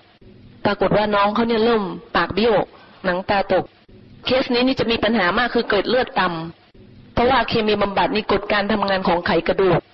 ทำให้เม็ดเลือดขาวต่ำเกล็ดเลือดต่ำทีนี้เกล็ดเลือดต่ำปรากฏว่าเลือดเขาค่อยๆออกในสมองนะคะ คือเราก็ไปดูที่ตาคือเขาจะมีเทคนิคการตรวจระบบประสาทว่ามีเลือดออกในระบบประสาทหรือเปล่า เราเช็คดูก็รู้เลยว่าเคสนี้มีปัญหาแน่นอนว่าเลือดออกในสมอง ปรากฏว่าเราตามเกล็ดเลือดจนไม่ได้สุดท้ายต้องยอมแพ้ธนาคารเลือดว่าก็ขอแนะนำทุกท่าน ขอให้ไปร่วมบริจาคโลหิตนะคะ หายากมากๆเลย เคสนี้จนต้องยอมที่จะเอาเลือดต่างกรุ๊ปมาให้ทุกอันเลย แต่น้องเขามีปัญหาว่าได้เลือดมานานมากนาน จนมีปฏิกิริยาต่อต้านต่อทุกอย่างเลย พอได้เกล็ดเลือดปุ๊บเนี่ย สมมุติว่าเกล็ดเลือดมีค่าปกติหนึ่งแสนถึงสี่แสนนะคะเขามีแค่เจ็ดพันคิดดูเถอะเจ็ดพันเนี่ยเลือดเขาจะออกทั้งระบบทางเดินอาหารออกหมดเลยเจ็ดพันเราก็ตามเลือดมาให้อีกสี่ถุง ปรากฏว่ามันก็ต่ำเหลือห้าพันเราก็ตามมาให้อีกปรากฏมันลดเหลือสามพันคือมันไม่ไหวแล้ว ชีวิตมันช่วยไม่ได้คือมันจะตายมันก็ต้องตาย ทุกคนก็จะลุ้นมากเพราะสงสารน้องเขาเป็นคนดีมากทุกคนจะร่วมมือกันช่วย ถึงขนาดบุกไปขอธนาคารเลือดเกิดมีเรื่องทะเลาะกันอย่างนี้ขนาดนั้นเลย ตามเลือดมาให้ ปรากฏว่ามันออกในสมองมากขึ้นสมองบวม ทีนี้สมองบวมเนี่ยตาเขาถลนออกมาถลนแบบน่ากลัวมากเลยนะครับ เลือดในตามันก็ข้างเต็มไปหมดจนมองไม่เห็นเป็นตาแล้วเนี่ยแม่เขาก็ทำใจไม่ได้เขาก็โทษว่าเราไม่ดูแล ไม่ตามเลือดมาให้ แต่เขาหารู้ไหมเบื้องหลังนี่ทุกคนลุ้นลุ้นที่สุดเลยที่จะช่วยน้องคนนี้นะ ทีนี้น้องเขาซีกขวาเนี่ยเขาจะอ่อนแรงไปเลย ไม่สามารถยกได้ซีกซ้ายนี่พอจะมีแรงเขาจะปวดหัวแต่เขาสื่อสารไม่ได้ เพราะว่าระบบสมองเขาถูกเลือดออกหมดแล้ว มันบวมไปหมดแล้วนะคะทีนี้เราก็เลยสื่อสารกันด้วยท่าทางคิดดูเถอะว่าสมองบวมจนตาถลนออกมาเนี่ยจะขนาดไหน น้องเขาจะปวดหัวมาก ให้ยาแก้ปวดอะไรก็ไม่หาย ยาที่ฤทธิ์แรงที่สุดของโรงพยาบาลก็เอามาอยู่เพราะมันบวมไปหมดแล้วนะน้องเขาดิ้นทวนทุรายมากเลยทุกคนก็สื่อไม่ออก เราเห็นเขากำมือข้างที่ยังมีแรงอยู่เนี่ย แน่นมากๆเลย ก็ถามนิสลายุทธน้องปวดหัวหรือเปล่าครับเขาก็พยายามพยักหน้าว่าเขาปวดหัวมากๆเลย ก็เลยพยายามช่วยฉีดยาแก้ปวดให้ แต่เราก็รู้ว่ามันไม่ได้ผลหรอก แต่ก็ฉีดเพื่อให้กำลังใจเขาว่าเราช่วยอยู่นะ ปรากฏว่าพอฉีดยาแก้ปวดปุ๊บเนี่ย อาการเขาแย่ลงมากต้องใส่เครื่องช่วยหายใจ พอใส่ปุ๊บมันก็แย่แล้วค่ะ ทางเดินอาหารเราจะให้อาหารทางสายยาง แล้วทีนี้ปรากฏว่าดูดดูดสารอาหารเก่าในช่องท้องออกมา ปรากฏว่าเลือดออกมาเป็นเยอะมากเลย ดูดเท่าไหร่ก็ไม่หมดส่วนล้างให้เท่าไหร่ก็ไม่หมด ไหลออกไหลออกตลอดเลย มันคือไม่ไหวแล้วที่ให้เข้าไปก็ไม่เท่ากับที่ออกมา เราก็พยายามพูดให้ญาติเขาเข้าใจนะคะ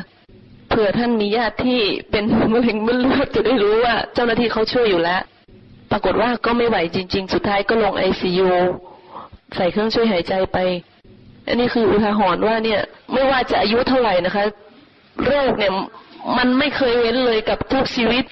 เผอิญว่าเราไปทำงานอยู่กับเด็กๆอะค่ะอายุสิบห้าถึงประมาณสี่สิบปีเท่านั้นเอง จะเป็นมะเร็งเม็ดเลือดขาวกันเยอะมาก ถ้าเป็นไปได้นะอยากจะให้พวกทุกท่านได้ รู้ว่ามันอาทินาวาของมหาพูดนี่มันเยอะมาก ๆเลย ถ้าเรายังเพิ่มเพลินเนี่ยนะอีกหน่อยเราอาจจะยิ่งแย่กว่านี้ เพราะว่าเราก็เห็นเคสที่แย่มาเยอะแล้ว เราต้องเป็นอย่างนี้แน่นอน ถ้าเรายังเพิ่มเพลินอยู่ในมหาพูดนี้ นี่คือสังเวชวัตถุที่เรา ก็คือเราก็ยังมีอาสาทะในสิ่งที่เราถือว่าเป็นเขาเรียกว่าอะไรนะสมนัตอันอาศัยเนคขมะนะคะมาพิจารณา อันนี้ก็เป็นประสบการณ์หนึ่งที่มาเล่าให้ฟัง ถ้าท่านจะได้เตือนใจท่านว่าท่านก็ไม่พ้นหรอกแม้คน แต่คนพูดอาจจะเป็นก่อนก็ได้เท่านี้ค่ะนี่ก็เป็นโทษของอะไรกรรมคุณห้าใช่ไหมโทษของกรรมคุณห้าตอนที่น่าปรารถนาก็น่าปรารถนาเต็มที่อีกพักหนึ่งสิ่งที่น่าปรารถนาก็กลายเป็นสิ่งที่มีโทษหาประมาณไม่ได้นะนะสิ่งที่ไม่คิดว่ามีปัญหาก็มีปัญหา ถ้าหากว่ากรรมคุณห้าเหล่านี้ดีจริง ถ้าไม่นำมาซึ่งทุกโทษในบ้านปลาย พระพุทธเจ้าไม่สอนให้ละรอก เพราะฉะนั้นพระองค์จึงสอนให้ตัดฉันทราคะในวัตถุเหล่านี้ ถ้าตัดฉันทราคะในการมคุณเหล่านี้แล้วก็ไม่ต้องทุกข์อีกต่อไป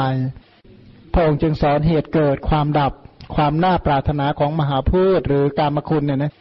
การมคุณนี้มีมหาพูดเป็นเหตุใกล้ แล้วก็โทษของมหาพูดเพื่อที่จะตัดฉันทราคะในมหาพูดทีนี้อย่างที่กล่าวไปเนี่ยนะ ทุกคนไม่ได้พ้นเลย แล้วก็เคยเป็นมาแล้วด้วย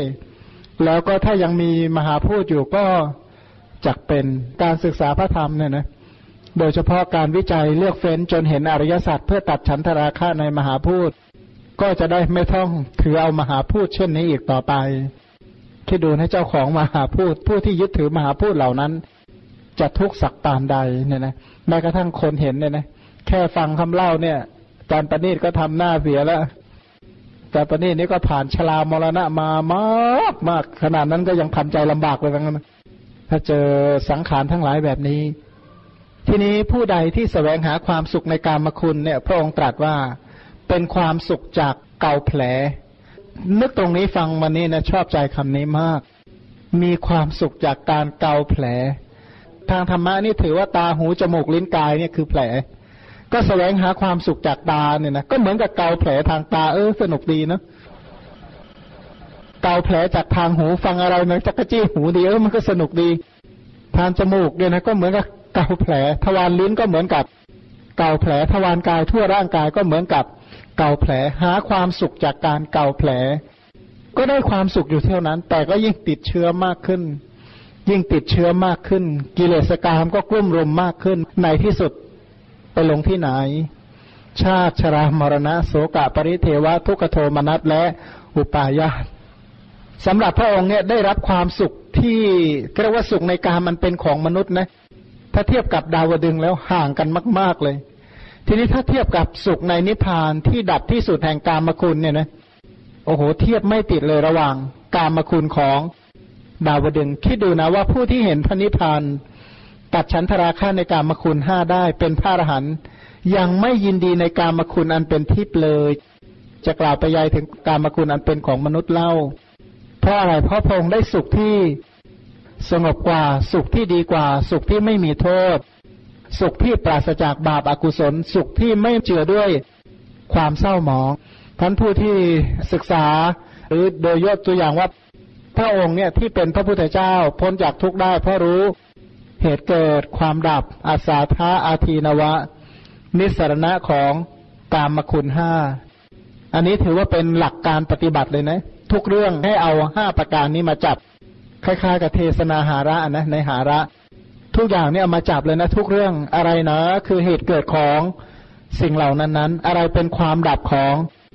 สิ่งเหล่านั้น อะไรคืออัศาธาความน่าชื่นใจของสิ่งนั้น แล้วโทษของสิ่งนั้นคืออะไร ตัดฉันทราคะในสิ่งเหล่านั้นได้ไหม เพราะผู้ที่เห็นโทษโดยความเป็นโทษก็สามารถที่จะตัดฉันทราคะได้ในที่สุด เพราะฉะนั้นผู้ที่รู้เหตุเกิดความดับของอุปาทานขันห้าถ้ารู้กามคุณอย่างเดียวนะ โดยเฉพาะถ้ากำหนดมหาพูดจักรู้จักกามคุณ ถ้ากำหนดกามคุณห้าได้อุปาทานขันห้าก็จะไม่ยากสักเท่าไหร่ ก็สามารถที่จะทำ ที่สุดแห่งทุกข์ได้ เพราะว่าความเพลิดเพลินในวัฏฏะคืออะไร ก็คือติดใจในกามคุณห้ารู้แต่ฝ่ายเดียวฝ่ายที่น่าปรารถนา แต่รู้ไหมว่าฝ่ายนั้นมีสิ่งที่น่าน่าเสียใจมาด้วย เพราะว่าคนที่ติดข้องในกาย ผู้ที่ติดข้องในมหาพูดที่จะเจริญกุศลนี่หายากนัก ก็อย่างกลุ่มบุคคลที่บำรุงบำเรอมหาพูดของตัวเองบ่อยๆ บุคคลเหล่านั้นมักให้ทานไหม ไม่ใช่เลย เป็นนีทีเหนียวมาก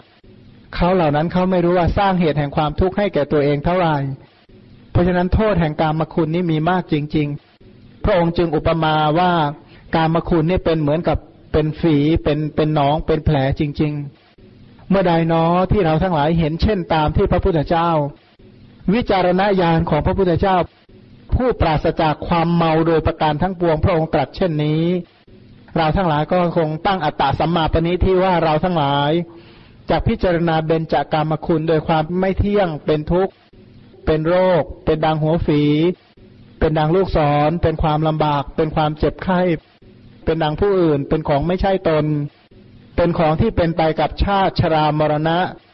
เป็นที่ตั้งแห่ง โสกาปริเทวะ ทุกขโทมนัสและอุปาญาต การไข้ควรแบบนี้แหละเรียกว่าตีรณะปริญญาไข้ควรจนกว่าจะละความสำคัญผิดในสิ่งเหล่านั้นจริง ๆ จริง ๆ ของกามคุณห้าเป็นโรคใช่ไหมเราคิดว่ามีโรคไหมเราคิดตรงกันข้าม คิดตรงกันข้ามเลยนะว่า กายนี้เป็นที่ตั้งแห่งโรคนะเออเขาก็สุขภาพกันดีนะนั่นนั่นตรงกันข้ามหมดเป็นฝีเราก็บอกเอ๊ะไม่เห็นมีอะไรนี่เออไม่เที่ยงเป็นทุกข์เอ๊ะก็สบายดีแข็งแรงออก เป็นดังลูกศร เอ๊ะก็ไม่เห็นมีอะไร เป็นความลำบาก เอ๊ะก็สบายดี เป็นความเจ็บไข้ เอ๊ะก็ปลอดโรค เป็นของไม่ใช่ตน อ้าว ฉันก็มีอำนาจ เป็นของว่างจากความเที่ยงสุขยั่งยืน เอ๊ะดูเหมือนใช่ เหมือนกับว่าเป็นของอมตะนิรันดรพันการเจริญแบบนั้นเนี่ย วิปลาสทั้งหลายจึงครอบงำอย่างมาก ถ้าหากว่าวิปลาสครอบงำทั้งหลาย เราจะเจริญกุศลไหม จากปฏิบัติเพื่อความเบื่อหน่ายและคลายกำหนัดจากสิ่งเหล่านี้ไหม เพราะฉะนั้นผู้ที่ปฏิบัติเพื่อความเบื่อหน่ายและคลายกำหนัดในเบญจากามคุณ ชื่อว่าเป็นความปฏิบัติชอบที่สุดในพระศาสนานี้เป็นข้อปฏิบัติที่จะนำออกจากวัตทุกข์ในพระศาสนานี้ ให้เราสมาทานที่จะประพฤติปฏิบัติเพื่อเบื่อหน่ายและคลายกำหนัดในกามคุณห้าที่เรานับถือพระสัมมาสัมพุทธเจ้า เที่ยวจากที่หนึ่งสู่ที่หนึ่ง ติดตามพระองค์บูชาแม้กระทั่งพระธาตุพระองค์อยู่ที่ใดก็ไปกัน ก็เพราะความที่พระองค์รู้เหตุเกิดความดับ รู้อาสาท้าอาทีนวะ นิสรณะของเบญจากามคุณห้าพระองค์ทำที่สุดพ้นจากเบญจากามคุณทั้งห้าโดยประการทั้งปวง เราทั้งหลายในตอนนี้ถึงจะยินดีอยู่ แต่ก็สักวันหนึ่งเถอะนะ ประกาศความเป็นข้าศึกเอาไว้แล้ว ใช่ไหม ประกาศเป็นข้าศึกว่าเราจะกำจัดฉันทราคะให้ได้ วันนี้ถึงศัตรูจะมีอำนาจ แต่ก็ประกาศสงครามแล้ว แล้วก็หวังว่าให้ทุกท่านรับชัยชนะในสงครามจากกิเลสมาร ถ้าชนะกิเลสมารแล้วก็จะข้ามโอคะกันดานพ้นจากวัฏทุกข์ด้วยบุญกุศลที่ได้เจริญทั้งหมดแล้วนี้ ขอให้เราทั้งหลายจงเป็นปัจจัยเพื่อให้ตรัสรู้ธรรมเป็นที่ สิ้นทุกข์ สิ้นโรค สิ้นฝี สิ้นลูกศร โดยเสด็จพระสัมมาสัมพุทธเจ้า โดยประการทั้งปวง ก็ขออนุโมทนาด้วยนะ เจนพาน